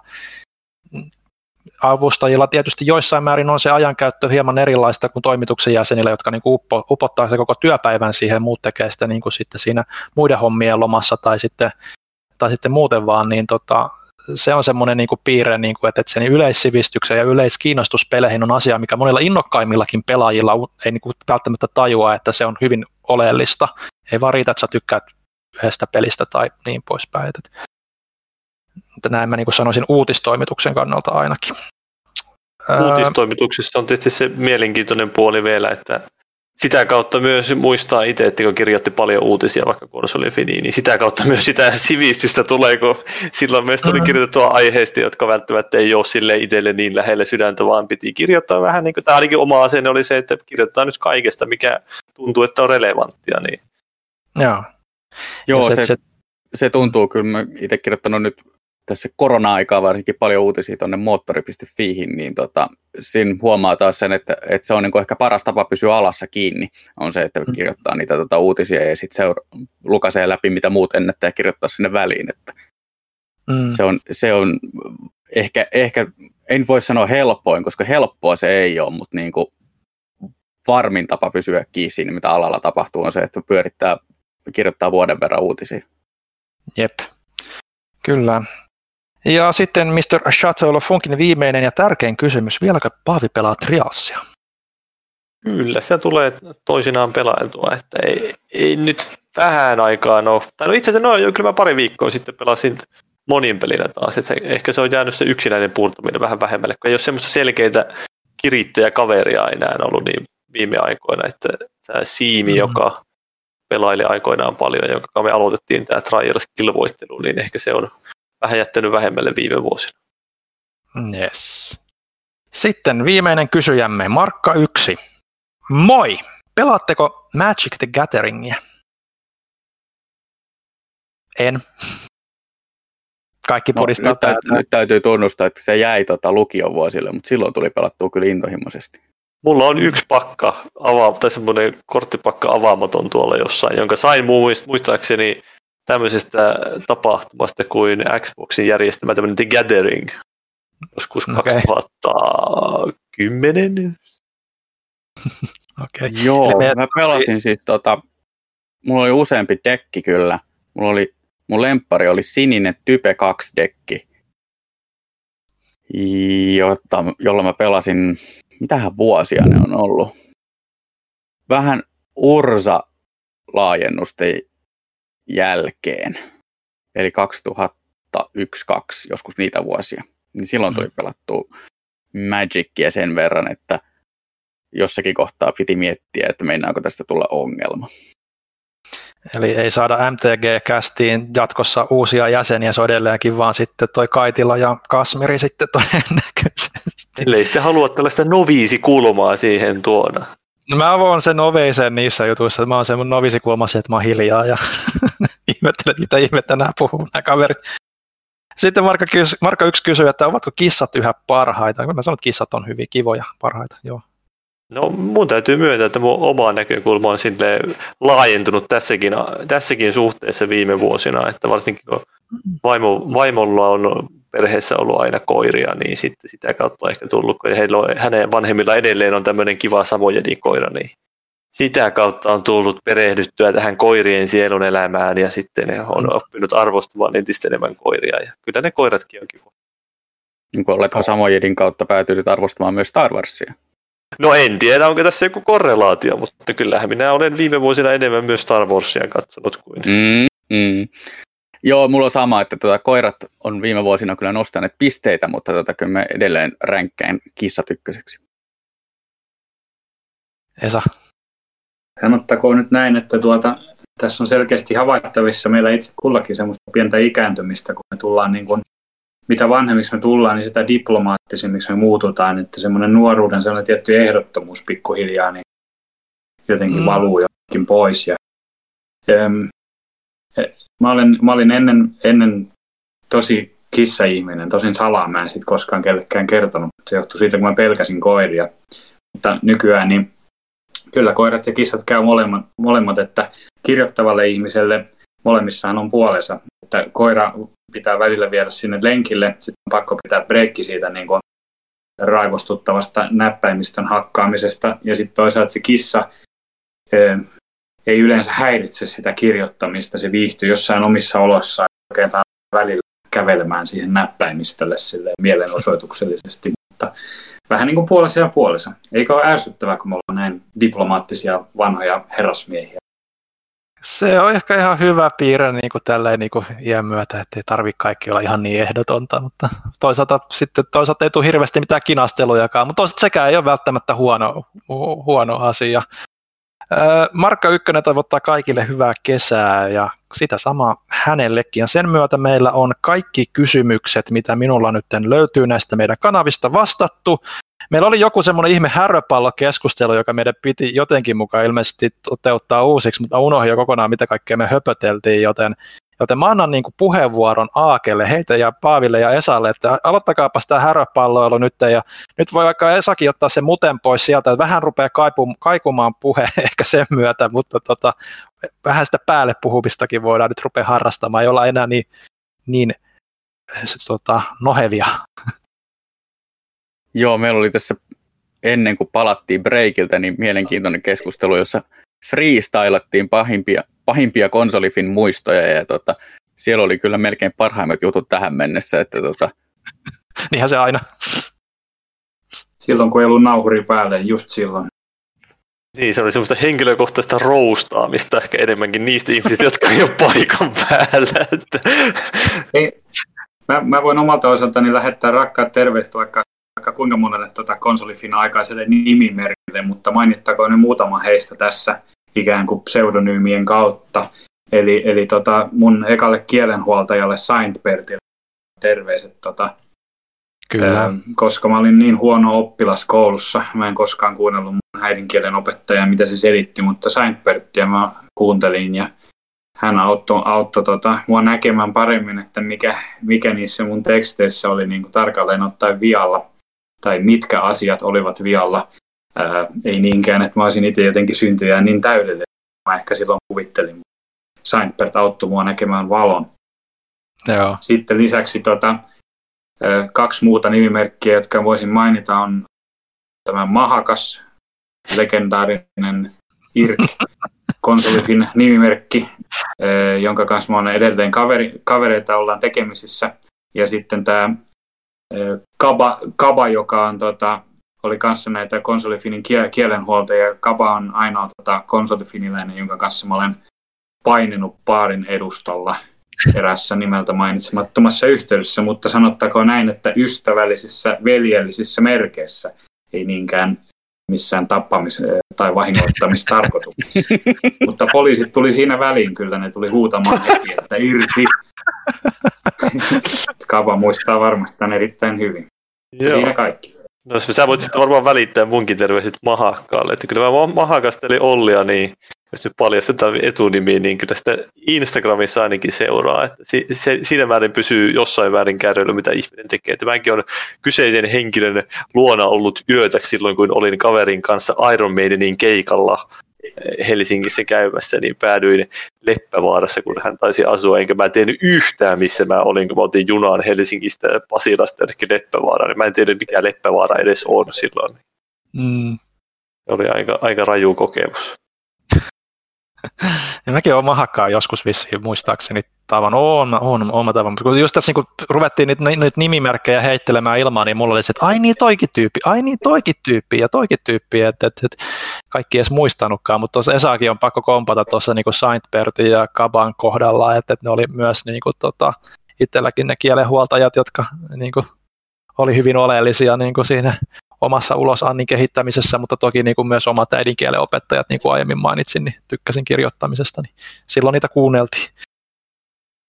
Niin, ja Kapaastakin on kyllä itselläkin lämpimiä muistoja, että tämä nyt on tämä legendaarinen incidentti jostain, taisi olla konsolifinin pikkujouluista 2008 tyyliin. Että mä itse asiassa tar- tar- katsoin tuossa vähän aikaa sitten läppäriä, että mä joskus kopioinut läppärin kiinteällä jotain vanhoja tavaroita talteen jostain FTP-serveriltä, mm. niin siellä oli videota, jossa ihmiset laulaa, soittaa rockbändiä ja laulaa siellä. Siellä näkyy jotain hämmentäviä ihmisiä. Aakena tuli nyt semmoinen ilme. Joo, mä muistan nämä bileet. Muistan nämä bileet. Missä ne oli? Me pelattiin, me pelattiin jossain vanhassa ylläpitobileissä niin tota, jotain vanhaa Pro Evolution Socceria silleen, että meillä oli kaksi Pleikkari kakkosta ja kaksi tota, videotykkiä ja isot screenit ja kahdeksan ohjainta. Me pelattiin jotain tuommoista neljä vastaan neljä peliä muistaakseni siinä. Se oli aika kaoottista ja surkeata, mutta hauskaa. Oliko se, se oli siellä makasiineilla? Se taisi olla siellä juuri. Joo. Sitten oli, tota, sitten oli yksi, mikä järjestettiin, semmoinen pienimuotoisempi, mikä järjestettiin tota, ylläpitäjä Kanin työpaikan saunaosastolla. Tota, mm. Se oli varmaan eka, ennen tätä makasiinipikkujouloa ja, ja sitten toi Paavin mainitsema rockband-juttu oli muistaakseni semmoinen, oliko EAlla joku Se taisi olla. Miltonin, Miltonin Milton. joo, tämmöinen PR-kämppä, missä ne, tai tavallaan semmoinen vähän niin kuin asunto, missä ne järjesti kaikkia PR-tilaisuuksia. Et siellä oli muun muassa Kiltsoneen joku tilaisuus Joo. voisi olla, ja Joo. sitten oli tämä pikkujoulu, ja ne järjesti. Se oli sitä aikaa, kun näillä Suomessakin maahantoijilla ja pelifirmoilla oli aika paljon silleen, ne käytti rahaa tähän markkinointiin, että Silloin oli, paikalliset, silloin oli paikalliset toimijat täällä. Niin, niin kyllä. Toisin kuin nykyään. Että, että Muun muassa digiexpojen jatkoilla oli EAlla, niin Fintelligence tuli sinne, tahdon voimaa. Silloin kun Fintelligence oli cooli vielä. mun tuli itse vastaan, me, lu- me luultiin, että me ollaan kuuleja, me ollaan niin siistejä, me ollaan niin viileitä meidän lökäpöksyissä ja muissa, muissa kuteissa. Että Mä en tiedä, onko silloin kun luullut olevani pelijournalismi oli cool, mutta trendi. Joo, mulla tuli itse asiassa vastaan kabasta, kabasta, kun vielä puhutaan, niin mulla tuli itse asiassa vastaan tota, jostain pelimiitistä, tai siis niinku konsolifin ylläpitomiitistä, mä muistaakseni oltiin Xavalla, se hänen, hänen Kasade Xavalla, ja tota, mulla on kabasta video, kun se tanssi ihan hillittömällä niin kuin raivolla Dance Dance Revolution ja matolla, että et kaikki kattelee siinä ympärillä hämmästyneenä, että et, tämä on se niin kuin päällimmäisen mielikuva ihmisestä, niin kuin, jota ei ole nähnyt niin kuin moneen, moneen, moneen vuoteen, niin, niin kuin, että, että se kova pelaamaan DDR. Mukava tyyppi, sen mä muistan kyllä. Että, että Mulla se Kiva. päällimmäinen kuva kapasta tosiaan on se, kun se menee kampissa niitä liukuportaita siellä. Ehkä hieman nautintoaineita nautiskeleena ja hokee jotain, että kaksi kertaa CE, eli kaksi CE. Mutta ehkä tämä hokemiseen ne taustat on sellaiset, että ne voi jättää selittämättä. Joo, se, tota, se on niin huono inside-juttu, että sitä ei kannata edes selittää. Mutta tota, Se joo, oli, se, oli, se, oli, nää- se oli niitä aikoja, kun tuota, eh, niitä aikoja, kun tuota, näissä kaikissa PR-tilaisuuksissa ja, ja Game Worldissa ja sun muissa oli vähän liikaa sitä, sitä viinaakin tarjolla. Jopa pelijournalisteille. mm, Siellä oli aika moni, moni jon- jonkinmoisessa tuiske- tuiskeessa tota, ala, alaikäisenä tai ei, niin tota, siellä sitten tapa, sattui ja tapahtui kaikenlaista, mutta onneksi nykyään nämä ajat ovat, nykyään kaikki pelijournalistit käy vaan lenkillä ja huolehtii itsestään ja terveelliset elämäntavat ennen kaikkea, se on mun mielestä hieno asia. joo, eikö ne uutisoinut, etätyöläiset on nyt terveempiä? Niin. tiiä, tiiä, tiiä häntä. Tiiä Kyllä häntä. ainakin on laihtunut jonkin verran ihan puhtaasti sen takia, että ei tule syötyä noita buffet-lounaita. No, mä kyllä syön niin niin aivan. kaikkea muuta. Shaibaa tulee syötyä nyt vähän liikaa kyllä. Mä taas opettelin leipomaan, niin on tullut vaan kiloja. ja sit, Oliko sit, meillä sit vielä on pahoja, kun kotitoimistolla menee.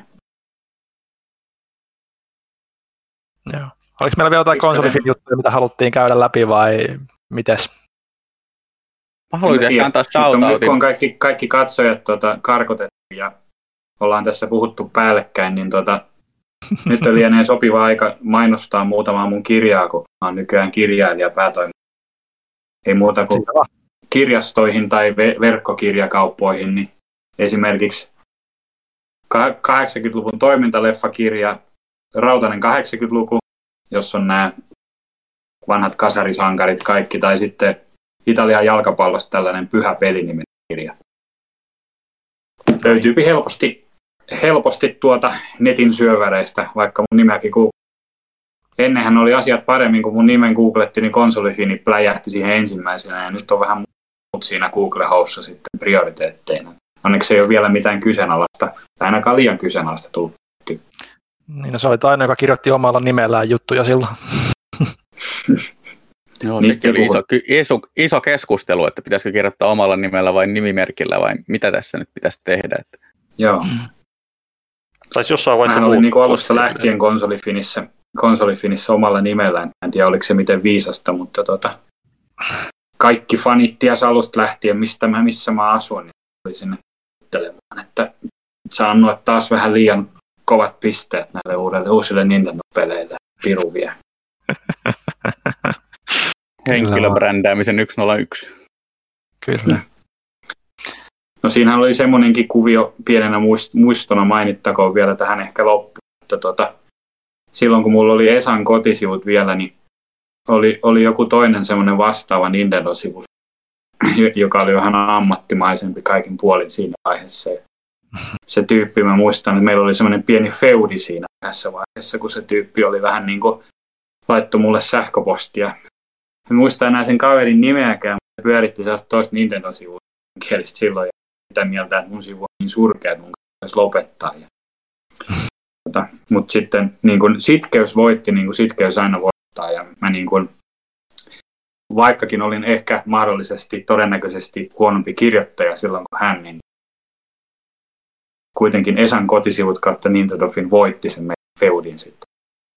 En tiedä, mitä tästä kaverista on tullut sitten. Se ehkä teki viisaasti opettaessaan tämän periodismin hyvissä ajoin. Ja ehkä hän on nykyään joku nobelisti tai jotain. Ja hyvä niin, jos näin on käynyt. Jep. Onko jotain, mitä haluaa Aake tai Paavi shoutata loppuun vielä jotain erikoisempaa? Niin, ainakin Aakella taisi ainakin olla jotain shoutoutia, mitä se oli antamassa. Niinkö Coffinin shoutouteista pitää mainita varmaan Noxava, Kaba, Oliver, Orin, jota seuraan mm. Instassa edelleen, öö, joka tota, tuli siis tosielämässä vastaan sillä tavalla, että hän oli, oli tota, tuli käymään silloisen kämppiksen luona ja tota, sitten ruvettiin jotenkin puhua videopeleistä ja sitten kävi ilmi, sitten hän oli sillä, että joo, että kun mä kirjoitan tuonne konsolifiniin, ja sitten mä olisin, että no mikä sun nimimerkki on. sitten oli se, että ei voi olla, miten pienet piiri. Ja tota, se oli hieno, hieno hetki ja ketähän muita nyt pitäisi vielä mainita. No Last Soul tietysti, koska Last Soulin kanssa tehdään, tehdään töitä melkein päivittäin moottorissa –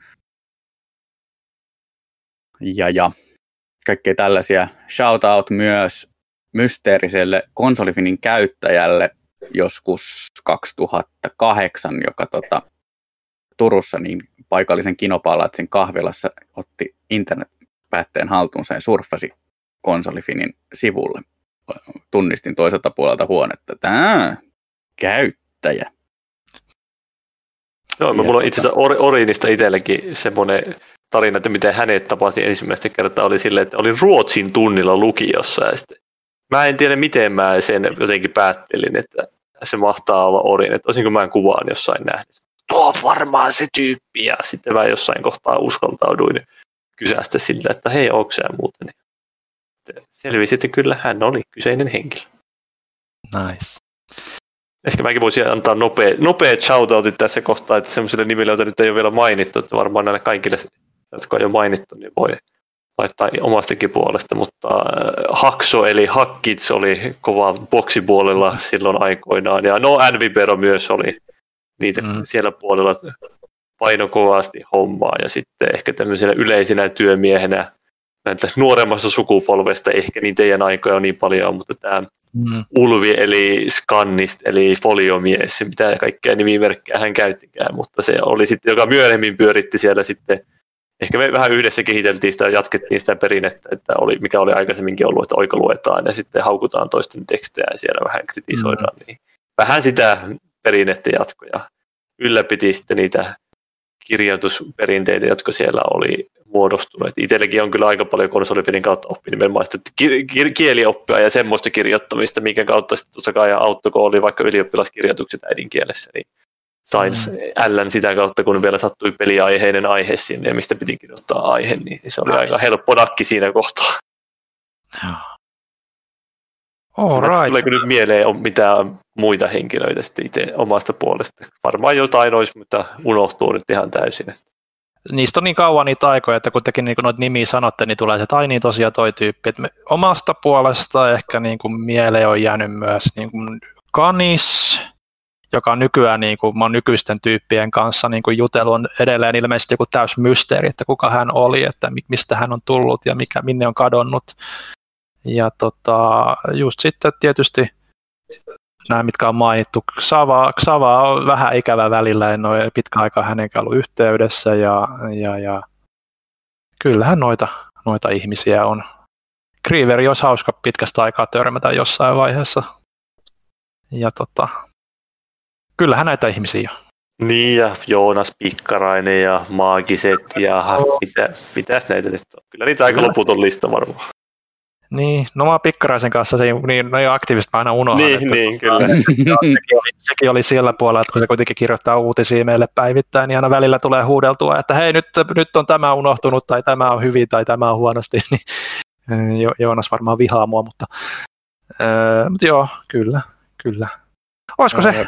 Grand Alfille pitää myös sanoa ehdottomasti moikka.